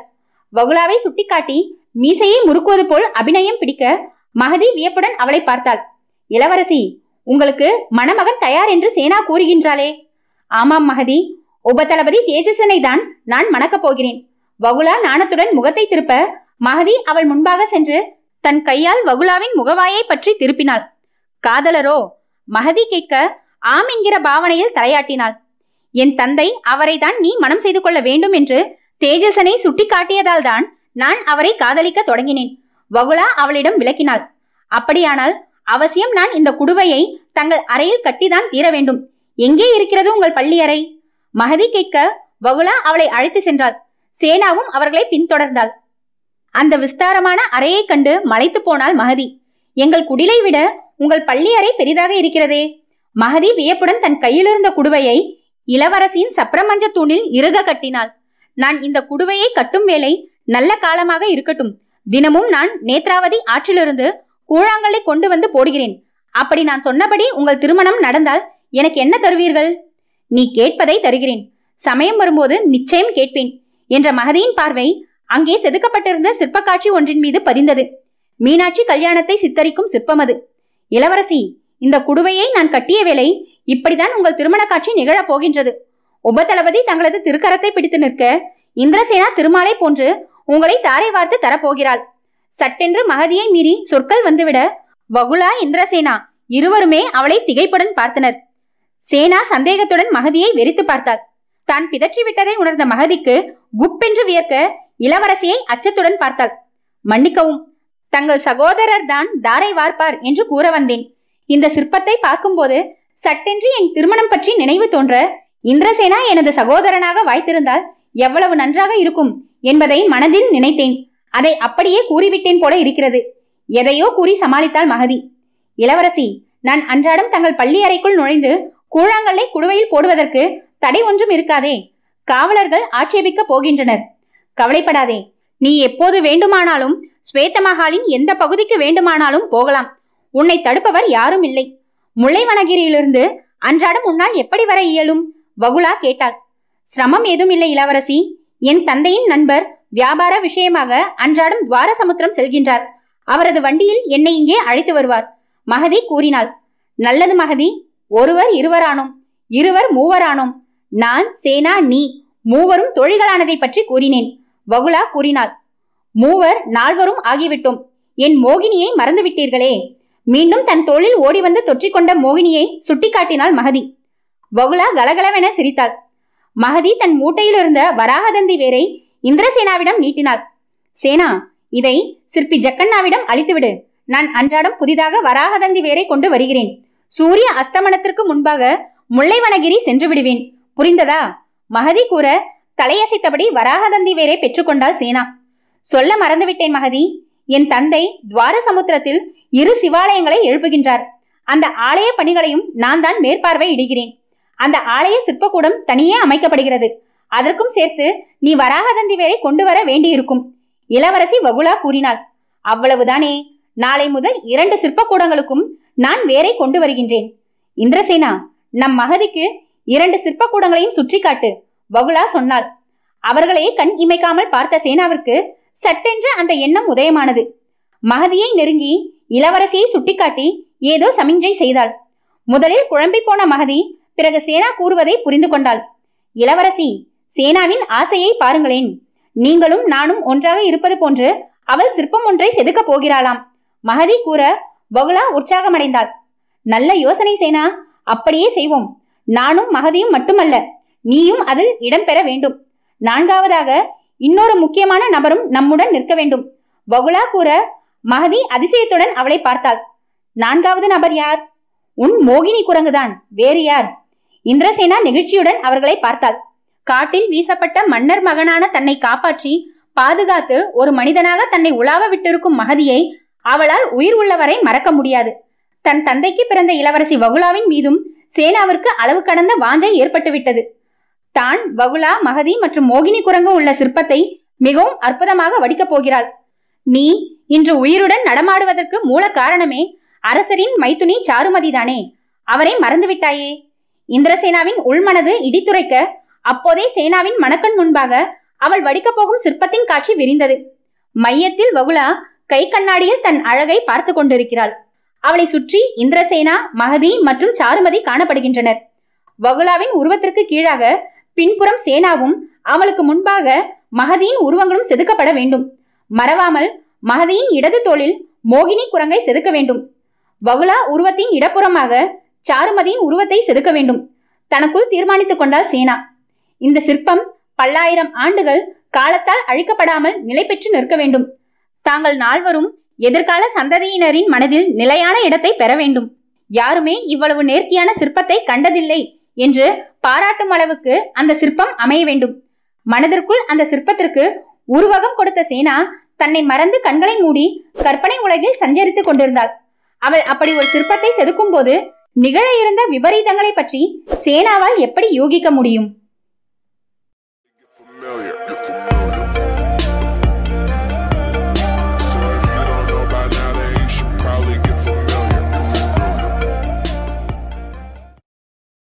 இந்த வீடியோ உங்களுக்கு பிடிச்சிருந்தா லைக் பண்ணுங்க, ஷேர் பண்ணுங்க, கமெண்ட் பண்ணுங்க. மறக்காம சேனலுக்கு சப்ஸ்கிரைப் பண்ணுங்க. காலச்சக்கரம் நரசிம்மா அவர்களின் பஞ்சநாராயண கோட்டம், 4ஆம் கோட்டம் விஜயநாராயண கோட்டம், வேளாபுரி. பஞ்சநாராயண கோவில்களின் திருப்பணிகள் மிக விரைவாக நடந்தேறி கொண்டிருந்தன. தன் வழக்கையை இழந்திருந்த போதிலும் தனது திறமையின் மீதிருந்த நம்பிக்கையை ஜக்கண்ணா இழக்கவில்லை. தனது இடது கையினாலும் இந்திரசேனா மற்றும் குவரி லட்சுமணா இருவரின் உதவியாலும் புராணம், இதிகாசம், கலை, இலக்கியம், போர்முறை என்று சம்பவங்களை தேடிப்பிடித்து சிற்பங்களை வடித்தார். குவரி லட்சுமணா கூடிய வரையில் இந்திரசேனாவிடம் மிகவும் நெருங்காமல் பார்த்து கொண்டான். அன்றொரு நாள் ஆற்றங்கரையில் அவள் சித்த சுவாதீனமற்று நடந்ததை ஜக்கண்ணாவிடம் கூறிய போது அவர் அதை பொருட்படுத்தவில்லை. இருப்பினும் சேனா விஷயத்தில் குவரி லட்சுமணா எச்சரிக்கையுடனே நடந்து கொண்டான். கூடிய வரையில் தனியாக அவளுடன் இருப்பதை தவிர்த்தான். குறிப்பாக அமாவாசை என்று அவள் நின்ற இடத்தில் இவன் நிற்கவும் மாட்டான். குவரியும் இந்திரசேனாவுமே ஜக்கண்ணாவின் இரு கரங்களாக செயல்பட்டு கொண்டிருந்தனர். தக்கண்ணா இப்போது துவாரசமுத்திர சிவாலயங்களின் சிற்பங்களை செதுக்கும் தலைமை சிற்பியாக நியமிக்கப்பட்டிருந்தான். தக்கண்ணாவும் தன் தந்தை எழுப்பும் வேளாபுர கோவிலை விட தனது துவாரசமுத்திரத்தின் சிவாலயம் இன்னும் சிறப்பாக அமைய வேண்டும் என்பதற்காக இரவு உறக்கத்தை கூட தியாகம் செய்து அயராது உழைத்துக் கொண்டிருந்தான். சாந்தலாவும் தேஜசனும் மறைமுகமாக தக்கண்ணாவிற்கு அனைத்து உதவிகளையும் செய்து வந்தனர். எப்படியும் துவாரசமுத்திரத்தில் அமையும் சிவாலயத்திற்கு தன் பெயரான சாந்தலேஸ்வர் ஆலயம் என்று பெயர் சூட்டிவிடும் நம்பிக்கையில்தான் இருந்தாள் சாந்தலா. அன்று அமாவாசை இரவு. சிற்பிகள் உறங்க சென்று விட்டனர். நிலவில்லா வானம் என்பதால் அமாவாசை இரவுகளில் சிற்பிகள் சிறு வேலைகளை கூட செய்ய மாட்டார்கள். சித்திரக்கூடம் என்னும் துவாரசமுத்திர சிற்பக்கூடத்தின் கூடாரத்தில் படுத்திருந்த தக்கண்ணா புரண்டான். தனது சிற்ப பணிகள் ஜக்கண்ணாவின் வேலைப்பாடுகளை விட சிறந்து விளங்க வேண்டுமே என்கிற கவலை மனதை அரிக்க அவனுக்கு உறக்கம் வரவில்லை. கையை இழந்துவிட்டிருப்பினும் ஜக்கண்ணா செதுக்கும் சிற்பங்கள் மிகவும் நேர்த்தியாக இருப்பதாக இவனது சித்திரக்கூடத்தை சேர்ந்த சிற்பிகளே பேச சோர்ந்து போனான் தக்கண்ணா. அன்று காலை அவனது சிற்பக்கூடத்தை சேர்ந்த லிங்கோத்பவன் மற்றும் நாகசுந்தரன் என்கிற இரண்டு சிற்பிகள் சாரத்தில் நின்றபடி அவன் கீழே அமர்ந்திருந்ததை அறியாமல் பேசிக் கொண்டிருந்ததை நினைத்து பார்த்தான் தக்கண்ணா. தெரியுமோ லிங்கா, நேற்று வேளாபுரம் போயிருந்தேன். ஜக்கண்ணாவின் சிற்பங்களை பார்த்து சொக்கி போய்விட்டேன். ஒவ்வொரு சிற்பத்திலும் சாமுத்திரிகா லட்சணம் சுடர்விட்டு பிரகாசித்தது. நீ ஆயிரம் தான் சொல்லு, ஜக்கண்ணா ஜக்கண்ணா தான். தக்கண்ணாவால் அவரின் அருகே நெருங்க கூட முடியாது. லிங்கோத்பவனின் குரலில் கோபம் தொனித்தது. என்னடா நாகா, அப்படி கூறிவிட்டாய்? நம் தக்கண்ணாவின் சிற்பங்களில் ஸ்ருங்கார ரசம் கொஞ்சி விளையாடுவதை கண்டாயா? ஜக்கண்ணா வடித்த சிற்பங்களில் தெய்வீக தன்மை உள்ளது, ஒப்புக்கொள்கிறேன். ஆனால் நிகழ்கால மக்களின் தேவைக்கு ஏற்ற சிற்பங்களை நமது தக்கண்ணாவால் மட்டுமே சிருஷ்டிக்க முடியும். புராண கதைகளால் மக்களுக்கு என்ன பிரயோஜனம்? ஆனால் தக்கண்ணாவை பார், வாத்சாயனரின் 64 கலைகளையும் சிற்பங்களாக வடித்து வருகிறார். அதை பார்க்கும் போதே மனதில் உல்லாசம் பிறக்கின்றதே. நாகசுந்தரன் அலட்சியமாக அவனை பார்த்தான். ஜக்கண்ணாவின் சிற்பங்களை சென்று பார். இரவு நேரங்களில் உண்மையான தெய்வங்களே அமர்ந்திருப்பது போல காட்சி தருகின்றன. அந்த பூரணத்துவம் தக்கண்ணாவிடம் கிடையாது. எனக்கு மட்டும் வாய்ப்பு கிடைத்தால் நான் ஜக்கண்ணாவிடம் சந்தோஷமாக பணிபுரிவேன். லிங்கோத்பவன் அவனை எரிச்சலுடன் பார்த்தான். போதும் உன் ஜக்கண்ணா பெருமை. தேரை உள்ளிருந்ததை அறியாமல் சிற்பம் செய்த மகானுபாவன். அவருக்கு கற்பனை வளம் ஏது? எல்லாம் அவருடைய உதவியாளர் அந்த நபும்சகிதான் செதுக்குகின்றாளாம். உனது பாராட்டுக்கள் எல்லாமே அந்த நபும்சகியை தான் சேர வேண்டும். சிற்பிகளின் இந்த உரையாடலை கேட்டது முதலாக தக்கண்ணா குழம்பிதான் போயிருந்தான். யார் இந்த நபும்சகி? அவ்வளவு அழகாக சிற்பங்களை வடிக்கிறாளாமே, அவளை மட்டும் மயக்கி நம் சித்திரக்கூடத்திற்கு அழைத்து வந்து விட்டாள். யோசித்தபடி படுத்திருந்த தக்கண்ணாவிற்கு ஒரு நடை வேளாப்புறம் சென்று அங்கே செதுக்கப்பட்டிருந்த சிற்பங்களை கண்டு வந்தால் என்ன என்கிற எண்ணம் தோன்றியது. சற்று நேரம் யோசித்தவன் விருட்டென்று எழுந்து சால்வை ஒன்றை எடுத்து தலையில் முக்காடாக போட்டுக்கொண்டான். வேளாப்புறத்தை நோக்கி விரைவாக நடந்தான். இவன் வேளாப்புற ஸ்வேத சிற்ப கூடத்தை அடைந்த போது சிற்பிகள் உறங்கி போய் விட்டிருந்தனர். இரவு பணிகள் நடைபெறாததை கண்டதும் தான் தக்கண்ணாவுக்கு அன்று அமாவாசை என்பது உரைத்தது. ஆங்காங்கே சுளுந்துகள் எரிந்து கொண்டிருக்க தக்கண்ணா சுளுந்து ஒன்றை உருவி எடுத்தவன் சிற்பக்கூடத்தினுள் பிரவேசித்தான். அங்கு செதுக்கப்பட்டு வரிசையாக நிறுத்தப்பட்டிருந்த சிற்பங்களை கண்டதுமே தக்கண்ணா அயர்ந்துதான் போனான். இம்மாதிரி தீர்மையாகவும் நேர்த்தியாகவும் விளங்கிய சிற்பங்களை அவன் இதுவரை கண்டதே இல்லை. தன் தந்தையின் சிஷியையாக சிற்பங்களை வடிக்கும் அந்த நபும்சகி உண்மையிலேயே தெய்வாம்சம் பொருந்தியவள்தான் என்பதில் சிறிதும் ஐயமில்லை. புராண காட்சிகள் தத்ரூபமாக சித்தரிக்கப்பட்டிருந்தன. ராமனின் பட்டாபிஷேக காட்சியில் சீதை மகிழ்ச்சியுடன் சிரித்துக் கொண்டிருந்தாலும் தன்னை அக்னி பிரவேசம் செய்ய சொல்லிவிட்டானே தன் பிரியநாதன் என்பது போல் அவளது புன்முறுவலில் இழையோடு இருந்த சோகத்தை சிற்பி என்கிற முறையில் உடனடியாக புரிந்து கொண்டு விட்டான் தக்கண்ணா. இம்மாதிரியான சின்னஞ்சிறு விவரங்கள் சிற்பங்களில் பதிவு செய்யப்பட்டிருந்தன. மனவிகாரங்களை புணர்ச்சி வாயிலாக வெளிப்படுத்தும் சிற்பங்களை தான் தக்கண்ணா செதுக்கிக் கொண்டிருந்தான். அழகும் சம்போகமும் உல்லாசமும் கேளிக்கையும் தானே மக்களை மதிமயங்க செய்யும் என்கிற வகையில் ஸ்ருங்கார ரசத்திற்கே முக்கியத்துவம் தர சொல்லியிருந்தாள் அரசி சாந்தலா. ஆனால் இங்கே வடிக்கப்பட்டுள்ள சிற்பங்களை கண்டால் தனது வேலைப்பாடுகள் இவை முன் நிற்க கூட முடியாதே. எங்கனம் தான் எழுப்பும் சிவாலயம் வேளாப்புற சிற்பங்களை விட சிறப்பாக அமைவது. இரணிய வதம் செய்யும் நரசிம்மரின் கூரிய நகங்களில் இரத்தக்கரை கூட அழகாக சித்தரிக்கப்பட்டிருந்ததை கண்ட தக்கண்ணா வெலவெலத்து போனான். தனது வேலைப்பாடுகள் இந்த சிற்பங்களின் முன்னே சிறு பிள்ளைத்தனமாக தோன்றிவிட அதிக சன்மானம் கொடுத்து எப்படியாவது அந்த நபும்சகியை வளைத்து போட வேண்டும் என்று அவன் தீர்மானித்த அதே வேளையில் தண்டையொலி கேட்க சட்டென்று தன் கையில் இருந்த சுளுந்தை அப்பால் வீசிவிட்டு அங்கிருந்த திரிவிக்ரமனது சிலை பின்னால் பதுங்கி கொண்டான். விஸ்வரூபம் எடுக்கும் பெருமாள் சிலை அல்லவா, அவனை நன்றாகவே மறைத்து கொண்டது. சிற்பத்தின் மறைவிலிருந்து மெதுவாக எட்டி பார்த்தான். இடது கையில் சுளுந்துடன் வலக்கையில் சில ஆயுதங்களுடன் அந்த நபும்சகிதான் நளினமாக நடந்து வந்தாள். இவள்தான் அந்த நபும்சகியா? தக்கண்ணா ஆர்வத்துடன் அவளை பார்த்தான். நேராக வந்து ஒரு சிற்பத்தின் முன்னே நின்று அந்த நபும்சகி தக்கண்ணாவிற்கு தன் முதுகினை காட்டியபடி ஒரு சிற்பத்தையே வெறித்து பார்த்து கொண்டிருந்தாள். தான் கையுடன் கொண்டு வந்திருந்த உளியை கையில் எடுத்து அந்த சிற்பத்தை மேலும் அழகுபடுத்த தொடங்கினாள். தக்கண்ணா அவள் சிற்பம் செதுக்கும் அழகை கண்டு வியந்தான். உண்மையிலேயே திறமையானவள் தான். அவள் கைகள் பரபரவென்று இயங்கிக் கொண்டிருந்தன. இப்படிப்பட்டவள் நிச்சயம் எனது சித்திரக்கூடத்தில் தான் இருக்க வேண்டும். தக்கண்ணா அவள் வடிக்கும் சிலையை பார்த்தான். பேரழகுடன் விளங்கும் ஒரு கட்டிலங்காலையின் உருவத்தை அந்த நபும்சகி செதுக்கிக் கொண்டிருந்தாள். அந்த சிற்பத்தை காணும் போது அது ஒரு போர் வீரனின் சிற்பம் என்பது தெல்ல தெளிவாக புலப்பட்டது. அந்த வாலிபனின் சிலையை கண்டாலே பெண்கள் மோகித்து அத்தகைய உருவம் உள்ள வாலிபனே தனக்கு நாதனாக வாய்க்க வேண்டும் என்று ஏங்குவர். தக்கண்ணா இமைக்காமல் அந்த நபும்சகி சிலை செதுக்கும் விதத்தை பார்த்து கொண்டே இருந்தான். தக்கண்ணாவிற்கு அந்த சிலையின் முகம் பரிச்சயமானதாக தோன்றியது. திடீரென அந்த நபும்சகி சிற்பம் செதுக்குவதை நிறுத்திவிட்டு அந்த சிற்பத்தையே வெறித்தாள். அவளிடமிருந்து ஹூம் என்கிற ஓலம் மெதுவாக எழுந்து பிறகு ஓங்கி அந்த சிற்பக்கூடம் முழுவதும் எதிரொலித்தது. அவளது ஓலத்தில் நிலவிய உக்கிரத்தை கண்டு நடுநடுங்கி போனான் தக்கண்ணா. அமாவாசை இரவினில் நிலவி வந்த நிசப்தத்தை குலைத்தபடி முன்னும் பின்னுமாக சாய்ந்தாடி கொண்டு தன் நாவை சுழற்றி பற்களை கடித்துக்கொண்டு ஆட ஆரம்பித்தாள் நபும்சகி. அவளது சீற்றமான முகம் தக்கண்ணாவை உறைந்து போக செய்ய தன்னை இன்னும் நன்றாக மறைத்து கொண்டான். எங்கே தான் பலமாக மூச்சு விட்டால் அந்த நபும்சகியின் செவிகளில் கேட்டு விடுமோ என்கிற எச்சரிக்கையுடன் மூச்சை இழுத்து பிடித்தான் தக்கண்ணா. சட்டென்று நபும்சகியின் ஓலம் கேட்பது நின்றது. அவள் வேகமாக ஆடியதால் உண்டான தண்டை சத்தமும் இப்போது கேட்கவில்லை. எச்சரிக்கையுடன் தான் மறைந்திருந்த சிலையின் பின்னே இருந்து எட்டி பார்த்தான் தக்கண்ணா. நபும்சகி ஆடாமல் அசையாமல் அந்த வாலிபனின் சிலையை வெறித்து பார்த்தபடி நின்றிருந்தாள். பிறகு மெதுவாக ஆட்காட்டி விரலால் தனது உதட்டிற்கு அழுத்தம் கொடுத்து பிதுக்கியவள் அதை நிமிண்டினாள். அவ்வளவுதான்.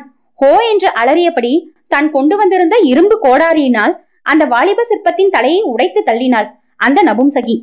அவளது முகத்தில் தவழ்ந்த வெறியை கண்டு தக்கண்ணாவின் சப்த நாடியும் ஒடுங்கியது. இடி இடி என சிரித்தபடி நபும்சகி மீண்டும் சிற்பக்கூடத்தை விட்டு வெளியேற அதுவரை நடுங்கியபடியே நின்று கொண்டிருந்தான் தக்கண்ணா. அந்த நபும்சகி வெளியேறியதை உறுதிப்படுத்தி கொண்டு தான் மறைந்திருந்த சிலையின் பின்னே இருந்து வெளிப்பட்ட தக்கண்ணா கீழே உருண்டு கிடந்த அந்த சிற்பத்தின் தலையை கையில் எடுத்து பார்த்தான். தக்கண்ணா திடுக்கிட்டான். அவன் கையிலிருந்த சிலையின் துண்டிக்கப்பட்ட முகம் தேஜசனை ஒத்திருந்தது. என்னை மன்னித்து விடுங்கள் அரசியாரே, என்னால் தொடர்ந்து இந்த சிற்ப பணியில் ஈடுபட முடியாது. தக்கண்ணா விரக்தியுடன் கூற சாந்தலாவும் தேஜசனும் ஒருவரை ஒருவர் பார்த்து கொண்டனர். எதனால் இந்த முடிவுக்கு வந்தீர் சிற்பியே? சாந்தலா கேட்டாள். நேற்றைய தினம் நான் வேளாப்புறம் சென்று என் தந்தை வடித்திருந்த சிற்பங்களை பார்த்தேன். அங்கே சிற்பங்கள் பேசுகின்றன. நான் செதுக்கும் சிற்பங்கள் அவற்றிற்கு முன்பாக நிற்க கூட தகுதி இல்லை. ஒரு கையில்லா சிற்பியால் எங்கனம் அவ்வாறு சிலைகளை வடிக்க முடிந்தது? சாந்தலா புருவத்தை நெறித்தாள். என் தந்தையின் சிஷ்யை ஒருத்தி நபும்சகி, அவள்தான் இச்சிற்பங்களை வடித்திருக்கிறாள். தக்கண்ணா சொன்னான். அந்த நபும்சகியை ஏன் நம் பக்கம் அழைத்து வந்து விடக் கூடாது? தேஜசரே, நான் சொல்வது சரியா? நல்ல யோசனை. நானே கூட அவளை மயக்கி நம் சித்திரக்கூடத்திற்கு அழைத்து வந்து விடுவேன். தேஜசன் இருமாப்புடன் கூற அவனை விசித்திரமாக பார்த்தான் தக்கண்ணா. உபதளபதியார் அந்த நபும்சகி முன்பாக செல்லாமல் இருப்பதே நன்று தக்கண்ணா கூற தேஜசன் திகைத்தான். ஏன்? அவள் நடவடிக்கைகள் விசித்திரமாக உள்ளன. நடு இரவில் ஒரு வீரனின் சிலையை செதுக்கிய அவள் திடீரென அதன் தலையை தன் கோடாலியால் கொய்து விட்டாள். அதை எனது கண்களால் கண்டேன். தக்கண்ணா கூறினான். தலையை எதற்காக துண்டித்தாள்?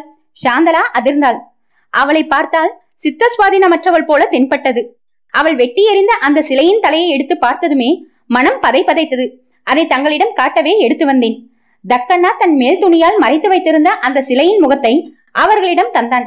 தேஜசன் குழப்பத்துடன் அந்த சிற்பத்தின் துண்டிக்கப்பட்ட முகத்தையே பார்த்து கொண்டிருந்தான். சாந்தலா தக்கண்ணாவை ஏறிட்டாள். தக்கண்ணா, குழப்பம் அடையாதீர்கள். உங்களது திறமையை நீங்கள் அறிய மாட்டீர்கள். தொடர்ந்து சிற்ப பணியை செய்து வாருங்கள். உங்களுக்கு வெற்றி நிச்சயம். அவளுடைய குரல் ஆறுதலாக ஒலித்தது. தக்கண்ணா துணிவை திரட்டினான். அதற்கு ஒரே வழிதான் இருக்கிறது. அரசி, நான் நமது சிவாலயங்களில் நடன மங்கைகளின் சிற்பங்களை செதுக்க உள்ளேன். தாங்கள் ஒத்துழைத்தால் உலகிலேயே பிரமிக்க வைக்கும் சிற்பங்களை என்னால் செதுக்க முடியும். தக்கண்ணா மிடறு விழுங்கினான். நான் என்ன செய்ய வேண்டும்? தினமும் தாங்கள் என் சிற்பக்கூடத்திற்கு வந்து அமர வேண்டும். உங்கள் அழகிய தேகத்தை முன்மாதிரியாக கொண்டு என்னால் அற்புதமான சிற்பங்களை செதுக்க முடியும். அந்த நபும்சகியின் சிற்பங்களை விட நம் ஆலய சிற்பங்கள் அழகுடன் மிளர்வதற்கு இது ஒன்றுதான் வழி. தக்கண்ணா கூற சிறிது நேரம் யோசித்தாள் சாந்தலா. சரி தக்கண்ணா, நான் இரவு வேளைகளில் சித்திரக்கூடம் வருகிறேன். நீ என்னை போன்று அழகுடன் சிற்பம் வடிக்க உதவுகிறேன். இன்னும் ஒரு யோசனை. வல்லாளன் நல்ல கம்பீரமான இளைஞனாக இருக்கிறான். அவனுக்கும் கலை ஆர்வம் அதிகம். அவனை நீ வடிக்கும் ஆண் சிற்பங்களுக்கு மாதிரியாக வைத்துக்கொள். பாண்டவபுர அரண்மனையில் உள்ள அவன் மன்னரின் வசம் செல்லாமல் தடுக்க வேண்டும். சிற்பப்பணி என்றால் ஆர்வத்துடன் வருவான். இங்கே வருபவனை வளைத்து போட்டு விடலாம். என்ன சொல்கிறாய் தேஜசா? தன் கையிலிருந்த அந்த சிற்பத்தின் முகத்தை பீதியுடன் பார்த்து கொண்டிருந்தான் தேஜசன். அந்த முகம் அவனைதான் ஒத்திருந்தது என்பது உரைக்க அவன் இதயத்தை நடுக்க அலை ஒன்று தாக்கியது. என்ன கூறினீர்கள் அரசியாரே? தேஜசன் குரலில் அச்சம் கலந்து ஒலிக்க அவனை கேள்வியுடன் பார்த்தாள் சாந்தலா. ஏன் சோர்வாக இருக்கின்றீர் தேஜசரே? சாந்தலா கேட்டாள். இந்த சிற்பத்தின் முகம் என் முகத்தை போன்று உள்ளதே என்று குழம்பி போனேன். தேஜசன் கூறினான். எனக்கும் அப்படிதான் தோன்றியது. அதனால்தான் சிலையின் துண்டிக்கப்பட்ட தலையை கொண்டு வந்தேன். தக்கண்ணா கூறினான். தேஜசன் திகிலுடன் அவனை பார்த்தான். என்ன இது? தர்மாவதி போய்விட்டாள் என்று நிம்மதியாக இருக்கும் வேளையில் புதிதாக இந்த நபும்சகி கிளம்பி இருக்கின்றாளே. தர்மாவதியின் ஆவியை தான் குடுவையில் அடைத்து முல்லைவனகிரி காட்டில் புதைத்து விட்டனரே. தேஜசனின் ரத்தம் சில்லிட்டு போக அவனையும் அறியாமல் அவனது கால்கள் நடுநடுங்கி கொண்டிருப்பதை உணர்ந்தான். அமாவாசை முடிந்து விட்டது. முந்தைய தினம் நிகழ்ந்த சம்பவங்களை பற்றி அறவே நினைவில்லாமல் சிற்பக்கூடத்தில் நுழைந்த இந்திரசேனா தலையில்லா முண்டமாக ஒரு வாலிபனின் சிலை நிற்பதை கண்டு பதை பதைத்தாள். யார் இதை செய்திருக்க கூடும்? இம்மாதிரி தலையில்லாமல் சிற்பக்கூடத்தில் இருப்பது அபசகுணம் ஆயிற்றே, தனக்குள் நினைத்தாள் சேனா.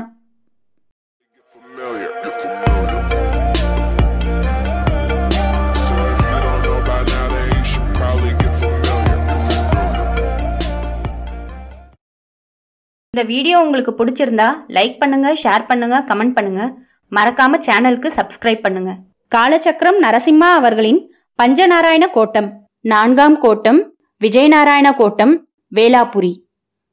யதுகிரி என்கிற மேல்கோட்டையில் திருப்பணிகள் அநேகமாக முடிந்துவிட்டன.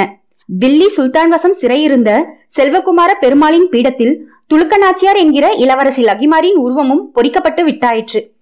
மீனமாத வளர்ப்பிறையில் செல்வகுமார பெருமானுக்கு வைரமுடியை அணிவிக்க நினைத்திருந்தார் ராமானுஜர்.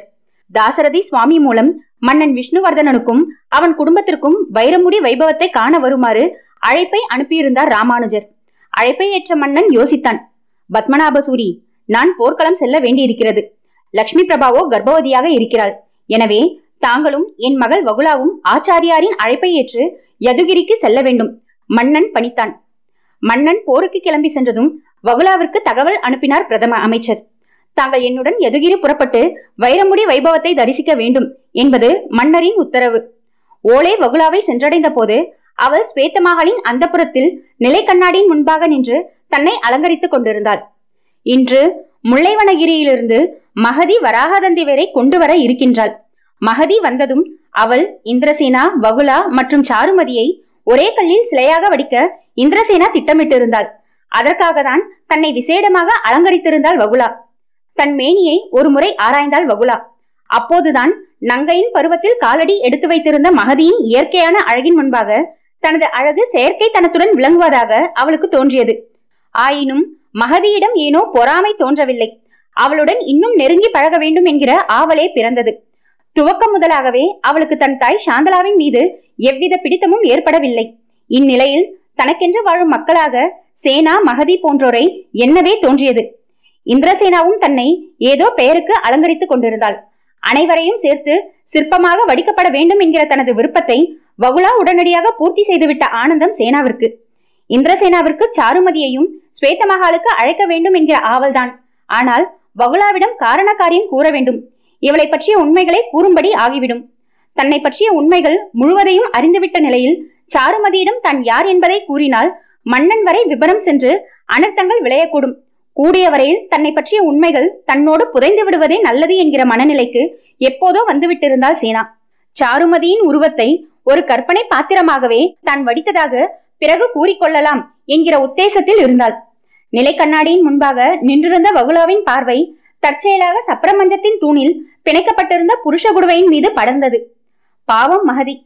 சொன்ன சொல்லின்படி அன்றாடும் ஸ்வேத்த மகால் வந்து நேத்ராவதி ஆற்றின் கூழாங்கல்லினை அந்த புருஷ குடுவையை சேர்த்துவிட்டு போகின்றாள். 108 கற்கள் சேர்வதற்குள் நிச்சயம் திருமணமாகிவிடும் என்று உறுதி கூறியிருந்தாளே. தேஜசனின் கலையான முகம் நினைவுக்கு வர வகுலாவின் கண்கள் படபடத்தன. உண்மையிலேயே இவள் கொடுத்து வைத்தவள்தான்.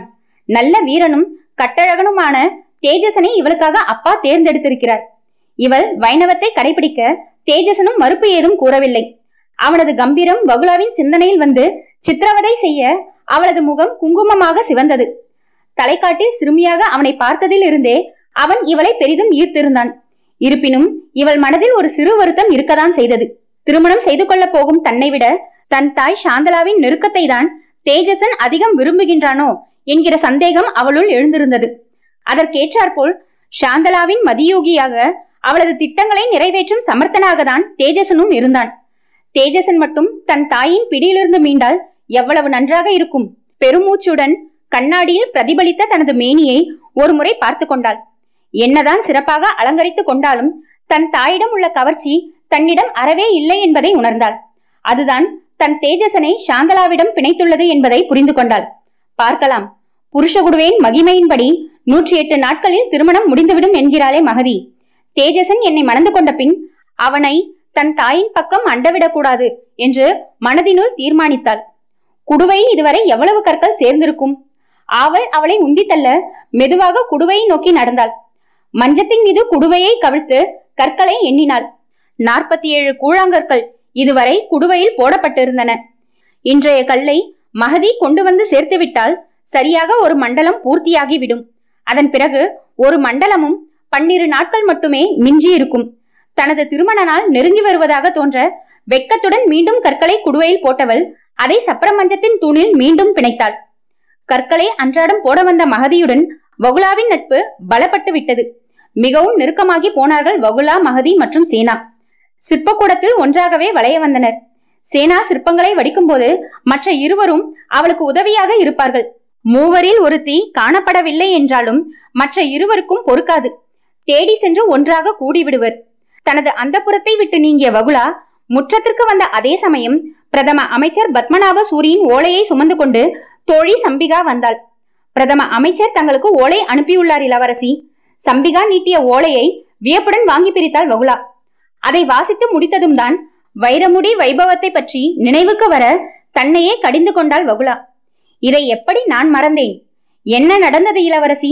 சம்பிகா கேட்டாள். செல்வகுமாரனுக்கு வைரமுடியை அணிவிக்க உள்ளார் ஆசாரியார் ராமானுஜர். அதை காண என்னை எதுகிரிக்கு அழைத்திருந்தார். மறவாமல் சென்று வரும்படி என் தந்தையும் கட்டளையிட்டிருந்தார். நான் அதை முற்றிலும் மறந்தே போனேன். உடனடியாக நான் எதுகிரி கிளம்ப வேண்டும். எனக்காக ஒரு வேலை செய் சம்பிகா. சிற்பக்கூடத்தில் உள்ள இந்திரசேனாவிடம் சிற்பத்தை வேறொரு நாளில் வடிக்கலாம் என்று கூறிவிடு. என்னை தேடி மகதி வருவாள். அவளிடம் நான் மேல்கோட்டை சென்றுள்ளதாக கூறிவிடு. பத்மநாப சூரி எனக்காக காத்திருப்பார். நான் உடனடியாக கிளம்புகிறேன் என்றபடி 2 நாள் பிரயாணத்திற்கு தேவையான ஆயத்தங்களை செய்ய தொடங்கினாள் வகுலா. வைரமுடி வைபவத்தை காணப்போகிறோம் என்கிற உற்சாகத்துடன் கிளம்பிய வகுலாவிற்கு திடீரென அந்த யோசனை உதித்தது. வைரமுடியுடன் காட்சி தரும் செல்வநாராயண பெருமாளின் உருவத்தை சிற்பமாக வடித்து வேளாபுரி விஜயநாராயண கோவிலில் செதுக்கினால் என்ன? அதை கண்டு மன்னரும் மகிழ்ச்சி அடைவார். தன்னுடன் எதுகிரிக்கு ஜக்கண்ணாவையும் அவருடைய உதவியாளன் குவரி லட்சுமணாவையும் அழைத்து சென்றால் என்ன? ஜக்கண்ணாவுக்கு ஏவலால் மூலம் சொல்லி அனுப்பினாள் வகுலா. வகுலாவுடன் ஜக்கண்ணாவும் குவரி லட்சுமணாவும் யதுகிரி சென்றுவிட அன்றைய சிற்ப பணியை விரைவாகவே முடித்துவிட்ட சேனா ஸ்வேதமகாலின் உப்பரிக்கையில் வந்து நின்றாள். இந்திரசேனா எப்போதும் தனிமையை விரும்புபவள்தான். குறிப்பாக அமாவாசை நாட்களில் அவள் தனியாக இருக்க வேண்டிய கட்டாயம். ஆனால் இன்று அரண்மனையில் தனியாக இருப்பது ஒருவித சங்கடத்தை உண்டு பண்ணியது. நல்ல வேலை, அமாவாசைக்கு இன்னும் நாட்கள் இருக்கின்றன. மகதியின் வருகைக்காக ஆவலுடன் காத்திருந்தாள் சேனா. அதோ தொலைவில் மோகினி குரங்கை தோளில் சுமந்தபடி மகதி கையில் மூட்டையுடன் வந்து கொண்டிருக்கிறாள். இனி கவலை இல்லை. மகதி வந்ததும் தனிமை உணர்வு விடை பெற்று சென்றுவிடும். சேனாவை கண்டதும் மோகினி குரங்கு வழக்கம் போல் அவள் தோளில் தொற்றிக் கொண்டது. சேனா மோகினியுடன் விளையாடத் தொடங்கினாள். நான் அந்தப்புறத்திற்கு சென்று இளவரசியின் குடுவையில் கல்லை போட்டுவிட்டு வருகிறேன். இந்திரசேனாவிடம் கூறிவிட்டு மகதி விரைந்தாள்.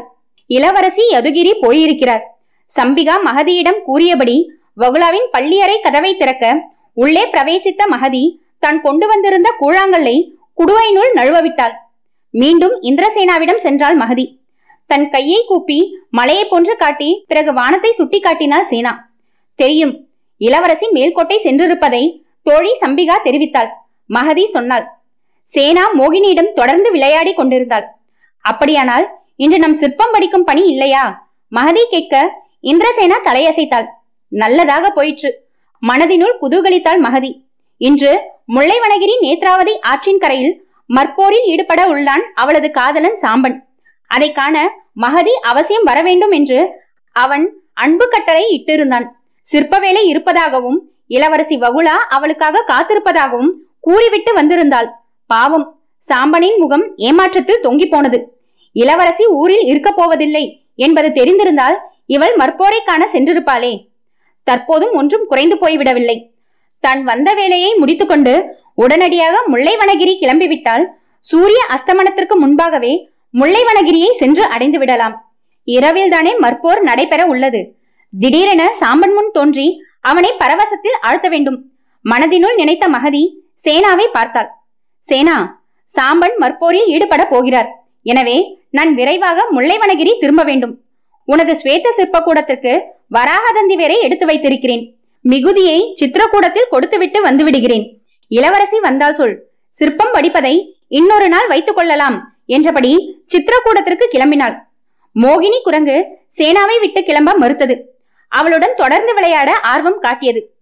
எனது அவசரம் புரியாமல் நீ வேறு என்னை தொல்லை செய்கிறாய் என்றபடி சலித்து கொண்டாள் மகதி.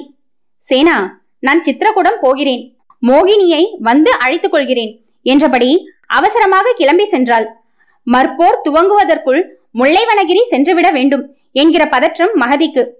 வராகதந்தி வேருடன் மகதி சித்திரக்கூடம் கிளம்பி செல்ல மோகினி குரங்குடன் விளையாடி கொண்டிருந்தாள் இந்திரசேனா.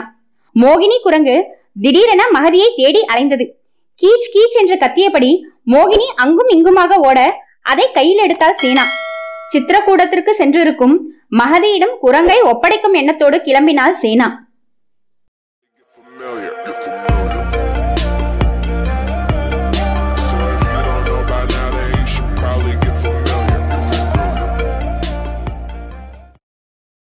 இந்த வீடியோ உங்களுக்கு பிடிச்சிருந்தா லைக் பண்ணுங்க, ஷேர் பண்ணுங்க, கமெண்ட் பண்ணுங்க. மறக்காம சேனலுக்கு சப்ஸ்கிரைப் பண்ணுங்க. காலச்சக்கரம் நரசிம்மா அவர்களின் பஞ்சநாராயண கோட்டம். 4ஆம் கோட்டம் விஜயநாராயண கோட்டம், வேலாபுரி. முல்லைவனகிரி மற்போர் பின்னிரவு வரை நீடித்துவிட்டது. சாம்பனும் தாசப்பா என்பவனும் இறுதியாக மற்போரிட்டுக் கொண்டிருந்தனர். ஒரு கட்டத்தில் பொறுமையை இழந்துவிட்ட சாம்பன் தாசப்பாவை பலமாக பற்றி கரகரவென்று சுழற்றியடிக்க அவன் மயங்கி விழுந்தான். இத்தனைக்கும் சாம்பன் தன் முழு பலத்தையும் பிரயோகித்திருக்கவில்லை. தாசப்பா மயக்க நிலையிலேயே கிடக்க சாம்பன் வெற்றி பெற்றதாக சாலப்பன் அறிவித்தான். அவனுக்கு வெற்றி மாலை சூட்டப்பட மலைவாசி வாலிபர்கள் அவனை சுமந்தபடி கூத்தாடினார்கள். சாம்பனின் வெற்றியை கொண்டாட மது பானைகளை சுற்றி அவர்கள் அமர்ந்து கொள்ள தாரம்மா பரபரப்புடன் ஓடி வந்து சாலப்பனின் காதருகை குனிந்து கிசுகிசுத்தாள். சாலப்பன் திகைத்து போனான். என்ன, மகதி இன்னும் வரவில்லையா? சாலப்பனின் உரத்த குரல் அங்கு உற்சாகத்துடன் கூக்குரலிட்டபடி மது அருந்தி கொண்டிருந்த வாலிபர்களின் நடுவே இருந்த சாம்பனின் காதில் விழ அவன் கவலையுடன் எழுந்து வந்தான். என்ன பிரச்சனை அத்தை? வராகதந்தி வேரை எடுத்துக்கொண்டு காலை வேலாபுரம் சென்ற மகதி இன்னும் திரும்பவில்லை. எனக்கு கவலையாக உள்ளது. தாரம்மாவின் கண்கள் கலங்கியிருந்தன. கவலைப்படாதே அத்தை, சிற்பம் செதுக்குவது என்றால் சும்மாவா?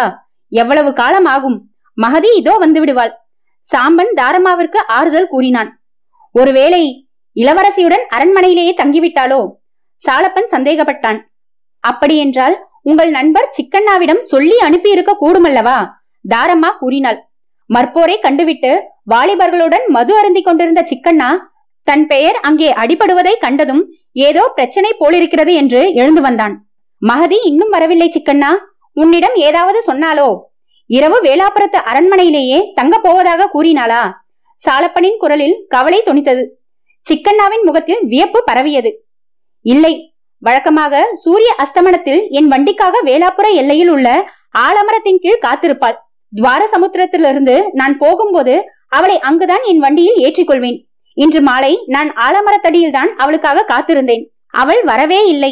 ஒருவேளை அவள் காதலன் சாம்பன் இன்று மற்போர் புரிந்ததால் சற்று முன்பாகவே அவள் கிளம்பி சென்றிருக்க கூடும் என்று நான் கிளம்பி வந்துவிட்டேன்.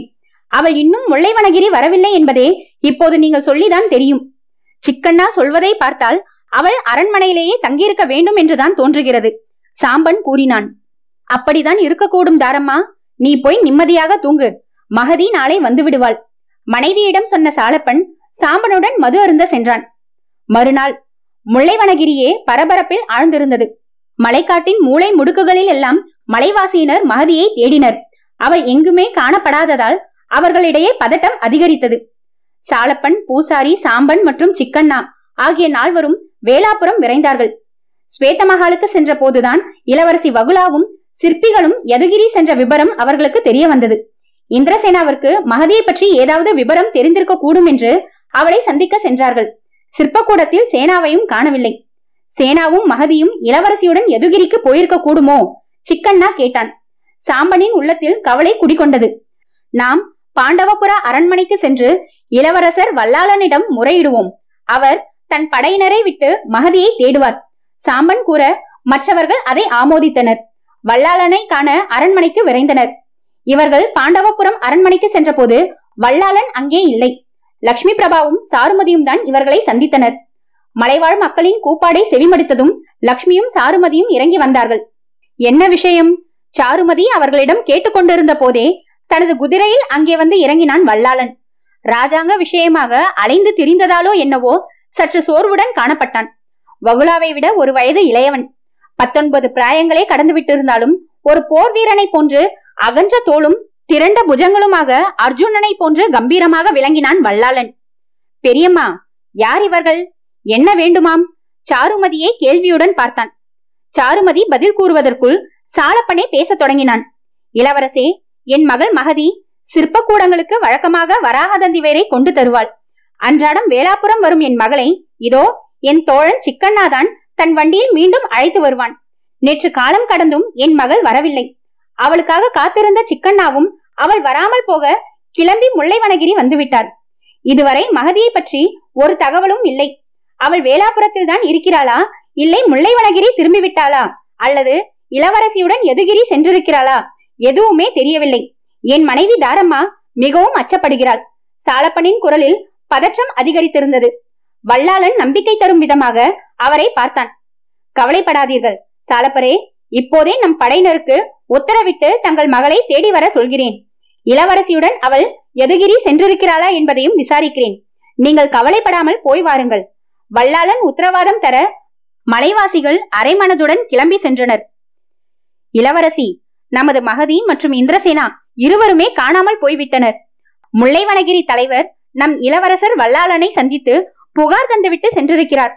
தோழி சம்பிகா கூற, அப்போதுதான் யதுகிரியிலிருந்து வந்து இறங்கிய வகுலா அதிர்ந்து போனாள். எங்கு சென்றார்களாம்? வகுலா கவலையுடன் சம்பிகாவை கேட்டாள். தெரியவில்லை இளவரசி, சம்பிகா கூற வகுலா குழம்பி போய் நின்றிருந்தாள்.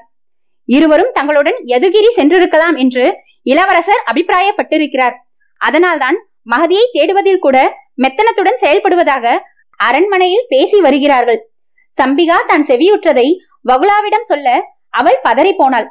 வல்லாளனை முடுக்கிவிட்டு தோழிகள் இருவரையும் தேடி கண்டுபிடிக்கும்படி வற்புறுத்த எண்ணி பாண்டவபுர அரண்மனைக்கு கிளம்பினாள். அவள் அங்கே சென்றபோது வல்லாளன் அப்போதுதான் பங்கபுர அரண்மனைக்கு கிளம்பி சென்று விட்டிருந்தான். அவனை தேடி பங்கபுர அரண்மனைக்கு போவதற்கு வகுலா தயங்கினாள். அங்கே தாய் சாந்தலாவை சந்திக்க நேரிடும் என்பது அந்த தயக்கத்திற்கு காரணம். இருப்பினும் நிலைமையின் தீவிரத்தை கருத்தில் கொண்டு பங்கபுரம் செல்ல முடிவு செய்தாள் வகுலா. பங்கபுர அரண்மனையில் வகுலா பிரவேசித்த போது வல்லாளனும் சாந்தலாவும் உணவு அருந்தி கொண்டிருந்தனர். நீண்ட நாளைக்கு பிறகு வகுலாவை கண்டதும் சாந்தலா அயர்ந்து போய் விட்டாள். யார் அங்கே? வெளியே மழை பெய்கிறதா என்று பார். வராதவர்கள் எல்லோரும் வர தொடங்கியுள்ளனர். நிஷ்டூரத்துடன் தன் மகளை பார்த்தாள் சாந்தலா. வகுலாவுக்கு தான் இருந்த மனநிலையில் சாந்தலாவின் எகத்தாளத்திற்கு பதில் தர தோன்றவில்லை. சாந்தலாவை புறக்கணித்துவிட்டு வல்லாளனை பார்த்தாள். வல்லாளா, மகதியையும் இந்திரசேனாவையும் காணவில்லையாமே. வகுலா படபடத்தாள். தான் அருந்தி கொண்டிருந்த கனிரசம் கலந்த பாலை ரசித்து ருசித்து கொண்டிருந்தவன் புறங்கையால் தன் வாயை துடைத்தபடி வகுலாவை கேள்வியுடன் பார்த்தான். இது என்ன புதுக்கதை? மலைவாழ் பெண் மகதிதானே காணாமல் போனாள் என்று மலைவாழ் மக்கள் புகார் தந்திருந்தனர். புதிதாக இந்திரசேனாவையும் காணவில்லை என்கிறாயே, அந்த பெண் யார்? ஸ்வேதமகாலின் என்னுடன் வசித்து வரும் சிற்பி. மகதியும் இந்திரசேனாவும் தோழிகள். வல்லாளன் யோசித்தான். ஒருவேளை இருவரும் தங்கள் காதலர்களுடன் ஓடி சென்றிருப்பார்களோ? தவறாக பேசாதே வல்லாளா, மகதி தன் மாமன் மகன் சாம்பனை தான் மணக்கப் போகின்றாள். அவன் கூட உன்னிடம் புகார் அளிக்க வந்திருந்தானாமே. வகுலா நினைவுபடுத்தினாள். மற்றொரு பெண்? வல்லாளன் கேட்டான். வல்லாளா, அவள் பெண்ணல்ல, ஒரு நபும்சகி. வகுலா விளக்கினாள். சாந்தலா இகழ்ச்சியுடன் வகுலாவை பார்த்தாள். நபும்சகியா? இப்போது எல்லாம் நினைவுக்கு வருகின்றது. ஜக்கண்ணாவிற்கு ஒரு நபும்சகி சிற்பி உதவுவதாக அறிந்தேன். அது இந்த பெண் தானா? சாந்தலாவுக்கு பதில் கூறாமல் வல்லாளனை பார்த்தாள் வகுலா. வல்லாளா, இருவரையும் சற்று சிரத்தையுடன் தேடிப்பார். வகுலா கோரினாள். காவல் படையினர் வேலாபுரத்திலும் கொங்கண்ணாபுரத்திலும் மற்றும் முல்லைவனகிரி காட்டிலும் அவர்களை தேடி வருகின்றனர். வல்லாளன் உணவை முடித்துக் கொண்டு எழுந்தான். சாந்தலா கீழ்கண்ணால் வகுலாவை நோக்கினாள். வல்லாளா, எனக்கும் ஒரு மகள் இருக்கிறாள். பெயர் வசந்திகா. முன்பெல்லாம் என்னிடம் பாசம் கொண்டவளாக இருந்தாள். இப்போது சிறிது காலமாக என்னால் அவளை காணவே முடிவதில்லை. முடிந்தால் எனது வசந்திகாவையும் நீ தேடித்தர வேண்டும். சாந்தலா குரூர புன்னகையுடன் கூற வல்லாளன் தர்ம சங்கடத்துடன் வகுலாவை பார்த்தான். வல்லாளா, உங்கள் பட்டத்தரசி என்ன லட்சணத்தில் ஆட்சி புரிகிறாள்? வசந்திகா இறந்து போய் பல காலம் ஆகிவிட்டதே. வகுலா என்னும் விஷ்ணுவர்தன மகாராஜாவின் மகள்தானே இப்போது இளவரசியாக இருக்கிறாள். இதை கூட உணராமல் இருக்கிறாளே உங்கள் அரசி. வகுலா கூற சாந்தலாவின் முகம் சிரித்தது. நிறுத்து உன் எகத்தாளத்தை. முடிவாக சொல்கிறேன், உனக்கும் தேஜசனுக்கும் திருமணத்தை முடிக்க நாள் குறித்து விட்டேன். அவனை மணந்து கொண்டு சமணத்தை ஏற்று அவர்கள் மனம் கோணாமல் நடந்து கொள். சாந்தலா வகுலாவுக்கு அறிவுரை கூறினாள். நான் என் வருங்கால நாதனிடம் பேசிவிட்டேன். நான் தொடர்ந்து வைணவத்தை கடைபிடிப்பதில் அவருக்கு ஆட்சேபம் இல்லை. இது குறித்து வேறு யாரும் எங்களுக்கு அறிவுரை கூற தேவையில்லை. வகுலா திட்டவட்டமாக கூறினாள். என்ன ஆணவம்! எல்லாம் அந்த லட்சுமி பிரபா கொடுக்கும் துர்போதனை. சாந்தலா பொங்கி எழுந்தாள். அப்படியே இருக்கட்டும் என்ற வகுலா வல்லாளனை கெஞ்சுவது போல் பார்த்தாள். வல்லாளா, எப்பாடு பட்டாவது மகதியையும் சேனாவையும் கண்டுபிடிக்க வேண்டும். வகுலா வேண்டினாள்.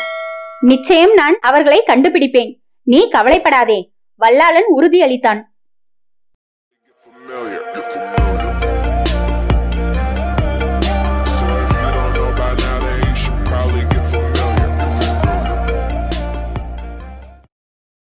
இந்த வீடியோ உங்களுக்கு பிடிச்சிருந்தா லைக் பண்ணுங்க, ஷேர் பண்ணுங்க, கமெண்ட் பண்ணுங்க. மறக்காம சேனலுக்கு சப்ஸ்கிரைப் பண்ணுங்க. காலச்சக்கரம் நரசிம்மா அவர்களின் பஞ்சநாராயண கோட்டம், 4ஆம் கோட்டம், விஜயநாராயண கோட்டம், வேலாபுரி. ஸ்வேத்தமாக சிற்பக்கூடத்தில் அமர்ந்திருந்தார் ஜக்கண்ணா. கோரி லட்சுமணா புதிதாக வடித்திருந்த விஜயநாராயணரின் மூலமூர்த்தத்தின் சக்கரத்திற்கு ரேகைகளை செதுக்கி கொண்டிருக்க அதையே உற்று பார்த்து கொண்டிருந்தார் ஜக்கண்ணா. அவருக்கு எல்லாமே விந்தையாக இருந்தது. முதல் கல்லில் விக்னேஸ்வரரை வடிக்காமல் போனதுதான் தவறோ? விஜயநாராயண கோவிலை எழுப்பி முடிவதற்குள் எத்தனை வல்லடிகள் தொடர்ந்து நிகழ்ந்து கொண்டிருக்கின்றன. இவருக்கு சிற்பங்களை செதுக்குவதில் எல்லா வகையிலும் உதவிகரமாக விளங்கிய நபும்சகி இந்திரசேனா காணாமல் போனது அவருக்கு மற்றொரு கரத்தையும் யாரோ துண்டித்து விட்டது போன்ற எண்ணத்தை ஏற்படுத்தி இருந்தது. இந்திரசேனா காணாமல் போனதோடு இவருக்கு வராகதந்தி வேரை அன்றாடம் கொண்டு வந்த மகதியும் அல்லவோ காணாமல் போயிருக்கிறாள். மகதியை காட்டு மிருகங்கள் கொன்று புசித்திருக்கலாம் என்றால் இந்திரசேனாவின் கதி என்ன? குவரி லட்சுமணா சிற்பத்தை செதுக்குவதை நிறுத்திவிட்டு ஜக்கண்ணாவை திரும்பி பார்த்தான். அவரது சிந்தனை ஓட்டத்தை படித்தவன் போல அவருக்கு பதில் தந்தான். நான் அன்றே உங்களிடம் சொன்னேன் ஜக்கண்ணா, நீங்கள் என்னை அடக்கிவிட்டீர். அந்த நபும்சகி இந்திரசேனா மிகவும் ஆபத்தானவள், சித்த சுவாதினம் அற்றவள். தன்னை மறந்த நிலையில் அந்த மலைவாசி பெண் மகதியை அவள் கொன்றிருக்க கூடும். தன் நிலை உணர்ந்ததும் பயந்து போய் தலைமறைவாக ஓடியிருப்பாள். அவள் வெறி பிடித்தவளை போன்று கூப்பாடு போட்டதை நானே அன்று யாகச்சி ஆற்றங்கரையில் பார்த்தேனே. லட்சுமணா கூற அவனை சுட்டரிப்பது போல பார்த்தார் ஜக்கண்ணா. இந்திரசேனாவின் திறமை மீது அவருக்கு அபார நம்பிக்கை ஏற்பட்டுவிட தொழில் போராமை காரணமாக குவரி லட்சுமணா இந்திரசேனாவிற்கு எதிராக பேசுவதாக நினைத்தார். உன் நினைப்பு தவறு. முதன்முறையாக நம் முல்லைவனகிரிக்கு சென்ற போது அவர்களிடையே நிலவிய அந்யோன்யத்தை கண்டாயல்லவா? அப்படிப்பட்ட இந்திரசேனாவா மகதியை கொன்றிருப்பாள்? உன் கற்பனையை சிற்பங்களை வடிப்பதில் காட்டு, சற்று காட்டமாகவே கூறினார் ஜக்கண்ணா. இந்திரசேனா காணாமல் போனதில் இருந்தே சிற்ப பணிகள் தேக்கமடைந்து வருகின்றன. மன்னர் போர்க்களத்திலிருந்து வருவதற்குள் கோயில் தயாராக இருக்க வேண்டும் என்று பிரதம அமைச்சர் பத்மநாப சூரிவேறு அவ்வப்போது அவசரப்படுத்தி வருகிறார். என்ன செய்வது? பொதுவாக இவரை போன்ற சிற்பிகள் இம்மாதிரி சமயங்களில் கை கொடுப்பதற்காகவே மகன்களை தயார் செய்வார்கள். ஆனால் இவருக்கு வாய்த்த மகனோ கை கொடுப்பதற்கு பதிலாக இவரது கையை அல்லவோ வாங்கியிருக்கிறான். அது மட்டுமா, தனக்கென்று ஒரு சிற்பக்கூடத்தை உருவாக்கி கொண்டு இவருக்கு போட்டியாக அல்லவோ புறப்பட்டு விட்டான். ஜக்கண்ணா மனதினுள் வேதனைப்பட்டு கொண்டிருந்த அதே சமயம் அவர் யாரை குறித்து மருகி கொண்டிருந்தாரோ அவனுடைய குரலே ஒலித்தது. அப்பா! வியப்புடன் திரும்பினார் ஜக்கண்ணா. அவரது மகன் தக்கண்ணா தான் நின்று கொண்டிருந்தான். அடடே தக்கண்ணா, வா வா! என்ன ஆச்சரியம்! இன்று திடீரென தந்தையின் நினைவு உனக்கு வந்துவிட்டதா என்ன? மகனை பரிவுடன் வரவேற்றார். ஜக்கண்ணாவின் கால்களில் விழுந்து வணங்கினான் தக்கண்ணா. தந்தையே, அமாவாசையே என்று நான் ரகசியமாக தங்களது சிற்பக்கூடத்திற்கு வந்திருந்தேன். ஆஹா, உங்களது சிற்பங்கள் என் மனதை கொள்ளை கொண்டு விட்டன. அவற்றின் நேர்த்தியை கண்டு நான் மெய் சிலிர்த்து போனேன். உம்மளவு என்னால் சிற்பங்களை செதுக்க முடியாது என்கிற எண்ணமும் ஏற்பட்டு விட்டது. உங்களது திறமைக்கு முன் நான் தூசு. இதை நான் புரிந்து கொண்டு விட்டேன். நெகிழ்ந்து போன ஜக்கண்ணா தன் பாதங்களில் கிடந்த தக்கண்ணாவை இடது கையினால் எழுப்ப முயன்றார். தக்கண்ணா, உண்மையிலேயே இந்த பெருமைகளுக்கெல்லாம் உரியவள் என் சிஷ்யை இந்திரசேனாதான். அவளை பாராட்ட எனக்கு வார்த்தைகளே கிடைக்கவில்லை, ஜக்கண்ணா கூறினார். புரிகிறது தந்தையே, ஆனால் உணர்வுகளற்ற ஒரு நபும்சகியையே காதல் உணர்வுகளையும் சிங்கார ரசத்தையும் பொழிகின்ற சிற்பங்களை செய்ய வைத்திருப்பது தங்களுடைய திறமையை தான் காட்டுகிறது. எல்லா பெருமைகளும் தங்களுக்கே. நான் உங்கள் மனதை புண்படுத்தி இருந்தால் என்னை மன்னிக்க வேண்டும். உங்கள் கையை நீங்கள் இழப்பதற்கு நானே காரணமாகி விட்டேனே என்கிற குற்ற உணர்வு என்னை வாட்டிக்கொண்டே இருக்கிறது. கண்கள் பணிக்க தக்கண்ணா கூற ஜக்கண்ணாவிற்கு உச்சி குளிர்ந்து போனது. என்னை போன்றே நீ மாபெரும் சிற்பியாக உருவாகி இருப்பதை கண்டு நான் மகிழ்ச்சி அடைகிறேன் தக்கண்ணா. உன் தாய் உன்னை நன்றாக வளர்த்திருக்கிறாள், அதில் சிறிதும் ஐயமில்லை. ஜக்கண்ணாவின் குரல் கம்மியது. தந்தையே, ஒரு மனிதன் மறுகரையில் உள்ள நாடுகளை காண வேண்டும் என்கிற எண்ணத்தில் கடலை கடக்கிறான். தான் விட்டு சென்ற கரை கண்களுக்கு புலப்படும் வரை பயணம் செல்லும் ஆவலில் உள்ளவன் அந்த கரை கண்களில் இருந்து மறைந்ததும் சுற்றி கடல் நீர் மட்டுமே இருப்பதை கண்டதும் அவன் மனம் குழம்புவது போன்று நானும் குழம்பி நிற்கிறேன். சிற்ப உலகில் சாதனை படைக்க வேண்டும் என்று நான் தனித்து புறப்பட்டது தவறோ என்று இப்போது தோன்றுகிறது. ஜக்கண்ணா வியந்தார். திடீரென ஏன் இந்த மனக்கலக்கம் தக்கண்ணா? தந்தையே, ஒரு கோவிலினை எழுப்பும் போது ஆகம முறைப்படி அல்லவோ நாம் சிற்பங்களை எழுப்ப வேண்டும்.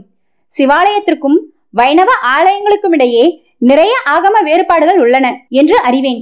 மேலும் துவார சமுத்திரத்தில் சமண பசடி ஒன்றையும் எழுப்பி வருகிறேன். எனக்கு திடீரென ஆகமங்கள் குறித்து சில ஐயங்கள் தோன்றியுள்ளன. அதை தாங்கள் தான் தீர்த்து வைக்க வேண்டும், தக்கண்ணா கூற ஜக்கண்ணா ஏமாற்றத்துடன் அவனை பார்த்தார். தான் செய்த தவறை உணர்ந்து மன்னிப்பு கேட்பதால் அவன் இனி தன்னுடனேயே தங்கி சிற்ப வேலைகளில் உதவியாக இருக்கக்கூடும் என்கிற கற்பனையை வளர்த்துவிட்டிருந்தார். இந்திரசேனா காணாமல் போய்விட்டதால் அவனது வருகை அவருக்கு நிம்மதியை தந்திருந்தது. தக்கண்ணாவை வைத்து மிகுதி பணிகளை நிறைவேற்றி விடலாம் என்று அதற்குள்ளாக மணப்பால் குடிக்க துவங்கி இருந்தார் ஜக்கண்ணா. ஆனால் அவன் வந்த நோக்கே வேறு என்பதை அப்போதுதான் ஜக்கண்ணா புரிந்து கொண்டார். துரியோதனன் களபலிக்கு நாள் குறித்துதா என்று சகாதேவனிடமே வந்தது போல என்னிடமே ஆகமங்கள் குறித்த ஐயங்களை நிவர்த்தி செய்து கொள்ள வந்திருக்கிறாயா? நான் எழுப்பி வரும் வேலாபுர விஜயநாராயண கோவிலை மன்னர் கோவில் என்றும், நீ துவார சமுத்திரத்தில் எழுப்பி வரும் சிவாலயத்தை அரசி கோவில் என்றும் ஏற்கனவே மக்கள் பேசி வருகின்றனர். இந்நிலையில் நாம் இருவரும் கூடி ஆகமங்களை பற்றி பேசுவது முறையா? அரசிக்கு இதனால் கோபம் ஏற்படாதா? ஜக்கண்ணா கேட்டார். தந்தையே, நாம் அரசியலுக்கு அப்பாற்பட்ட சிற்பிகள். காலத்தால் அழிக்க முடியாத கலைக்கோவிலை எழுப்புகின்றோம். அரசர்களும் அரசிகளும் மடிந்து போவார்கள். ஆனால் நாம் எழுப்பும் கோவில்கள் நிலைத்து நிற்க போகின்றன. கலையுலகில் ஏது பகைமை? ஒரு தந்தையிடம் மகன் யோசனை கேட்பதில் தவறில்லை. தக்கண்ணா விளக்கினான். தந்தை மகன் உறவு என்பது அனைத்தையும் கடந்த ஒரு நிலைப்பாடு என்பதை நீ உணர்ந்தது குறித்து மகிழ்ச்சி. உனது ஐயங்கள் என்ன மகனே? கேள், ஜக்கண்ணா கூறினார். தந்தையே, எனக்கு 2 ஐயங்கள் தோன்றியுள்ளன. வைணவ ஆகமங்கள் படியும் சிவாலய ஆகமங்கள் படியும் கோவிலின் நிலப்பரப்பு எப்படி இருக்க வேண்டும்? ஜக்கண்ணா அவனுக்கு தெளிவுபடுத்தினார். தக்கண்ணா, கோவில் மற்றும் சிற்ப சாஸ்திரத்தை வகுத்தவர் ரிஷி காசியப்பர். அவரது சுவடிகளை நான் வாசித்து இருக்கிறேன். கோவிலின் நில அமைப்பு எப்படி இருக்க வேண்டும் என்பதை அவர் விளக்கியுள்ளார். கோவிலின் இறைவடிவம் நிற்கும் இடத்தை கர்ப்பகிரகம் என்று வடமொழியிலும் உன்னாழிகை என்று தெற்கு பகுதியிலும் கூறுவர். இந்த கர்ப்பகிரகம் கிழக்கை பார்த்து இருத்தலே மிக முக்கியம். சூரிய கிரணங்கள் கர்ப்பகிரகத்தின் உள்ளே புகுதல் வேண்டும். இக்கோவிலின் நிலப்பரப்பின் கீழ் என்ன உள்ளது என்பதை கோவிலை எழுப்புவதற்கு முன் அறிதல் வேண்டும். நீர்நிலையும் மண்வளமும் உள்ள பகுதி என்றால் பஞ்சபூதங்களின் தாக்கம் அதிகம் உள்ள பகுதியாக அது விளங்கக்கூடும். ஒரு கோவிலை எழுப்பும் போது அதன் கர்ப்பகிரகத்தில் உள்ள மூர்த்தத்திற்கு சாணத்தியம் அன்றாடம் ஏற்படும்படியாக அமைப்பு உருவாக்கப்பட வேண்டும். சாணத்தியம் அதிகம் உள்ள இடத்தையே நாம் சந்நிதி என்கிறோம். ஒவ்வொரு கோவில் மூர்த்தத்திற்கும் அன்றாடம் பலி சேர்க்கப்படுகிறது அல்லவா? பலி சேர்ப்பதற்காக அமைக்கப்படுகிற பலிப்பீடம்தான் கர்ப்பகிரக மூர்த்தத்திற்கு சாணித்தியத்தை அதிகரிக்கின்றது. இந்த சாணித்தியம் என்கிற சக்தியை மூலமூர்த்திக்கு கொண்டு செல்பவன் வாயு பகவான். அவனது திசை வடமேற்கு. எனவே கோவில்களில் வடமேற்கு பகுதியை வாயு பகவானுக்கு உரிய வகையில் அமைக்க வேண்டும். வடமேற்கு பகுதியில் மண்டபங்களோ சன்னதிகளோ இருக்கக்கூடாது. காற்றோட்டமாகவும் வெட்ட வெளியாகவும் இருந்தால்தான் மூலமூர்த்திக்கு சாணித்தியம் கிட்டும். மேலும் அமங்கலமான பொருட்கள், தூய்மையற்ற மனிதர்கள் போன்றவற்றை கோவிலின் வடமேற்கு பகுதியில் அண்டவிடக் கூடாது. மூலமூர்த்திக்கு அதனால் பாதிப்பு ஏற்படும். ஜக்கண்ணா விளக்கினார். புரிந்து கொண்டேன் தந்தையே. மூல கிரகத்தின் வடமேற்கு மிகவும் பலம் பொருந்திய திசையாகும். அத்திசை கோவில் மூர்த்தத்திற்கு சாணித்தியம் அளிக்கும் என்பதை புரிந்து கொண்டேன், தக்கண்ணா கூறினான். ஆம் தக்கண்ணா, சிவாலயமாக இருந்தால் வடமேற்கு திசையில் வன்னி மரமோ அல்லது வில்வ மரமோ நட்டு வைப்பது நல்லது. வாயு பகவானுக்கு இது மிகவும் உகந்தது. விஷ்ணு ஆலயமாக இருந்தால் மூல கர்ப்பகிரகத்திற்கு மேற்காக துளசி செடியையோ அல்லது ஒரு புஷ்கரணியையோ ஏற்படுத்துவது உகந்ததாக இருக்கும். கோவிலின் மூலமூர்த்தம் மேற்கே பார்த்திருந்தால் இந்த துளசி செடியோ அல்லது வில்வ மரமோ தென்கிழக்கில் அமைய வேண்டும். மூல சன்னதி தெற்கே பார்த்திருந்தால் அதன் வடகிழக்கில் நிச்சயம் ஒரு புஷ்கரணி அமைய வேண்டும். ஸ்ரீரங்கம் கோவிலில் தெற்கு பார்த்து சயனித்திற்கும் அரங்கனுக்கு வடகிழக்கில் சந்திர புஷ்கரணி அமைந்துள்ளது. இப்படி அமைந்தால்தான் வாயு பகவான் சாணித்தியத்தை மூலமூர்த்திக்கு எடுத்து செல்வான். ஜக்கண்ணா கூற தக்கண்ணாவிற்கு விளங்கிற்று. தக்கண்ணா, நான் எழுப்பும் வேலாபுர விஜயநாராயண கோவில் கிழக்கை பார்த்து இருப்பதால் வடகிழக்கில் அழகிய குளம் ஒன்றையும் அதற்கு நேராக வடமேற்கே ஒரு துளசி மாடத்தையும் அமைக்க திட்டமிட்டு இருக்கிறேன், ஜக்கண்ணா கூறினார். நல்லது தந்தையே. நான் எழுப்பும் துவார சமுத்திரத்து சிவாலயம் கிழக்கு நோக்கியே அமைந்துள்ளதால் அதன் வாயு மூலையில் ஒரு வில்வமர நந்தவனத்தை அமைக்கிறேன். நான் எழுப்பும் சிவாலயத்தை காண எப்போது வரப்போகின்றீர்கள்? தக்கண்ணா கேட்டான். மன்னர் போர் முனையிலிருந்து திரும்பி வந்ததும் இளவரசி வகுலாவுடன் அனைத்து கோவில்களையும் பார்வையிட வருகிறார். அவருடன் நானும் வருகிறேன். அப்போது அவர் உன்னை பாராட்டுவது என் காது குளிர கேட்கிறேன். அது சரி, 2 ஐயங்கள் என்றாயே, 2வது ஐயம் என்ன? சமண பசடி அமைப்பதற்காக நிலத்தை தோண்டிய போது ஏராளமான எலும்புக்கூடுகள் கிடைத்தன. இதனால் ஆகம குறைவு ஏதாவது ஏற்படுமா தந்தையே? ஜக்கண்ணா சிரித்தார். சமணத்திற்கு ஏது ஆகமங்கள்? வைதீகத்தை புறக்கணிப்பதுதானே அவர்கள் சமயம். ஆலயங்களை எழுப்பும் போதுதான் நாம் எச்சரிக்கையுடன் இருக்க வேண்டும். கோவில் எழுப்பப்படும் இடத்திலோ அதன் கீழோ தாமசத்தை ஏற்படுத்தக்கூடிய எதுவுமே இருக்கக்கூடாது. பிணங்கள், எலும்புக்கூடுகள் போன்றவை இல்லாமல் பார்த்து கொள்ள வேண்டும். அப்படி இருந்தால் அந்த கோவிலுக்கு சாணித்தியம் ஏற்படாது, கோவிலும் நிலைத்து நிற்காது. ஜக்கண்ணா எச்சரித்தார். தந்தையே, நான் தங்களிடம் ஆசி பெறுவது போன்ற ஒரு சிற்பத்தை செதுக்க விரும்புகிறேன். ஒரு நாள் முழுவதும் தாங்கள் என்னுடன் ஒத்துழைத்து சிற்பம் நன்கு அமைவதற்கு உதவ வேண்டும். இந்த பரிசை எனக்கு தருவீர்களா? தக்கண்ணா பாசத்துடன் கேட்க ஜக்கண்ணா உருகி போனார். இதைவிட வேறு பாக்கியம் எனக்கு என்ன கிடைக்கப் போகின்றது? நிச்சயம் வருகிறேன். பதிலுக்கு நானும் தங்களுக்கு ஒரு பரிசினை தரப்போகிறேன். அது என்ன என்பதை தற்போது கூற மாட்டேன். தந்தையை வணங்கிவிட்டு தக்கண்ணா கிளம்ப உணர்ச்சியுடன் தன் மகன் போவதையே பார்த்து கொண்டிருந்தார் ஜக்கண்ணா. விஜயநாராயண பெருமாள் சிலையின் சக்கரத்திற்கு ரேகைகளை செதுக்கிவிட்டு அடுத்தபடியாக தான் செதுக்கி கொண்டிருந்த திரிவிக்ரம பெருமாளின் கால் தண்டையை செதுக்கி கொண்டிருந்தபடியே தந்தைக்கும் மகனுக்கும் நடைபெற்ற உரையாடலை கேட்டுக்கொண்டிருந்தார் குவரி லட்சுமணா. திடீரென உள்ளுணர்வு எச்சரிக்க வெளியேறி கொண்டிருந்த தக்கண்ணாவை குழப்பத்துடன் பார்த்தார். அவர் மனதில் அவன் எழுப்பியிருந்த ஐயங்கள் குறித்து சிறு உறுத்தல் தோன்ற அச்சத்துடன் ஜக்கண்ணாவை பார்த்தார். ஏனோ அவருக்கு தான் செதுக்கி கொண்டிருந்த சிலையை மீண்டும் பார்க்க தோன்றியது. சிறு வாமனனாக குடைப்பிடித்து வந்த திருமால் 3 அடி மண் கேட்டு திரிவிக்ரமனாக வளர்ந்து மகாபலியின் சிரசில் கால் வைத்து பூமியினுள் அழுத்துவதை தான் அவர் செதுக்கி கொண்டிருந்தார். ஜக்கண்ணா எச்சரிக்கையுடன் இருப்பது நல்லது. அவரது ஆழ்மனது குரல் சொல்லியது. போன காரியம் என்ன ஆனது?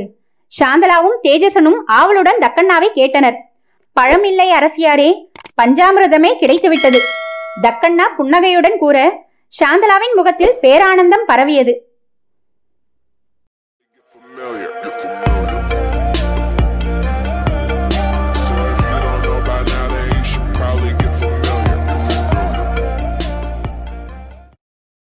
இந்த வீடியோ உங்களுக்கு பிடிச்சிருந்தா லைக் பண்ணுங்க, ஷேர் பண்ணுங்க, கமெண்ட் பண்ணுங்க. மறக்காம சேனலுக்கு சப்ஸ்கிரைப் பண்ணுங்க. காலச்சக்கரம் நரசிம்மா அவர்களின் பஞ்சநாராயண கோட்டம் 4ஆம் கோட்டம் விஜயநாராயண கோட்டம், வேலாபுரி. இளவரசி வகுலா சோர்ந்து போய் தனது மஞ்சத்தில் படுத்திருந்தாள். 2 தினங்களாக இவள் சிற்பக்கூடத்திற்கே போகவில்லை. தோழிகள் மகதியும் இந்திரசேனாவும் காணாமல் போனது முதல் அவர்களை பற்றி ஒரு தகவலும் கிடைக்காமல் போக மனம் துவண்டு போனாள் வகுலா. மகதியை தேடும் பணியில் அரசாங்கம் சுறுசுறுப்பினை காட்டவில்லை என்பது அவளுக்கு புரிந்து போனது. பாவம் அவளுடைய பெற்றோர். மகதியின் காதலன் சாம்பன் தான் அவளை காணாமல் எப்படி பரிதவிக்க கூடும்? மகதி, நீ எங்கிருக்கின்றாய்? சேனா, நீ மகதியுடன் தான் இருக்கிறாயா? தனக்குள் புலம்பினாள் வகுலா. இந்நிலையில் பூர்த்தியடையும் தருவாயில் உள்ள விஜயநாராயண கோவிலின் திருப்பணிகளை பார்வையிட ராமானுஜ ஆச்சாரியாரும் மற்ற வைணவ ஆசாரியார்களும் வரப்போவதாக மேல்கோட்டையிலிருந்து தகவல் வந்தது. ஆசாரியார்கள் வரும்போது இவள் உற்சாகம் எழுந்து காணப்பட்டால் எப்படி? மனதை தேற்றிக்கொண்டு ராமானுஜரை வரவேற்பதில் கவனத்தை செலுத்த முயன்றாள் வகுலா. உறக்கம் வர மறுக்க சோர்வுடன் மஞ்சத்தை விட்டு நீங்கினாள் வகுலா. அவள் பார்வை சப்பர மஞ்சத்து தூணில் பிணைக்கப்பட்டிருந்த புருஷ குடுவையின் மீது பதிந்தது. இனி அந்த குடுவையில் கூழாங்கற்களை போட மகதி இல்லை. அப்படி என்றால் தேஜசனுடன் இவளுக்கு திருமணம் நடக்கப் போவதில்லையா என்ன? கடைசியாக மகதி என்று வந்தாள். இவள் வைரமுடி வைபவத்திற்காக யதுகிரிக்கு கிளம்பியதற்கு முன்தினம்தான் மகதி கடைசியாக வந்திருந்தாள். இவள் கிளம்பிய அன்று மகதி வந்ததாக தெரியவில்லை. இந்திரசேனாவையும் அன்றுதானே வகுலா கடைசியாக பார்த்திருந்தாள். இளவரசி, இளவரசர் வல்லாளர் வந்திருக்கிறார், சம்பிகா சொன்னாள். உள்ளே வர சொல். வகுலா வியப்புடன் எழுந்தாள். வல்லாளன் வேலாபுரம் வருவது மிகவும் அரிது. முதன் முதலாக இவளை காண அவனே வந்திருக்கிறான் என்றதும் மகதியை குறித்து ஏதாவது முக்கிய தகவலுடன் அவன் வந்திருக்க கூடும் என்பதை யூகித்தாள். அவள் எதிர்பார்த்ததை போலவே வரும்போதே பரபரப்புடன் வந்தான் வல்லாளன். வசந்திகா, மிகவும் வருந்தத்தக்க செய்தியுடன் வந்துள்ளேன். உன் தோழி மகதியின் கிழிந்த சேலையும் அவள் அணிந்திருந்த மணிமாலையையும் காட்டில் வீரர்கள் கண்டெடுத்தனர். அவளை காட்டு மிருகங்கள் கொன்று புசித்திருக்க கூடும் என்று வீரர்கள் அஞ்சுகின்றனர். தகவலை சாலப்பனிடம் சொல்வதற்காக வீரர்களை அனுப்பியுள்ளேன். வல்லாளன் கூற ஹோவென்று கதறியபடி மஞ்சத்தில் அமர்ந்தாள் வகுலா.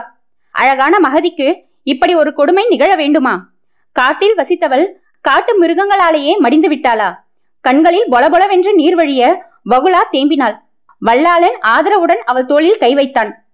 இதற்கு போய் கலங்கலாமா வசந்திகா? நம் தந்தை தனது 3 சகோதரர்களை போர்க்களத்தில் இழந்திருக்கவில்லையா? இருப்பினும் இன்று அதே போர்க்களத்தில் அரும்பாடுபட்டு கொண்டிருக்கின்றாரே, அரச குடும்பத்தில் பிறந்தவர்களுக்கு தனிப்பட்ட சுகதுக்கங்கள் ஏது? விஷ்ணுவர்தனனின் மகளாக பிறந்துள்ள நீ அழலாமா? உன்னை நம்பி கோவில் பணிகளை ஒப்படைத்து சென்றிருக்கிறார் நம் அப்பா.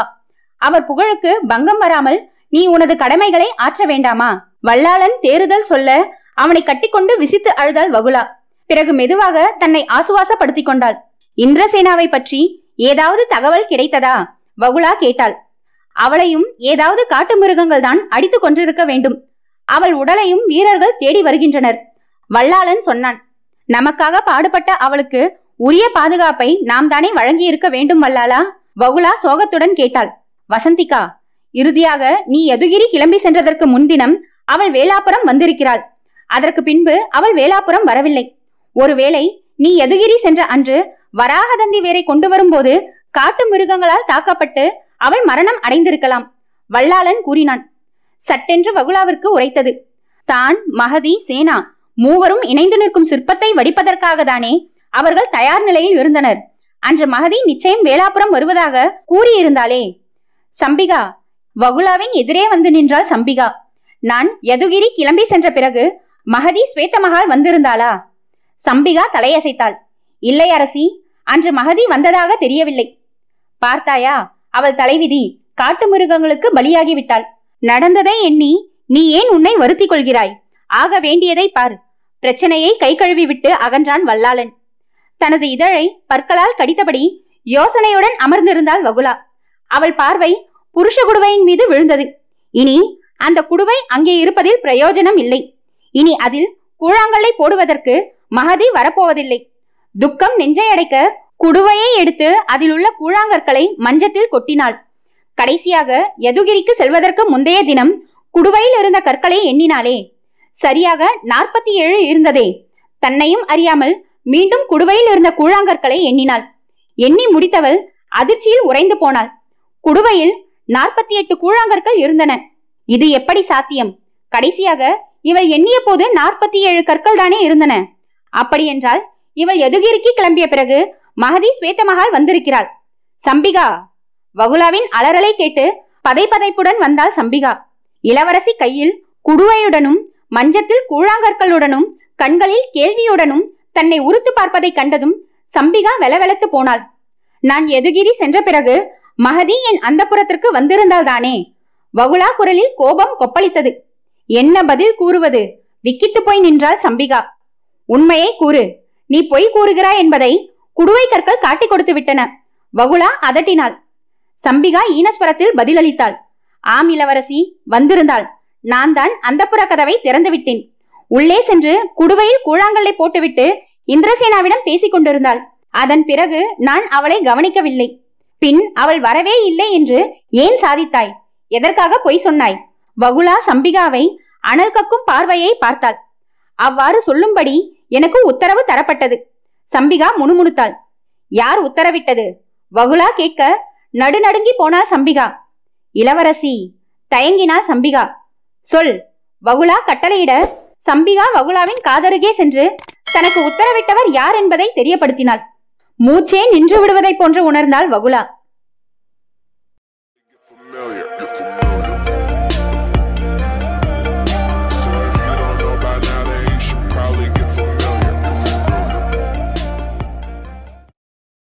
இந்த வீடியோ உங்களுக்கு பிடிச்சிருந்தா லைக் பண்ணுங்க, ஷேர் பண்ணுங்க, கமெண்ட் பண்ணுங்க.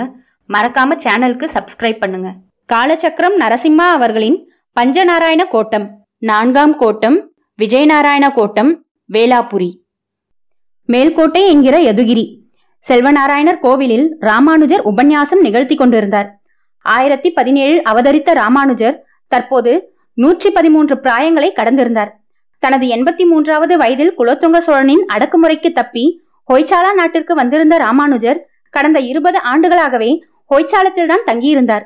பிட்டிதேவனை விஷ்ணுவர்தனனாக திருத்தி பணி கொண்டதோடு தில்லி சுல்தானிடமிருந்து செல்வகுமார பெருமாளை மீட்டது, இளவரசி வசந்திகாவை பிடித்திருந்த பிரம்மராட்சசியை விரட்டியது மற்றும் பஞ்சநாராயண கோவில்களை எழுப்ப கோரிக்கை விடுத்தது போன்ற நடவடிக்கைகளால் ஹொய்சாலா மக்களை பெரிதும் ஈர்த்துவிட்டிருந்தார்.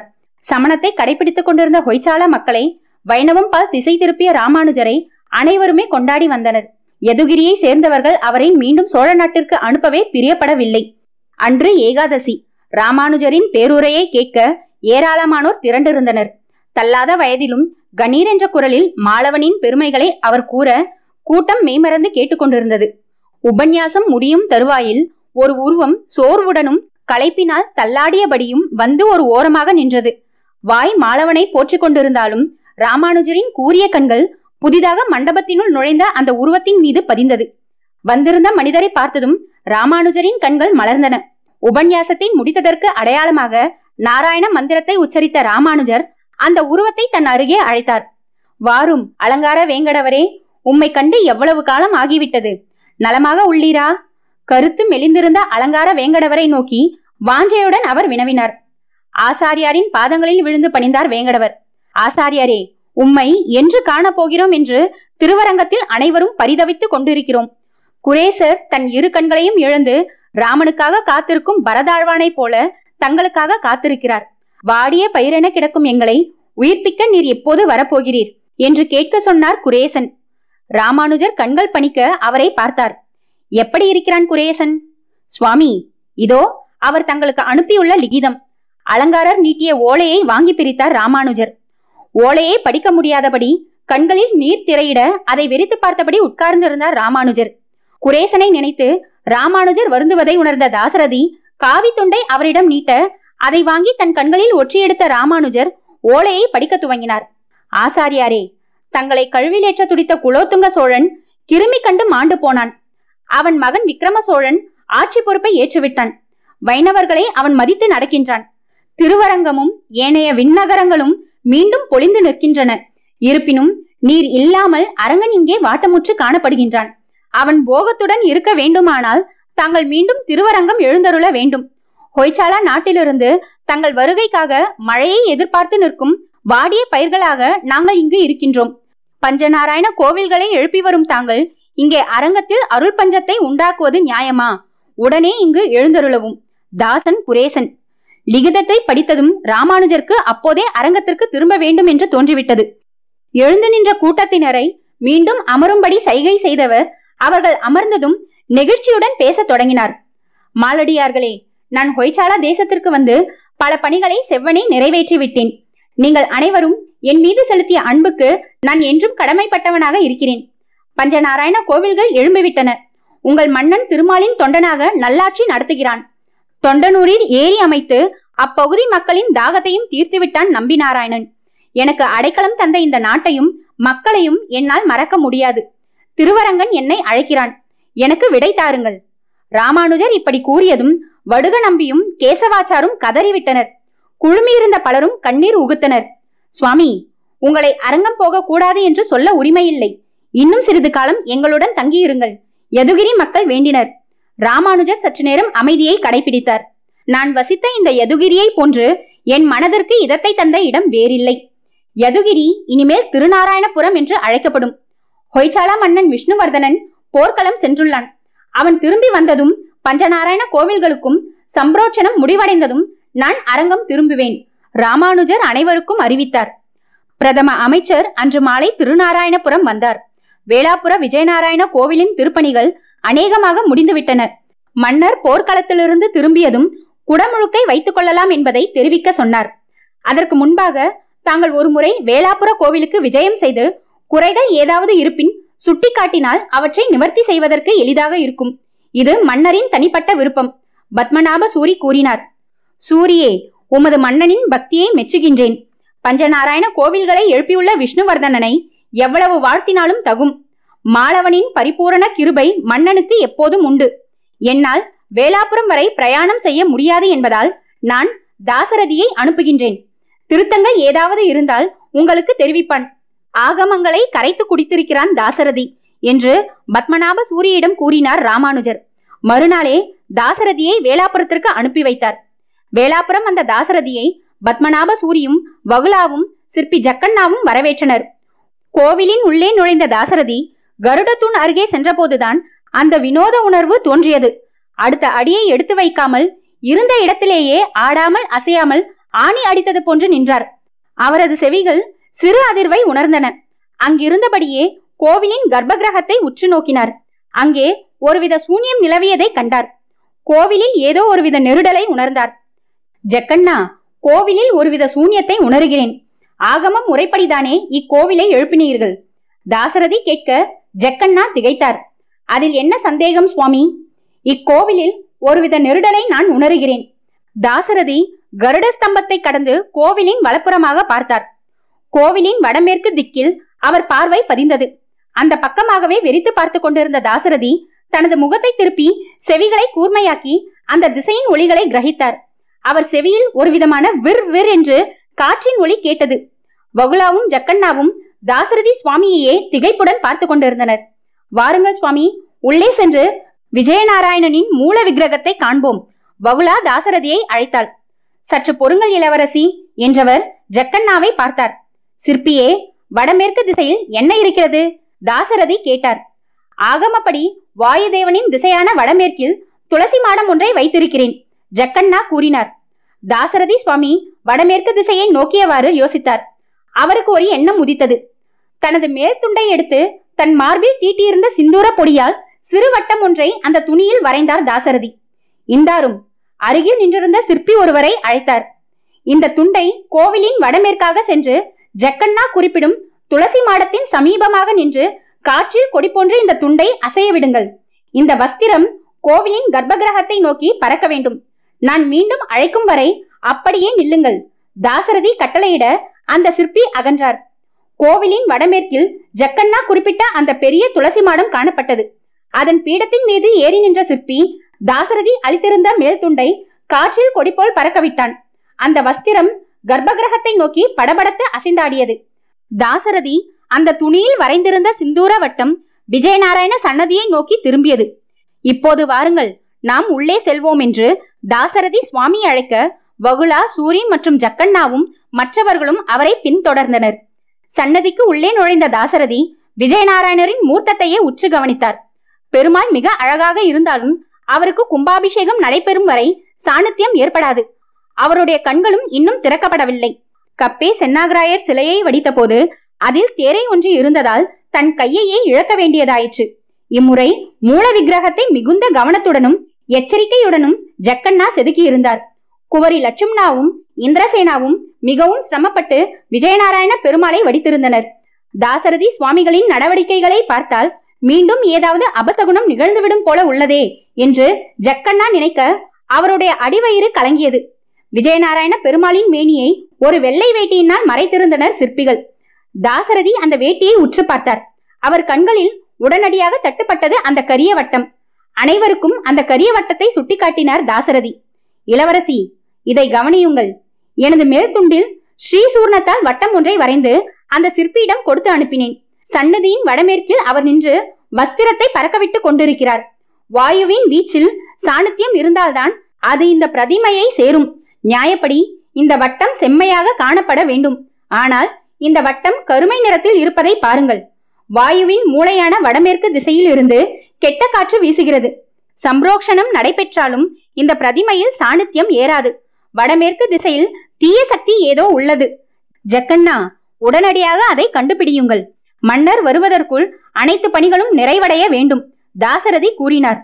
ஜக்கண்ணாவும் சூரியும் தாசரதி சுவாமியை அழைத்துக் கொண்டு சிற்பங்களை பார்வையிட செல்ல வகுலா தனித்து விடப்பட்டாள். ஏன் இப்படியெல்லாம் நடக்க வேண்டும்? முதன்முறை சிலையினுள் தேர இருந்தது. இம்முறை தீய சக்தியால் சாணத்தியம் ஏற்படாது போகின்றது. ஒரு நல்ல காரியத்திற்கு ஏன் இவ்வளவு தடைகள்? தனக்குள் கேட்டபடி மூல சன்னதிக்கு வடமேற்காக நடந்தாள் வகுலா. உண்மையிலேயே இங்கு கெட்ட காற்று வீசுகிறதா என்ன? வகுலாவின் பார்வை துளசி மாடத்தின் மீது பதிந்தது. அதை பார்த்த மாத்திரத்தில் அவள் கண்கள் நிலைக்குத்தி நின்றன. வாய் உலர்ந்து போனது. இதயம் திக் திக் என்று அடித்துக்கொள்ள கால்களும் துணியாக போயின.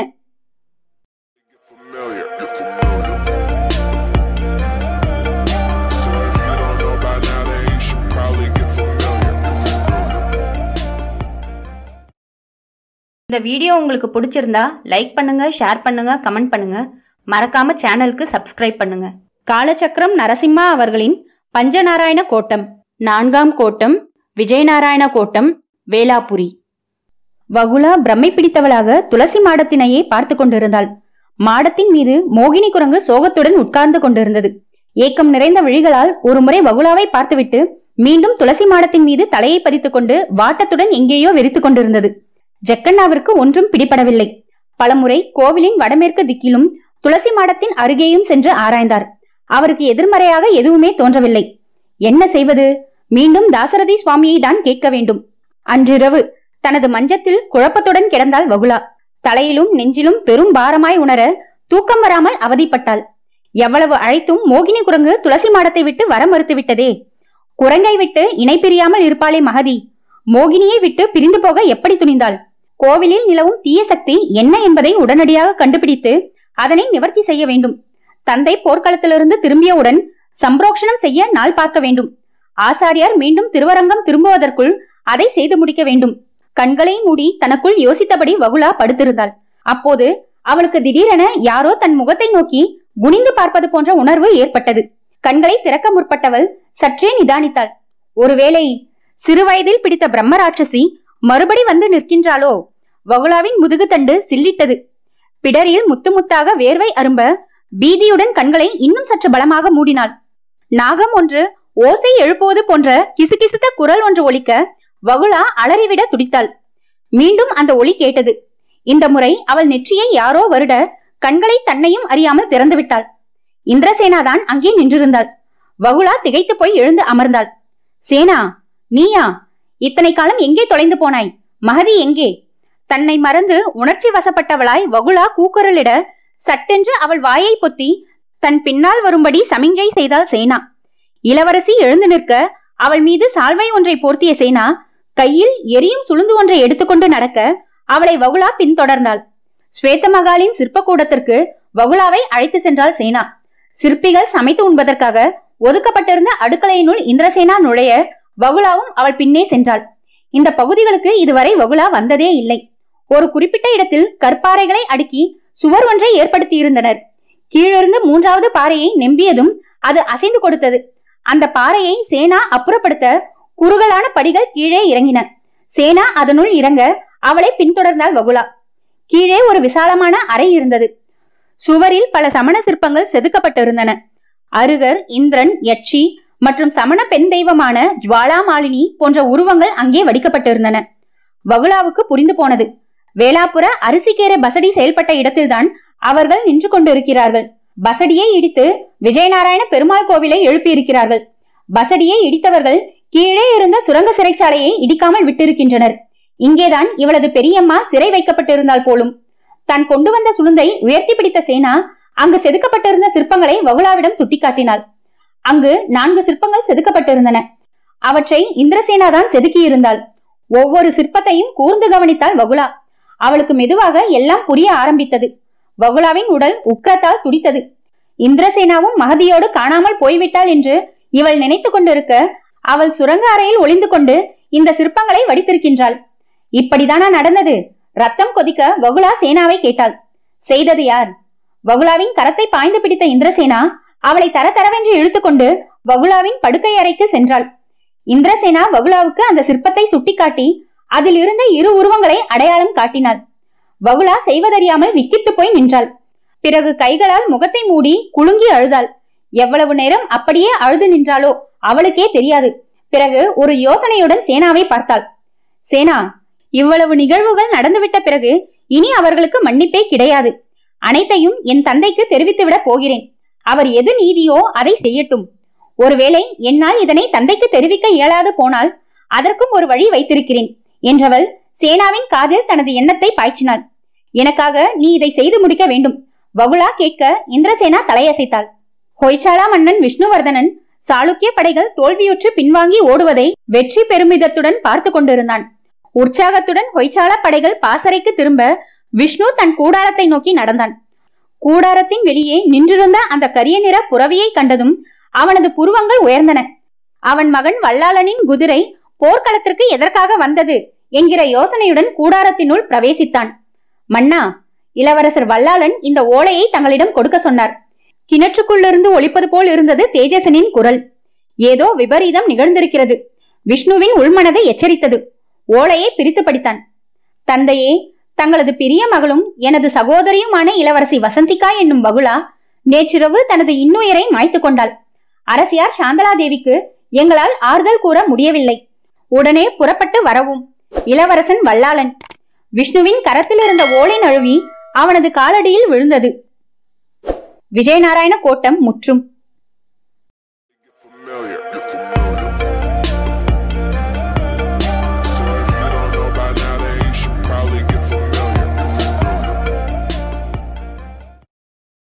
இந்த வீடியோ உங்களுக்கு பிடிச்சிருந்தா லைக் பண்ணுங்க, ஷேர் பண்ணுங்க, கமெண்ட் பண்ணுங்க.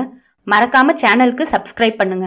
காலச்சக்கரம் நரசிம்மா அவர்களின் பஞ்சநாராயண கோட்டம் 4ஆம் கோட்டம் வீரநாராயண கோட்டம் 2014ஆம் ஆண்டு எதிர்மறை சக்தி. முகலிங்கம் விஜயநாராயண கோட்ட கதையை கூறி முடித்தார். தன் மனதில் எழுந்த கேள்விகளை அப்படியே அணை போட்டு தடுத்தார் மன்மதன்.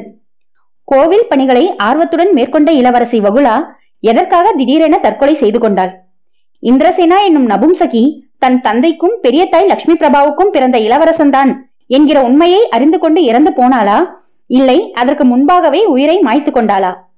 பேலூர் விஜயநாராயண கோவிலின் வடமேற்கு திசையில் நிலவிய எதிர்மறை சக்தி என்ன போன்ற கேள்விகள் அவர் மனதை அரிக்க முகலிங்கத்தை ஆவலுடன் நோக்கினார். பெரியவரே, வீரநாராயண கோட்ட கதையையும் இப்பவே சொல்லிடுங்க பிளீஸ், மண்டை வெடிச்சிடும் போல இருக்கு, மாணவிகள் இன்னும் போட்டோ எடுத்துக்கிட்டு இருக்காங்க.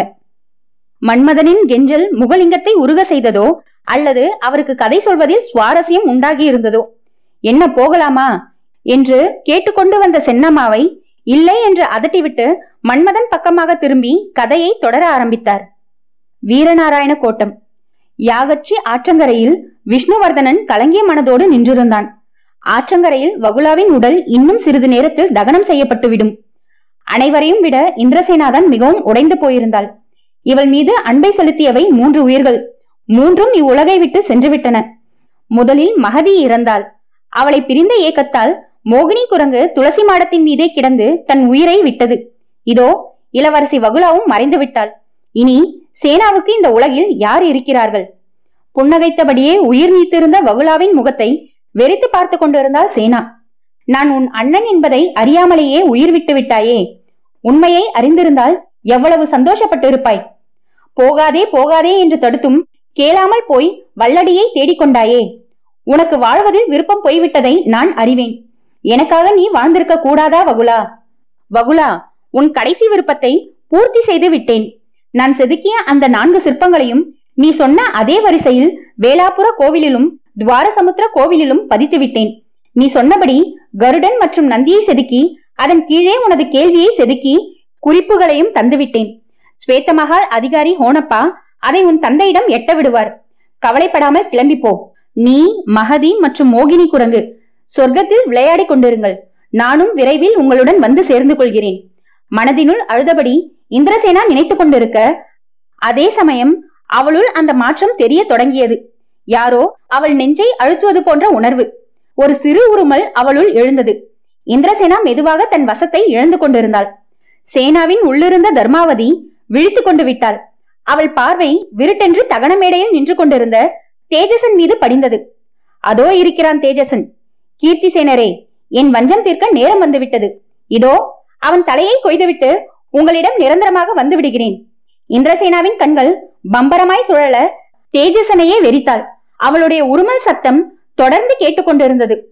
விஷ்ணு மனமுடைந்து போய் தகன மேடையே பார்த்து கொண்டிருந்தான். ஆசையுடன் மடிமீது அமர வைத்து கொஞ்சிய மகள் இதோ தீயில் கருகி அஸ்தியாக காற்றில் கரைந்து விடுவாள். ஹோ என்று கதறிக்கொண்டு ஓடி சென்று மகளின் தலையை மடிமீது வைத்துக் கொள்ள வேண்டும் என்கிற வேகம் எழ அரசன் என்கிற உணர்வு அதை கட்டுப்படுத்தியது.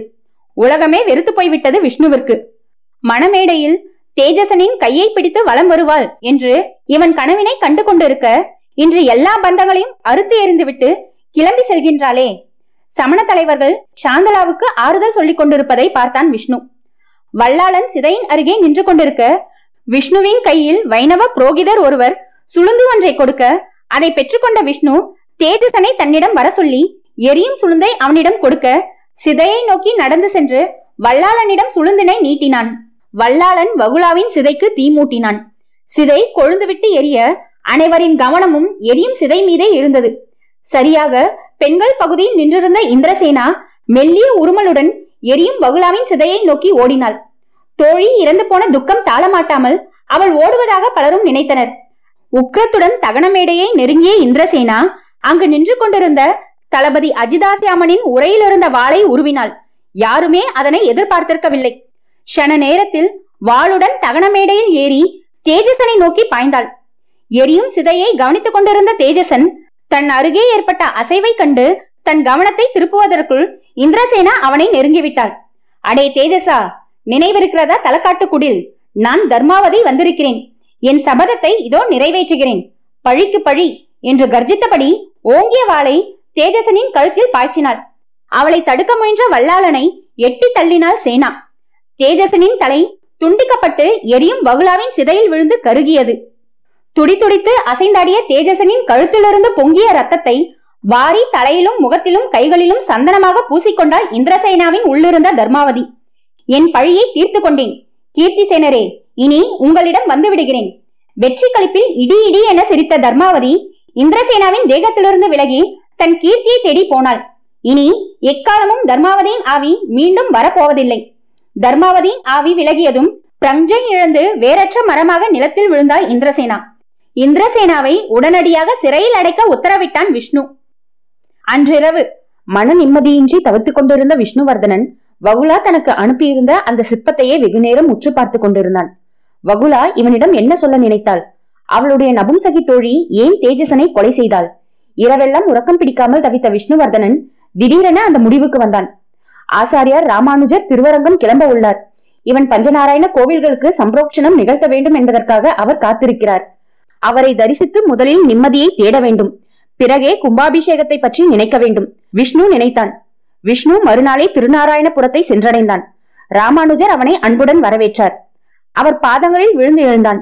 கண்கள் கலங்க ராமானுஜரை ஆழமாக பார்த்தான். வைணவத்தை ஏற்ற எனக்கு ஏன் அடுக்கடுக்காக சோதனைகள் என்கிற கேள்வி அவன் பார்வையில் தொக்கி நின்றதை உணர்ந்த ராமானுஜர் மெல்ல சிரித்தார். புரிகிறது விஷ்ணு, உன் மகள் நோயை குணப்படுத்தினேன் என்பதற்காக நீ வைணவத்தை ஏற்றாய். அந்த மகளே போய்விட்டாள். இனி வைணவம் எதற்கு, பஞ்சநாராயண கஷேத்திரங்கள் தான் எதற்கு என்று மனம் கலங்குகின்றாயோ?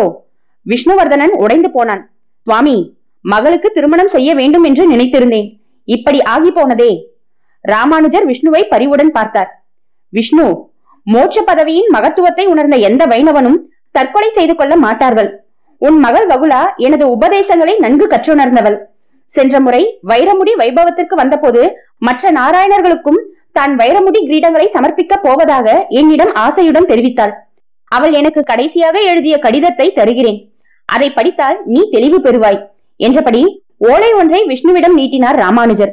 வகுலாவின் எழுத்தை கண்ட மாத்திரத்தில் விஷ்ணுவின் கண்கள் அருவிகள் ஆயின.